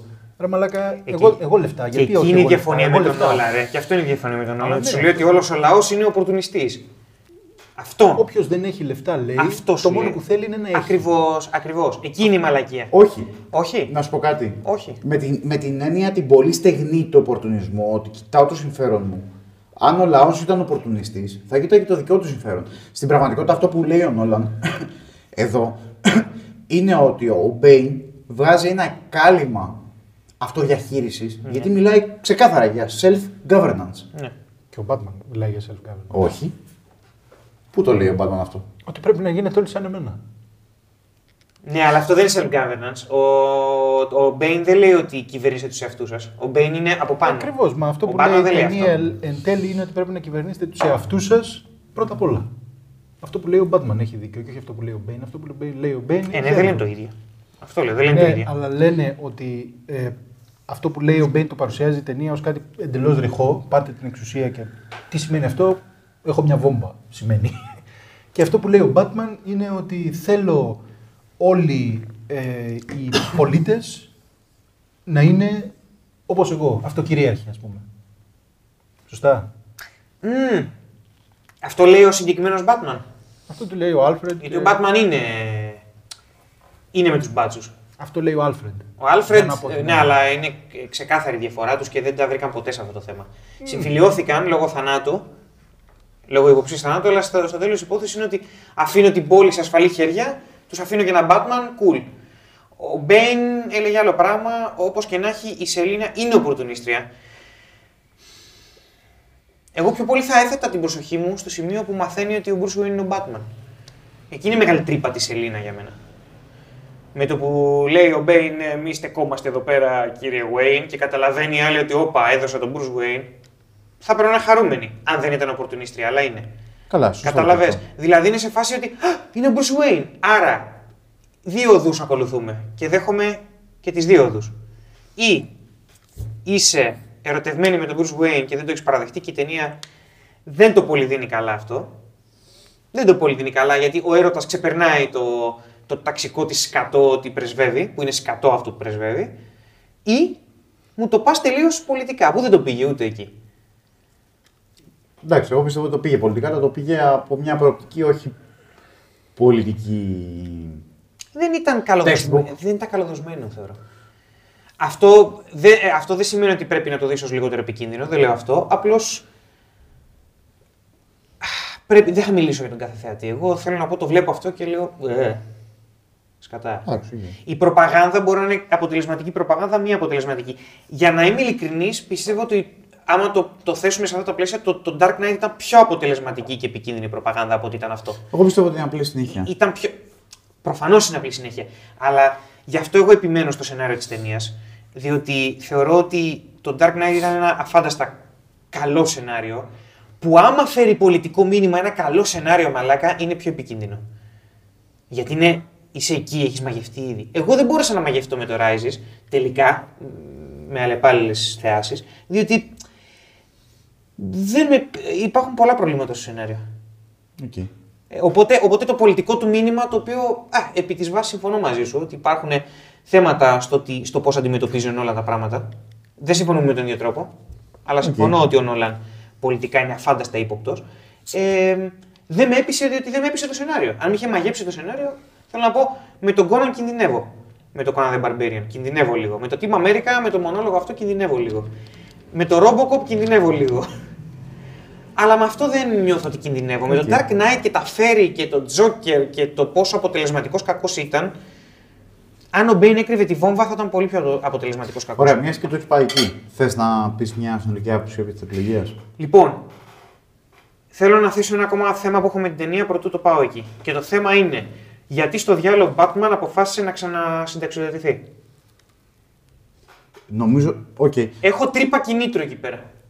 Αν κάποιος μπορεί να μου πει, θέλω να το αγαπήσω αυτό το σημείο. Μπορώ να το, Για το φόβο. πω είτε ως προς την ταινία μόνη της, είτε ως προς την τριλογία. Τέλεια. Ωραία. Υπό αυτή την έννοια ξεκίνα το εσύ λοιπόν. Διότι πραγματικά θέλω απάντηση σε αυτό. Ξανακερδίζει το φόβο του και τι, φοβάται μην μείνει χωρίς γηροκόμηση. Ωραία. Ποιο σημείο μιλάς τώρα; Για το τέλος. Θέλω να πω, ο Batman αποφασίζει να συνταξιοδοτηθεί και να παντρευτεί και να αφήσει τον Batman πίσω Στο του. τέλος. Ναι. Όχι στο τέλος του Dark Knight. Στο τέλος του Dark Knight Rises. Ε, δεν μου αρέσει, κοίτα, καταρχάς, εγώ ε, πάω με τα νερά της ε, επιλογής που έκαναν και λέω ότι, οκ, σταμάτησε να είναι ο Batman για 8 χρόνια. Θα ήθελα να είναι ο Batman για 8 χρόνια παγωμένος σε αυτόματο πιλότο. Θε- Θεωρώ ότι θα ήταν τουλάχιστον το ίδιο τραγικό με, το, με αυτό που επέλεξα να κάνουν. Αλλά μου βγάζεις τον Batman από το προσκήνιο, τον ξαναφέρνεις, τον ξαναβγάζεις, τον ξαναφέρνεις και τον ξαναβγάζεις. Και λέω, τον Bruce Wayne Batman. Και λέω, αφού βγήκε το Lazarus Pit, βγήκε με μια νέα αγάπη για τη ζωή και μπόρεσε να αφήσει τον Batman πίσω του, πώς, λόγω του φόβου; Δεν το είδα αυτό, δεν συνέδεσα ποτέ τα συναισθηματικά, ε, τις συναισθηματικές τελείες για τις οποίες ο Batman αποφάσισε να αφήσει μια και καλή. Ο Bruce αποφάσισε να αφήσει μια και καλή τον Batman πίσω του. Έχει κάποιο απάντηση σε αυτό; Περίμενε. Εγώ έχω. Και εγώ έχω μία, δεν θα σε ικανοποιήσει, γιατί ούτε και για μένα είναι Για πες. πλήρη. Θε να την πεις. Όχι, πρώτα εσύ, πρώτα εσύ. Να την πω. Πρώτα αυτή που δεν θα τον ικανοποιήσει. Ναι. Νομίζω ότι ούτε η δική μου. Ούτε σκα- σκατά, ούτε δική θα με ικανοποιήσει, αλλά για πες. Ωραία, οπότε πάω τώρα. Πάμε, πάμε, ξεκινάω πάμε. μια κουβέντα επί της Επί της τριλογία σιγά σιγά να το κλείνουμε ούτως ή άλλως. Λοιπόν, είναι μια καλοφτιαγμένη τριλογία, θα ξεκινήσω Ναι. και θα πω. Πρώτα απ' όλα γιατί είναι μια τριλογία η οποία έχει ένα σαφές τόξο χαρακτήρα. Ναι. Παρότι άμα δω την κάθε ταινία ξεχωριστά, η μόνη ταινία που ασχολείται πραγματικά με τον Batman είναι το Begins. Το, το Rises, κατά τη γνώμη μου, ασχολείται πολύ περισσότερο με τον Bruce Wayne, όχι τόσο πολύ με τον Batman. Και καταλήγει και έτσι και δεν είναι τυχαίο το ότι καταλήγει με Bruce Wayne. Ε, και έχει, να, έχει και το πολιτικό στίγμα πάρα πολύ του Νόλαν. Εγώ δεν μπορώ να το ξεπεράσω αυτό. Από τότε ο, Νί- ο Νόλαν έχει στιγματιστεί για μένα. Ωραία. Και από τότε έχω να τρέξει σε άλλες ταινίες του Νόλαν προγενέστερες που έχω δει και τις έχω δει με διαφορετική ματιά. Okay. Για μένα έχει στιγματιστεί ο Νόλαν, τον βλέπω πάντα καχύποπτα. Ωραία. Από τότε. Okay. Ε, αυτό που βλέπω λοιπόν στην τριλογία συνολικά είναι ότι πρώτον έχει μια συνολική αψίδα χαρακτήρα και αυτό πρέπει να το εκτιμήσω καλλιτεχνικά. Ξεκινάει ένα χαρακτήρα τον οποίο τον κλείνει, είναι ένα πλήρες όραμα καλλιτέχνη. Ναι. Το εκτιμώ αυτό πολύ. Διαφωνώ πάρα πολύ με όλο αυτό. Το, ωραία. Και διαφωνώ και πολιτικά και διαφωνώ και με την έννοια που, με την εικόνα που έχω εγώ για τον Batman στο μυαλό μου. Στην πραγματικότητα αυτό που βλέπω στην τριλογία του Batman είναι μια ψήτα χαρακτήρα που έχει να κάνει με το τραύμα. Έχει να κάνει με το τραύμα ενός νεαρού παιδιού και αυτό γενικεύεται και λίγο γιατί τραύματα έχουμε όλοι μας. Όλοι μας, η, η ζωή μας είναι μια πορεία διαχείρισης τραυμάτων και το πώς ζούμε μέσα στα τραύματα που είχαμε παιδιά και τα τραύματα που, τα, που μας δημιουργούνται μεγαλώνοντας, πώς τα διαχειριζόμαστε και πώς δημιουργούμε σχέσεις μεταξύ μας μέσω αυτών των τραυμάτων. Ωραία. Υπό αυτή την έννοια είναι κάτι το οποίο εκτιμώ γιατί είναι ένα πολύ σαφές όραμα του Νόλαν. Έχει ένα τραύμα παιδικό. Στο Begins σου δείχνει πώς αυτό ξεκινάει. Στο Dark Knight σου δείχνει πώς αυτό ενσωματώνεται και αναπαράγεται. Και στο Rises στο λύνει. Πες μου πώς. Σε παρακαλώ, πες μου πώς. Με ένα κύκλο. Με ένα κύκλο. Με ένα κύκλο και σε αυτό ο Νόλαν είναι- είναι συνεπής με τον εαυτό του με έναν τρόπο που διαφωνώ πάρα πολύ. Το γεγονός που αυτό που είπε πριν ο Σύφης και με το οποίο συμφωνώ πολύ, ότι είναι λίγο θολή η γραμμή του, αν είναι σταλινικός ηγέτης ο, ο Μπέιν ή αν είναι Χίμλερ, πιστεύω ότι είναι μια προσέγγιση του Νόλαν η οποία είναι ότι τα, τα άκρα τέμνονται. Ε, ότι Ακροδεξιός και ακροαριστερός είναι το ίδιο πράγμα. ε, ναι, ότι είναι οκ. το ίδιο πράγμα. Ναι. Με την ίδια έννοια, ο... στο Begins ξεκινάει με Bruce Wayne και στο Rises καταλήγει με Bruce Wayne. Οκ. Ο Batman είναι μια πορεία στη μέση και ο κύκλος της ζωής του Bruce Wayne είναι μια πορεία που ξεκινάει από ένα σημείο και καταλήγει στο ίδιο σημείο. Οκ. Στην πραγματικότητα είναι μια διαδικασία αυτοθεραπείας όλη η τριλογία όπου ο Bruce Wayne ξεκινάει με ένα παιδικό τραύμα γε- ε, σκοτώνουν οι γονείς του μπροστά του μένει για ένα πολύ μεγάλο διάστημα συναισθηματικά στην ηλικία των 10 ετών mm πότε σκοτώνουν οι γονείς του και τελικά επιστρέφει σε αυτή την ηλικία και αυτό είναι που τον θεραπεύει. Ο Batman είναι μια ενδιάμεση φιγούρα η Επιστρέφει στο Λάζαρο Σπιτ. Στην παιδική ηλικία ξανααντιμετωπίζει το φόβο, αυτό, αυτό μου λες; το φόβο τον έχει αντιμετωπίσει και η όλη πορεία του είναι η αντιμετώπιση του φόβου του. Δηλαδή, στην πρώτη ταινία αντιμετωπίζει το φόβο. Το ξεπερνάει.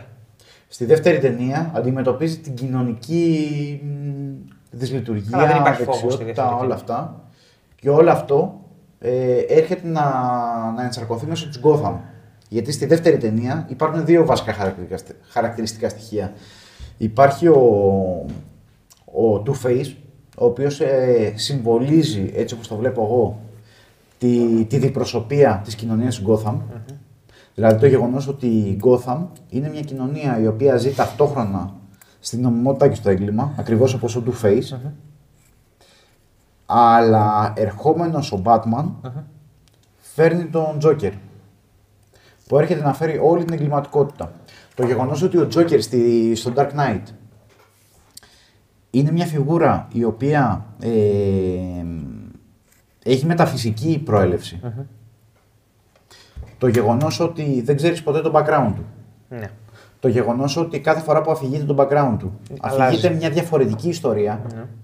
Το γεγονός ότι κάθε φορά μπορεί να κάνει πράγματα τα οποία δεν καταλαβαίνεις από πού προκύπτουν. Το γεγονός ότι μπορεί να βρίσκεται σε διαφορετικά μέρη. Ε, ότι καταφέρνει να περαιώνει τα σχέδιά του με τρόπο που δεν καταλαβαίνεις πώς θα κάνει όλα αυτά. Για μένα συμβολίζει ότι είναι ο διάβολος. Συμβολίζει, τα διαφορετικά background του είναι όλα τα backgrounds των πολιτών της Gotham που είναι τραυματισμένοι. Όταν ο, ο Τζόκερ σε διαφορετικές περιστάσεις λέει ότι το χαμόγελο, όλες αυτές οι χαρακιές, όλα αυτά τα τραύματα μου δημιουργήθηκαν με διαφορετικό τρόπο, είναι σαν να σου αφηγείται μια ιστορία διαφορετικών οικογενειών στην Gotham, Οκ. οι οποίες πήγαν στραβά. Οκ. Όταν λοιπόν το λέει αυτό ο Τζόκερ, δεν καταλαβαίνω ότι υπάρχει ένας άνθρωπος Τζόκερ, αλλά καταλαβαίνω ότι μιλάει εκ μέρους μιας πτυχής του συλλογικού ασυνείδητου της Gotham, Ωραία. Που σου λέει ότι εγώ είμαι μέλος αυτής της οικογένειας, που συνέβη αυτό το πράγμα, υπήρχε αυτός ο πατέρας και αυτή η μάνα, που υπήρχε αυτή η σύγκρουση, Βγήκα που από έγινε όλους. όλο αυτό και τελικά όλο αυτό πήγε στραβά. Και όλο αυτό η Gotham είναι ένας εμφύλιος. Είναι ένας εμφύλιος που έρχεται να συγκρουστούν οι εγκληματίες με τους νόμιμους πολίτες. Είναι ένας εμφύλιος που κυνηγάμε να σκοτώσουμε τον τάδε πολίτη που ξέρει την ταυτότητα του Batman, που ξέρει την ταυτότητα δηλαδή του υπερεγώ μας που μπορεί να μας σώσει. Και αυτό πρέπει να το σκοτώσουμε, είναι η αυτοκαταστροφή της Gotham. Okay. Ο, ο Joker στο, στο Dark Knight. Και γι' αυτό το λόγο δεν έχω μεγάλο πρόβλημα με το πόσο ε, μεταφυσικά δίνεται. Ωραία. Γιατί ο Joker εμφανίζεται στην Gotham με τον που εμφανίζεται ο Batman. Και με αυτή την έννοια θεωρώ ότι ο Τζόκερ είναι ο διάβολος και με αυτή την έννοια θεωρώ πως ο Νόλαν είναι πάρα πολύ χριστιανός. Γιατί; Γιατί ξεκινάει με την πρώτη ταινία με τον Begins, όπου σου παρουσιάζει τον Ιησού, ο οποίος είναι χαμένος, περιπλανάται, επιστρέφει στην Gotham και παίρνει το ρόλο του Μεσσία. Στο Dark Knight αυτοθυσιάζεται για να σώσει την Gotham από το διάβολο που συμβολίζει το θανατο νικάει το θάνατο και στην, στην Πεθαίνει για να νικήσει το θάνατο. Πεθαίνει για να νικήσει το θάνατο ακριβώς. Και στην τρίτη ταινία υπάρχει δευτε... η δευτέρα παρουσία. Και τρίτη και τέταρτη δυστυχώς. Όπου τελικά υπάρχει δευτέρα παρουσία, στο τέλος υπάρχει η ανάληψή τους στους ουρανου και δεν υπάρχει κανένας λόγος να υποθέσω ότι μετά από την απόσυρση του, του Batman από την Gotham στο Dark Knight Rises, η Gotham δεν ζει σε ευημερία. Δεν υπάρχει λόγος να το Πραγματικά συμφωνώ απόλυτα με αυτό. Οπότε με αυτή την έννοια θεωρώ ότι ο, τον Νόλαν τον διακατέχει, τον, διακα, τον, διακατέχουν, τον διακατέχει ένα πνεύμα που έχει δυτή φύση. Το πνεύμα της αριστείας, είτε αυτή είναι νητσεϊκή, όπως λέει ο Σύφης, είτε είναι ταξική. ταξική. Γιατί πιστεύω ότι ο Νόλαν πιστεύει και στην ψυχική αριστεία, συναισθηματική, αλλά και στην ταξική, ναι. στο ότι αυτός που έχει λεφτά αξίζει να τα εχει αλλά είναι και πάρα πολύ χριστιανός. Okay. Γιατί πιστεύει ότι υπάρχει ένας Μεσσίας ο οποίος θα έρθει. Στην πρώτη ταινία θα περιηγηθεί για να μάθει τον κόσμο, να γνωρίσει τον κόσμο. Στη δεύτερη ταινία θα θυσιαστεί για αυτόν ενάντια στο θάνατο και στο διάβολο που είναι ο Τζόκερ, που παρουσιάζεται με όλο αυτόν τον τρόπο. Γιατί ο Τζόκερ στην πραγματικότητα είναι κεντρική φυσιογνωμία στο Dark Knight, διότι είναι παντού και πουθενα Ε, διότι ό,τι κάνει ο Τζόκερ είναι οι κινήσεις που κάνει η Gotham είναι ο διαβολέας. Είναι αυτό το πράγμα που λέει στους μαφιόζους ότι πρέπει να κάνετε αυτό, πρέπει να αντιπαρατηθείτε στον Batman. Δεν ξέρεις από πού προέκυψε. Απλά προέκυψε. Προέκυψε γιατί ήρθε ο Batman. Και μετά τους γαμάει. Ήρθε γιος του Θεού. Χωρίς το Θεό δεν υπάρχει διάβολος. Mm. Ε, έρχεται για να φέρει το θάνατο. Αυτοθυσιάζεται ο γιος του Θεού, του δημιουργού της Gotham, για να νικήσει το θάνατο, το διάβολο. Mm-hmm. Και στην τρίτη ταινία, στο Dark Knight Rises, έρχεται να, να αναγερθεί πάλι από το, από το Λάζαρος Σπιτ. Από το τέτοιο του Λάζαρου. Ναι, είναι εκεί, είναι εκεί. Ναι. Έτσι. Ώστε τελικά να, να έρθει και να φέρει τη βασιλεία των ουρανών που στο τέλος της τριλογίας δεν, δεν έχω πραγματικά λόγο να πιστέψω γιατί η Gotham δεν ζει σε ευημερία πια. Έχουν σηκώσει το άγαλμα του Batman, ο Bruce Wayne πλέον έχει θεραπευτεί από όλα τα τραύματα, δηλαδή έχει κάνει, μια πλή... έχει κάνει ένα πλήρες ταξίδι. Έχει λυτρωθεί. Πώς; Εγώ αυτό ρωτάω. Πες Γιατί έχει περισσώσει το προσωπικό του τραύμα. Μάλιστα. Σε ποιο σημείο του, του, του Rises ρωτάω εγώ. Μπορώ να αντι... μόνο, μόνο, και μόνο, μια θεωρία. μόνο και μόνο το, το, το γεγονός ότι πάβει να είναι Batman είναι μια λύτρωση από τη διτότητα του χαρακτήρα του. Είναι μια λύση από την αντίφαση. Ναι, δεν ρωτάω. Έχει καταλήξει το πώς είναι μάλλον άσχετο για τον Όλαν. Ναι. Αυτό μάλλον που ενδιαφέρει τον Όλαν είναι ότι συνέβη. Okay. Και για να συμβεί αυτό, έχει καταπολεμήσει τη δυτή φύση της κοινωνίας, τον Two Face. Ωραία. Το τη, διάβολο. Της συνύπαρξης εγκληματικότητας μαζί με, τη, με την νομιμότητα. Έχει καταπολεμήσει το διάβολο mm. και έχει καταλήξει την πλήρη αριστεία που είναι το Ράιζ. Και τον ψευδοπροφήτη επίσης. Και τον ψευδοπροφήτη που είναι ο Μπέιν. Οπότε με αυτή την έννοια πιστεύω ότι ο, ο Νόλαν έχει φτιάξει μια πλήρη Την εκτιμώ γιατί είναι ένα όραμα ενός καλλιτέχνη. Υπό αυτή την έννοια καλλιτεχνικά την εκτιμώ. Τη μισώ τόσο πολύ γιατί είναι τόσο ενάντια σε ό,τι πρεσβεύω, σε ό,τι πιστεύω, σε όποια πολιτική άποψη έχω. Από τότε τον Όλαν τον έχω συγχαθεί, δεν μπορώ να τον δω χωρίς να τον κρίνω και Μπορεί να μου καταλογίσει, κάποιος μου το καταλόγησε κιόλας. Στο ε, Dark Knight. Στο Dark Knight. Τότε, ναι. Ότι βγάζω εμπάθεια. Τη βγάζω την εμπάθεια, ναι, αλλά η εμπάθεια αυτή πηγάζει από μια πηγαία δική μου αντίθεση σε σχέση με το όραμα του σκηνοθέτη, με το τι πιστεύω και έχω κάθε δικαίωμα να το κάνω αυτό. Όπως είπαμε και στο βίντεο εκείνο, ε, έχει συγκεκριμένο λόγο, έχει συγκεκριμένη αιτιολογία, δεν έχει σημασία. Αλλά α, ε, αυτό που πιστεύω τελικά είναι ότι ο Νόλαν είναι ένας τύπος ο οποίος είναι με τη φεοδαρχία, είναι με την αριστοκρατία, είναι άριστος και είναι όσο δεν πάει χριστιανός μέχρι το γαμμένο μαδούλι του. Μάλιστα. Και γι' αυτό τον συχαίνομαι τόσο πολύ σαν προσωπικότητα. Αν και τον εκτιμώ τόσο πολύ σαν καλλιτέχνη, γιατί Ε, είναι καλός αυτό που κάνει. Τουλάχιστον. αυτά, αυτά που κάνει είναι και έσερ. Δηλαδή, ό,τι τατουάζ έχω εδώ πάνω είναι έσερ. Αγαπάω τον έσερ. Οπότε μεθοδολογικά είναι φοβερός όλα. Σε περιεχόμενο τον φτύνω. Οκ. Και αυτή είναι η πραγματική μου γνώμη. Προσπαθώ να μην βγάλω κακία. Λέγε. Τι να πω. Θέλω απάντηση στο ερώτημά μου. Και με, με βάση αυτό να πεις όλη την τριλογία. Είχαμε αφήσει κάτι άλλο που το ξέχασα τώρα. Τέλεια. Άρα δεν το αφήσαμε. Γιατί φεύγει ο, α, γιατί φεύγει ο Batman; Αυτό σου λέω. Γιατί ε, τα παρατάει γυρνώντας από το Lazarus Pit και η τελευταία του μάχη είναι η μάχη της Gotham. Γιατί δεν ξαναγίνεται Batman δηλαδή. Ναι.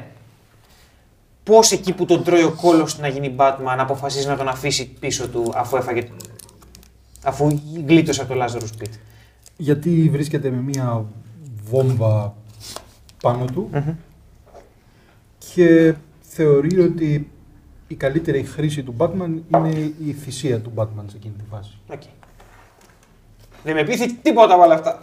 Πρώτον διότι, αυτό το λέω εγώ τώρα, ότι είναι πολύ μεγάλη εξουσία που θα έχει ο Batman σε μια νέα Gotham την οποία την έχει σώσει από έναν υπαρξιακό εχθρό γιατί πλέον θα έχει όλες τις εξουσίες, Αχα. θα είναι ο θεός της Gotham και αυτό είναι επικίνδυνο και δεν το θέλει. Οπότε θεωρεί ότι για να διατηρήσει την ε, ηθική του ακαιρεότητα πρέπει εφόσον έχει βρεθεί με την απόλυτη εξουσία στα χέρια του να την παραδώσει στην ίδια την ιδέα. Δεν την παραδίδει σε άνθρωπο, την παραδίδει στην ιδέα του Batman. Ναι. Άμα την άμα σηκώσει το βάρος άλλος άνθρωπος, καλώς. Αλλά δεν, δεν λέει τώρα εσύ είσαι ο, ο Batman άρχοντας. Και επιλέγει να φύγει διότι ε, αυτό είναι το σωστό για, την, για τον ψυχισμό του από εκείνο το σημείο και μετά. OK. OK. Δηλαδή η πράξη που κάνει, που σώζει την Gotham εκεί στη μάχη είναι ό,τι χρειαζόταν, όσο Batman χρειαζόταν να είναι. Δεν χρειαζόταν να είναι παραπάνω Batman από αυτό. Οκ. Ένα τελευταίο. Λέγε τώρα για την τριλογία. Για την τριλογία. Υπάρχει η χριστιανική ερμηνεία που έκανες. Δεν μπορώ να πω απαραίτητα ότι τη βλέπω ως χριστιανική ερμηνεία, πιθανώς να τη βλέπει έτσι ο Νόλαν. Ε, αλλά θεωρώ ότι αυτό που βλέπεις εσύ με τη χριστιανική, από τη χριστιανική πλευρά δεν είναι χριστιανικό μόνο. Θέλω να πω ότι ένας ήρωας ο οποίος θα σώσει την πόλη είναι κάτι το οποίο το έχουν όλοι οι πολιτισμοί. Πάντοτε το είχαν. Μυθολογικά δεν βλέπεις λιγάκι μια συνέπεια στην ιστορία, στο πώς εξελίσσεται η ιστορία. Βλέπω, ναι. Κυρίως Με τον χριστιανισμό συγκεκριμένα εννοώ. με τον Όχι. χριστιανισμό συγκεκριμένα μόνο στο, στο επίπεδο της θυσίας. Ναι, στο επίπεδο της θυσίας υπάρχει, διότι ε, μυθολογικά δεν το πάνε μέσω αυτοθυσίας οι περισσότεροι πολιτισμοί. Οκ. Α, αυτό είναι κάτι χριστιανικό. Υπάρχει αυτό. Από την άλλη όμως, εγώ ως κύριο α, χαρακτηριστικό του χριστιανισμού θα έλεγα ότι έχω τον οικουμενισμό. Ο Batman υπάρχει, είναι ήρωας για μία πόλη. Που σημαίνει ότι είναι ήρωας με την παγανιστική έννοια, με την αυθεντική έννοια, ας το πούμε έτσι. Οκ. αν δεν είναι ένας ήρωας για όλο τον κόσμο. Γιατί ο χριστιανισμός αυτό που κάνει είναι ότι παίρνει ένα μυθολογικό μοτίβο που είναι κοινό σε όλους, δεν είναι ούτε αυ- ε, Ινδοευρωπαϊκό, ούτε Κινέζικο, ή ούτε Αυστραλιανό. Όλοι οι πολιτισμοί το έχουν αυτό το ε, πρότυπο, Ε. ίδιο στη βάση του. Ασχέτως του αν είχαν επαφές μαζί τους ιστορικά, που σημαίνει ότι είναι κάτι που ξεπερνάει το, την ιστορία. Είναι κάτι πολύ βαθιά στον ψυχισμό του ανθρώπου, ώστε να, είναι, που- ώστε να πηγάζει από την ιστορία. Είναι πρώτης ιστορίας. Και το παίρνει αυτό ο χριστιανισμός και λέει ότι οκ, δεν το έχουμε για εμένα, για εσένα, για αυτόν, είναι για όλο τον κόσμο ένα. Το οποίο δεν ισχύει για τον Batman. Ο Batman είναι θυσία για την Gotham. Είναι ο ήρωας της Gotham. Δεν είναι ένας ήρωας για όλο τον κόσμο. Σε καμία περίπτωση. Οπότε αυτομάτως δεν μπορεί να είναι ε, stand-in ε, μεσία χριστιανικού τύπου. Εκεί που έχει το χριστιανικό στοιχείο είναι στο ότι δύο φορές ε, ως μέθοδο χρησιμοποιεί την αυτοθυσία για να σώσει την, ε, την πόλη. Το οποίο, ναι, έχει χριστιανικό τόνο, αλλά δεν μπορώ να δω χριστιανικό, χριστιανικό τόξο σε όλη την τριλογία, λόγω του ότι μου λείπει, μου, λείπουνε κάποια, μου λείπει το βασικό συστατικό στοιχείο που το διαχωρίζει από έναν οποιονδήποτε άλλο ήρωα. Έχει το στοιχείο της αυτοθυσίας, αλλά λείπει το στοιχείο του Της οικουμενισμού. οικουμενικότητα. Okay. Οπότε είναι ένας ήρωας κλασικού τύπου, ο οποίος περιπλανιέται, επιστρέφει στην πόλη, τη σώζει. Απλά η μέθοδος με την οποία τη σώζει, επειδή ε, έχει εμποτιστεί η κοινωνία από το χριστιανισμό, εκεί που ψάχνουν πολύ συχνά αυτοί που γράφουν ιστορίες και βυθίζονται μέσα σε αυτά τα αρχέτυπα, επιλέγουν την αυτοθυσία η οποία είναι α, με βάση τους, όλους τους πολιτισμούς του πλανήτη άκυρο. Είναι κάτι που έχει μπει με το χριστιανισμό. Οκ.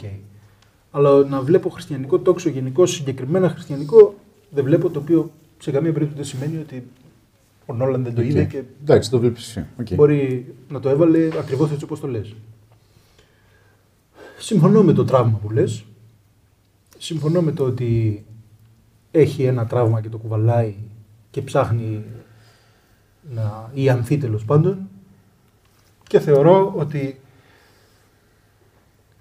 επιλέγει στο τέλος να κάνει πίσω διότι αυτό είναι η ολοκλήρωση του χαρακτήρα του και αυτό είναι που έψαχνε. Δεν έψαχνε, δεν αναζητούσε το να γίνει Batman μέχρι τέλους, όπως ο Batman του Miller ας πούμε. Γιατί ε, από ένα σημείο και μετά κινδυνεύεις να γίνεις ο Bane. Δηλαδή, όπως ψιλογίνεται ο Batman του Miller στο τέλος, ένας τρομοκράτης, ο οποίος θα οργανώνει τρομοκρατικές επιθέσεις. Οκ. Γι' αυτό αγαπάω τον. Ναι, ρε μαλάκα. Μα και εγώ γι' αυτό αγαπάω τον Miller, αλλά εδώ πέρα έχει... λέει ότι δεν θέλω να είμαι αυτό, γιατί άμα είμαι αυτό, μ, δεν θέλω. Αυτό που ε, έχει σημασία για μένα αυτή τη στιγμή είναι να είμαι εγώ καλά και εγώ θα είμαι καλά στη Φλωρεντία με την Σελίνα. Διότι ε, δεν κλείνει τον κύκλο του Gotham. Δηλαδή, εσύ λες ότι στο τέλος το Gotham έχει λύσει το πρόβλημά του. Δεν το βλέπω αυτό. Εγώ βλέπω ότι το Gotham θα είναι το Gotham και θα χρειάζεται έναν Batman και κάθε βράδυ θα πέφτει ξύλο στα στενάκια Και- και στις οροφές με έναν άλλο Batman. Και θα συνεχιστεί αυτό και δεν θα έχει επουλωθεί η πληγή που είναι το Gotham. Δηλαδή το ότι του κάνανε ένα άγαλμα και ότι επιβιώνει η ιδέα δεν βλέπω πως αυτό είναι η βασιλεία των ουρανών. Του κάνανε ένα άγαλμα και θα συνεχίσει να υπάρχει η ιδέα και θα συνεχίσει να εμπνέει τον κόσμο και θα υπάρχουν πάντα Batman οι οποίοι θα προσπαθούν να μαζέψουν την κατάσταση. Αυτό. Ωραία. Λοιπόν, να το κλείσω κι εγώ. Σαν μια απόπειρα απάντηση στη- στο ερώτημά μου, με βάση την διάσταση του τραύματος που θέσατε και κυρίως εσύ ανέπτυξες, ίσως το ότι ο Batman του γεννήθηκε ένας τρομακτικός φόβος την βραδιά που σκοτώθηκαν οι γονείς του. Κουβελάει αυτό το τραύμα, κουβελάει αυτό το φόβο και ο στόχος του στον Begins ήταν να ξεπεράσει αυτό το φόβο, να τον τυθασεύσει, να τον δαμάσει και να τον χρησιμοποιήσει ενάντια στους κακούς. Στο Dark Knight, ίσως να ήταν ο φόβος για τα αγαπημένα του πρόσωπα και όχι για τον εαυτό του. Κυρίως για την Rachel, υποθέτω έτσι, ε, συμβο- έτσι έπαιξε ο συμβολισμός. Και, Σαν συναισθηματικό κέντρο που έλεγες. ναι, και εφόσον η Ρέιτσελ σκοτώθηκε, δεν είχε να φοβάται για κάποιον. Πέθανε μέσα του. Υπό αυτή την έννοια μπορώ να δω την επιλογή, αν και δεν συμφωνώ, το ότι σταμάτησαν ο Batman μετά τη βραδιά που πέθανε ο Harvey Dent. Γυρίζοντας τώρα εδώ πέρα, τον έτρωγε ο κόλος του γιατί ήταν. Εντάξει, πυροδότησε ο Bane, πυροδότησε η Σελίνα, πυροδότησαν διάφορα πράγματα που λένε ότι δεν, δεν μπορώ να κάθομαι έτσι και τον έτρωγε και τον έτρωγε και ξαναβγήκε το βράδυ να γίνει ο Batman. Έφαγε το ξύλο της Αρκούδας, ταπεινώθηκε, πήγε στο Lazarus Pit και εκεί που ξαναβρήκε τον φόβο, νομίζω ότι ειδοποιός διαφορά τώρα που το σκέφτομαι και σας άκουσα και εσάς και πείτε και στα σχόλια. Και εσύ Δημήτρη, ξέρεις ποιος είσαι. Ε, ότι ίσως να, να κατάλαβα ότι το θέμα δεν είναι να τιθασεύσεις το φόβο, αλλά να συνυπάρξεις μαζί του. Συνυπάρχοντα με το φόβο, γίνονται κάποιες επιλογές ζωής. Οπότε ίσως η επιλογή ζωής Εντάξει, είναι point της ταινίας αυτό. είναι point της ταινίας από ό,τι φαίνεται. Αλλά το να συνυπάρξεις με το φόβο, ίσως και να είπε ότι, οκ, άλλη μια φορά να σώσω την Gotham για την υποχρέωσή μου και τέλος μετά. ίσως εδώ έρχεται αυτό που λες, να, να συνδέω τις ε, τις ιδέες, ότι δεν χρειάζεται να είναι πιο Batman από όσο πρέπει. Και να είναι μια τελευταία φορά να σώσω την Gotham και τέλος. Να τελειώνει αυτό το πράγμα, να τελειώνει και ο κύκλος- και ο κύκλος του Ra's al Ghul, γεια σας. Τώρα, αν πήγα να το πούνε ότι ξεπέρασα τη Ρέιτσελ και έχω τη Σελίνα, δεν με πείθει καθόλου. Γεια σας, αντίο. Δεν, δεν, δεν, δεν κερδίζεται αυτό το πράγμα. Αλλά το meta της ε, Σελίνα το έκανε να, να καταλήξει εκεί πέρα το πράγμα, η σχέση τους. Αλλά αν το δεχτώ ως ότι θα ζήσω με αυτό το τραύμα και θα το, θα το φοράω φυλαχτό και θα προχωρήσω έτσι, καλώς. Νομίζω ότι το απάντησα γιατί το έχω από το, το, έχω από το 12 ερώτημα αυτό. Οπότε καλό είναι αυτό. Τέλεια. Υπήρχε, υπήρξε ένας λόγος άξιος για να γίνει το βίντεο. Ναι, θέλω να πω. Η, Ναι, αυτο... για το Γιάννη Τζουβελί. η αυτοικανοποίηση. λοιπόν, Κλείνουν τα τραύματα και οι ερωτήσεις. that's right. Τώρα, η τριλογία. Ε, οκ, η τριλογία είναι από έναν άνθρωπο που θαυμάζω σαν σκηνοθέτη, οπότε σκηνοθετικά πρέπει να πω ότι πήρα τρεις ταινίες με διαφορετικό ύφος. Μία καθαρά υπερηρωικό origin, μία crime drama με έναν Batman μέσα, το οποίο πολλοί το προσάπτουν, εγώ το θεωρώ τεράστιο ατού της μυθολογίας. Ε, είναι, είναι ευλογία που υπάρχει αυτή η ταινία για το, για το είδος και για τον ήρωα. Και μια τρίτη ταινία που είναι πολεμική ταινία, παύλα ταινία πολυαρκίας. Δηλαδή, πια στο Μπούτσο τριλογία μπορεί να ε, καυχηθεί ότι έχει τόσο πλούσιο ε, υφολογικό εύρος. Τα Evil Dead είναι η απάντηση. Και ίσως ο πλανήτης των πυθίκων. Εξαιρετική τριλογία επίσης. Αν αυτό προμηνύει κάτι για τον Batman του Matt Reeves, επίσης μακάρι. Λοιπόν, μιας και είναι ο πλανήτης 2 και 3 ο σκηνοθέτης ο Matt Reeves. Τώρα, γιατί είναι αγαπημένος μου Batman; Ακόμα και τώρα. Ε, μέχρι αποδείξεις του εναντίου. Live action ελπίζω. Live action, σίγουρα. Ε, Όπως έχω πει, τα διαχωρίζω αυτά τα δύο. Live action είναι ε, με τεράστια διαφορά αγαπημένος μου Batman. Λοιπόν, είναι διότι δεν είναι ιδιοφυα, δεν είναι ο Super Detective, δεν είναι, είναι, είναι μακράν ο πιο ανθρώπινος Batman, δεν είναι ψυχάκιας. Και αυτό είναι ένα μεγάλο πρόβλημα ίσως του πώς παρουσιάζει ο Νόλαν πολιτικά τη θέση του, διότι αν τον είχε ψυχάκια θα ήταν κριτική. Λοιπόν, επειδή λοιπόν δεν του ρίχνει το σκατό το ψυχολογικό που του ρίχνει ο Μπάρτον, γιατί ο Μπάρτον πραγματικά τον παρουσιάζει σαν ένα άρρωστο πλάσμα, ο Νόλαν φροντίζει, επειδή καταλαβαίνει ότι υπάρχει μια τραγικότητα στον ήρωα και δεν τον κάνει τον Batman του 66, τον Batman του Clooney. Τι κάνει λοιπόν, τον τιμωρεί από την αρχή ως το τέλος εξωτερικά. Το τι σκατό έχει φάει ο Batman του Christian Bale δεν λέγεται. Έχει ταλαιπωρηθεί με κάθε πιθανό τρόπο που μπορώ να φανταστώ. Μέχρι και σωματικό βασανισμό έχει υποστεί. Απλά δεν τον παρουσιάζει σαν άρρωστο. Αυτό μπορώ να καταλάβω γιατί μπορεί να ξενερώσει πάρα πολύ κόσμο. Αλλά εμένα μου αρέσει διότι μπορώ να τον ακολουθήσω πιο εύκολα στο ταξίδι του. Δεν, μπορώ, δεν, δεν τον κοιτάω απ' έξω, αλλά είμαι από μέσα. Το πώς με μεθάει μια νοοτροπία σαν του Νόλαν είναι προσυζήτηση, αλλά δεν με μεθάει η αλήθεια. Είναι. Δεν μπορώ να πω ότι ε, καταπατήστε παιδιά, διότι πρέπει να σταματήσουμε ένα Τζόκερ. Γιατί ο Μπιν Λάντεν, την περίοδο που βγήκε το Ιντερνετ, ήταν ένας Τζόκερ. Ήταν παντού, γάμισε όλη την Αμερική, τα έκανε όλα πουτάνα και είναι απειλή ξαφνικά για όλο τον κόσμο εν δυνάμει και αρχίδια. Οπότε δεν μπορώ να πω ότι πίστεψα ποτέ οποιοδήποτε όραμα του Νόλαν πολιτικό και το βλέπω αυτό που έχει πει κατά καιρούς. Όμως, το ότι έχει κάνει έναν Batman τιμωρημένο στις τρεις ταινίες και για πόσα χρόνια στη ζωή του, αλλά έναν Batman τον οποίο τον γιορτάζει και τον εξυμνεί και μπορώ να πω ότι να ένα straight ήρωα που μπορώ να ακολουθήσω, είναι ίσως η μόνη εκδοχή του Batman που έχω που να μπορώ να μπω μέσα στο τρυπάκι του και να πω ότι είμαι μέσα σε αυτή τη φάση και, α- και ακολουθώ τη σκέψη σου και πού μπορεί να οδηγήσει αυτό. Και το, το, το πολύτιμο με αυτό για μένα, σαν θεατή, είναι ότι μπορώ μόνος μου να, να, να αναγνωρίσω την αρρώστια. Χωρίς να μου την καταδείξει ο δημιουργός. Και αυτό έχει κάνει. Τώρα, ε, τεχνικά οι ταινίες είναι υπέροχες.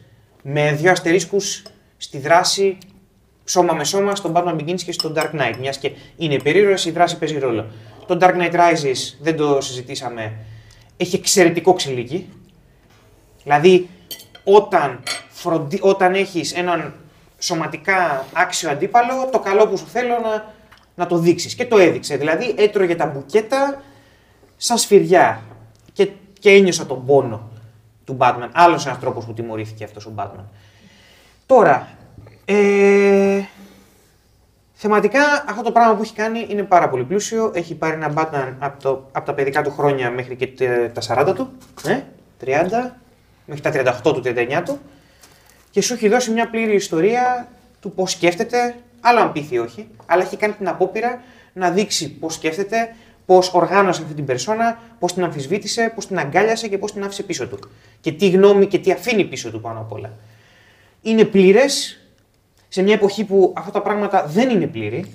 Κλείνουν κύκλοι Avengers 4, ξεκινάνε καινούργιοι κύκλοι. Το αρχή, μέση, τέλος δεν είναι αυτονόητο και ο Νόλαν το έδωσε. Ε, με, με ό,τι συνέπειες έχει αυτό, με ό,τι ατέλειες έχει αυτό. Ε, Ερμηνείες που δεν τις συναντάς κάθε μέρα σε περιοδικές ταινίες. Ελάχιστοι αγγίζουν πράγματα. Και τώρα στον Batman τον ίδιο, ο Christian Bale από ό,τι βλέπω και στα σχόλια, δεν είναι ο Batman πολλών. Και είναι λογικό αυτό. Διότι είναι ένα ένας πολύ συγκεκριμένος Batman, ένας πολύ ανθρώπινος Batman, ένας Batman ο οποίος δεν είναι απόμακρο. Είναι ένας Batman ο οποίος είναι συναισθηματικός. Και αυτό εμένα με κερδίζει, γιατί δεν είναι πούτσο συναισθηματικός, είναι συναισθηματικός. Είναι, είναι ακόμα το αγόρι. Βλέπω όποτε, ακόμα και όταν ξυπνάει δίπλα από τη Μιράντα στο τζάκι, αφού έχουν πηδηχτεί, βλέπω puppy eyes. Βλέπω αυτό το αγόρι που έχει παγώσει εκεί. Και όταν επιτέλους φεύγει από αυτό το αγόρι, και ποιος είπε για μετεφηβεία από τους δυο σας, εσύ. Λοιπόν, και όταν πάμε στη μετεφηβεία και την αφήνουμε πίσω μας, βλέπω επιτέλους ένα ήρεμο βλέμμα στο τελευταίο πλάνο, στο πρώτο τελευταίο πλάνο του Dark Knight Rises. Και λέω, wow, τόσο καιρό μου δείχνεις ένα παιδί. Και ο Christian Bale, ο οποίος μόνο παιδί δεν είναι, μου το έβγαλε αυτό το πράγμα. Μου έβγαλε την ευθραυστότητα και τη θνητότητα αυτού του χαρακτήρα. Με έναν τρόπο που δεν μου τον έχει βγάλει κανένας live action ποτέ. Και γι' αυτό είναι ο αγαπημένος μου ως τώρα. Ο επόμενος live action ποιος είναι, είναι ο Affleck. Είναι χρονολογικά. Ναι. Ε, αυτός δεν είναι, δεν έχουμε άλλο live action. Ναι, είναι ο Affleck. Ο οποίος δεν είναι θνητό χαρακτήρας. Και αυτό μπορεί να καυλώνει πολλούς, γιατί αυτός είναι ο Batman τους, αλλά εμένα ο Batman μου είναι θνητό. Γιατί θέλω να μπορώ να ταυτιστώ σε κάποιο επίπεδο, έστω και λίγο. Γιατί δεν μου είναι εύκολο να ταυτιστώ με τον Batman. Δηλαδή ο Βαλ Κίλμαρ. Ούτε εκεί το είδα. Είναι, είναι ο πιο κοντινός. Είναι ο πιο κοντινός μετά τον Bale. Ο Βαλ Κίλμαρ νικάει τον Christian Bale. Τέλος πάντων, τη γνώμη μου, sorry, σε διακόπτω. Ναι, όχι, κοίτα, η αλήθεια είναι ότι το, το σκεφτόμουν αυτό. Ότι και ο Βαλ Κίλμερ έβγαλε θραυστότητα και ο Βαλ, Κίλ- ο Βαλ Κίλμερ έβγαλε παιδικότητα. Ε, Απλώς δεν είχε το υλικό να το υποστηρίξει. Είναι ο αγαπημένος μου. Υπόθηκε. Fair enough. Και μπορώ να δω γιατί. Ε, υ- Υπόθηκε ένα, σχέδιο, ένα σχόλιο στο βίντεο του Dark Knight κάποια στιγμή από τον ε, ε, Θείο Γιάρα, Τζάρα, συγγνώμη, που είπε ότι ήθελε τον Affleck στο Dark Knight. Και λέω ότι ο Kilmer στο Dark Knight στην τριλογία του Νόλα θα μεγαλουργούσε. Αυτός είναι από αυτούς που θα μπορούσαν να δω να αντικαθιστούν τον Bale. Διότι υπάρχει μια κλάση ηθοποιών που μπορεί να παίξει μπάλα σε αυτή την τριλογία και μια κλάση ηθοποιών που δεν μπορεί να παίξει. Εκεί. Ο Affleck δεν θα μπορούσε να παίξει γιατί ο Affleck βγάζει ένα αρχέτυπο, κάτι άλλο. Εδώ δεν είναι τόσο αρχέτυπο ο Batman. Και γι' αυτό μου αρέσει. Πολλοί θέλουν τον Batman αρχέτυπο. Εγώ όχι, απαραίτητα, οπότε γι' αυτό με άγγιξε περισσότερο. Είναι αγαπημένη μου τριλογία υπερηρωική. Το Rises έχει προβλήματα σεναριακά. Νιώθω ότι έκανε πολλές παραδοχές, έκανε πολλές ευκολίες. Αλλά όπως το Return of the Jedi έχει, χρυσέ, έχει χρυσά σημεία, έχει και κάποια σημεία. Εντάξει, μαλακίες, λέει πολύ καλύτερο το Return of the Jedi. Γιατί δεν έχει Ewoks. Sorry είναι το κλισέ πράγμα, αλλά δεν έχει κάτι τόσο γελίο ε, και κάτι τόσο ξεφουσκωτικό. Οπότε είναι, μια, ε, είναι ένα τελές δυνατό κλείσιμο τριλογίας. Το Nintendo GT έχει τον Ian McDermott ως Palpatine, το οποίο σημαίνει ότι Tom Hardy ως Bane.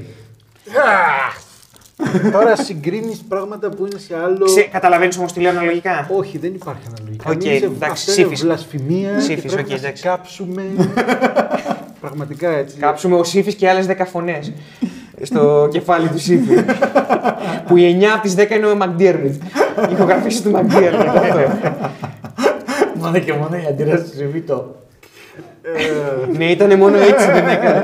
Anyway, αυτό, αυτά σε ευχάριστη νότα. Ε, το φάγαμε γι' αυτό.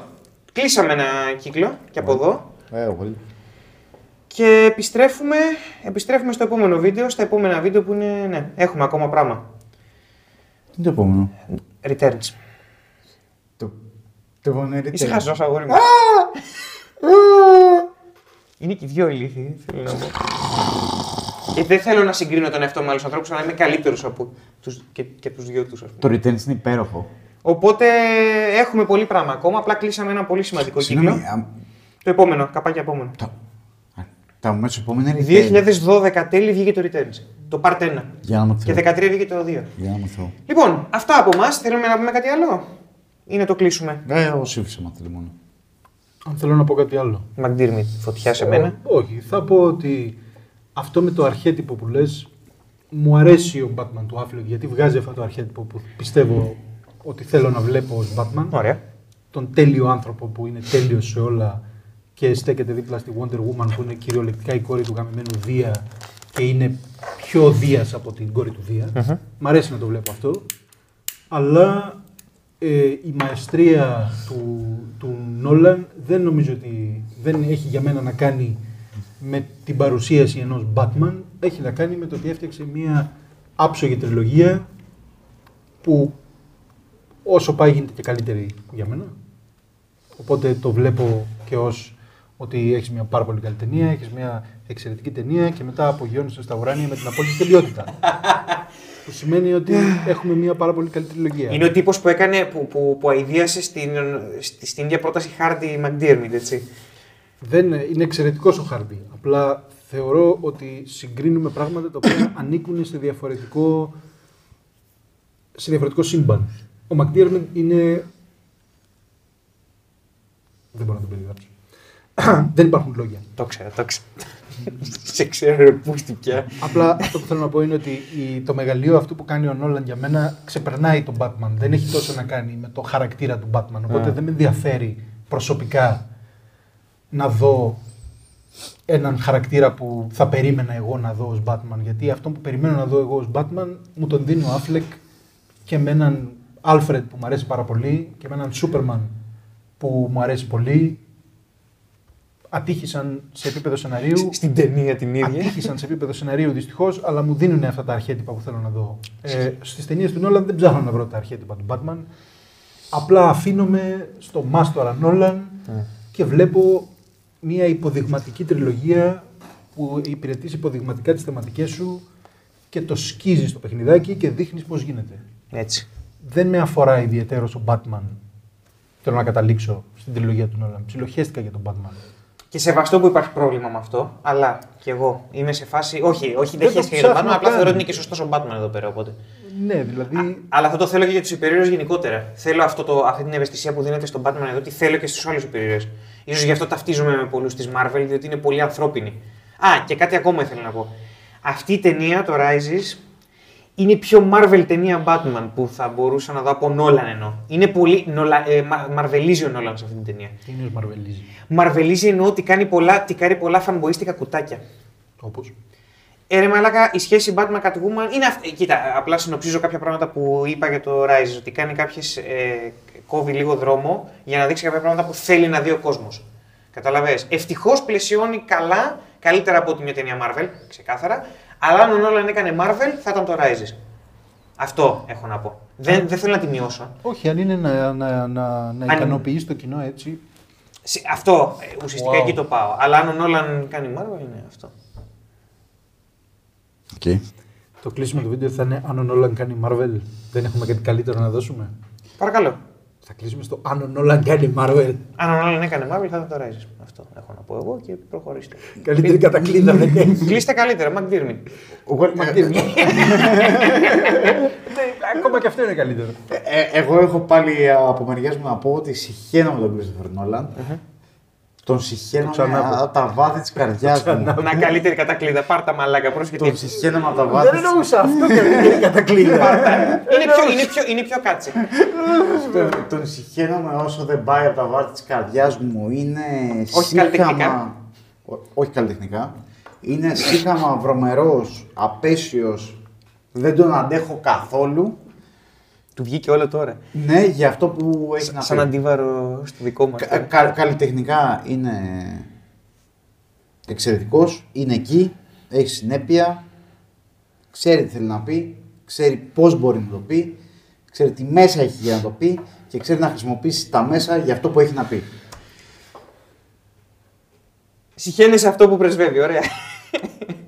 Συγγνώμη γι' αυτό και σε εσάς και σε εσάς να πάει να γαμηθεί. Συγγνώμη στην κατακλείδα να ζητάς, όχι σε εμάς. Στην κατακλείδα, κύριε. Την κατακλείδα Αυτό, που- γάμισες, αυτό, δεν λοιπόν, γάμισες αυτό κανέναν λοιπόν που άλλον. λέει ο Κώστας είναι ότι δεν θα πιει ποτέ μπύρα με τον ε, Νόλαν, αλλά θα δεις κα- την επόμενη ταινία του. Όχι, θα, το, θα τον πολεμήσω με ό,τι, με ό,τι έχω τον Νόλαν. Τη, την οτροπία του Νόλαν. Ωραία, δώστε μας και άλλα views και subscribers για να πολεμήσει ο Κώστας τον Να Νόλαν. πάει να γαμηθεί ο Νόλαν. Damn.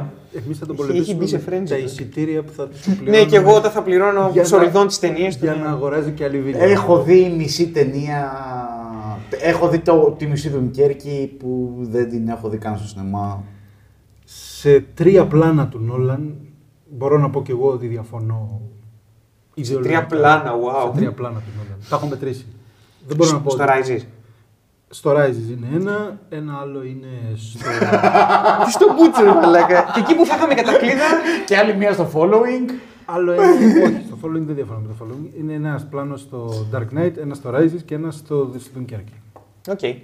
Αυτή η διαφωνία του Σύφημα είναι. Η αμφιβολή. ιδεολογική- Με όλο τον Νόλαν. Η, ιδε- η ιδεολογική διαφωνία με τον Νόλαν έγκυται σε τρία πλάνα. Και νομίζω ότι μπορώ να μαντέψω ποια είναι. Λοιπόν, Συχαίνομαι Τέλεια. τον Νόλαν. Συχαίνομαι τον ναι, Νόλαν. σε ακούμε και θα κοπεί ο ήχος καταλήλως. Ωραία. Λοιπόν, τέλεια. Ε, αυτό ήταν λοιπόν το βίντεο. Ε, επιστρέφουμε με το Returns. Και θα τα πούμε, ναι. Returns. Καλύτερες Μαλάκα, ταινίες. είναι, είναι imbecile. έτσι. Ever. Είναι imbecile. Λοιπόν, γεια σας. Batman Returns, παιδιά. Να είστε καλά, παιδιά. Ο Batman επιστρέφει στο Dark Knight Returns. Batman Returns.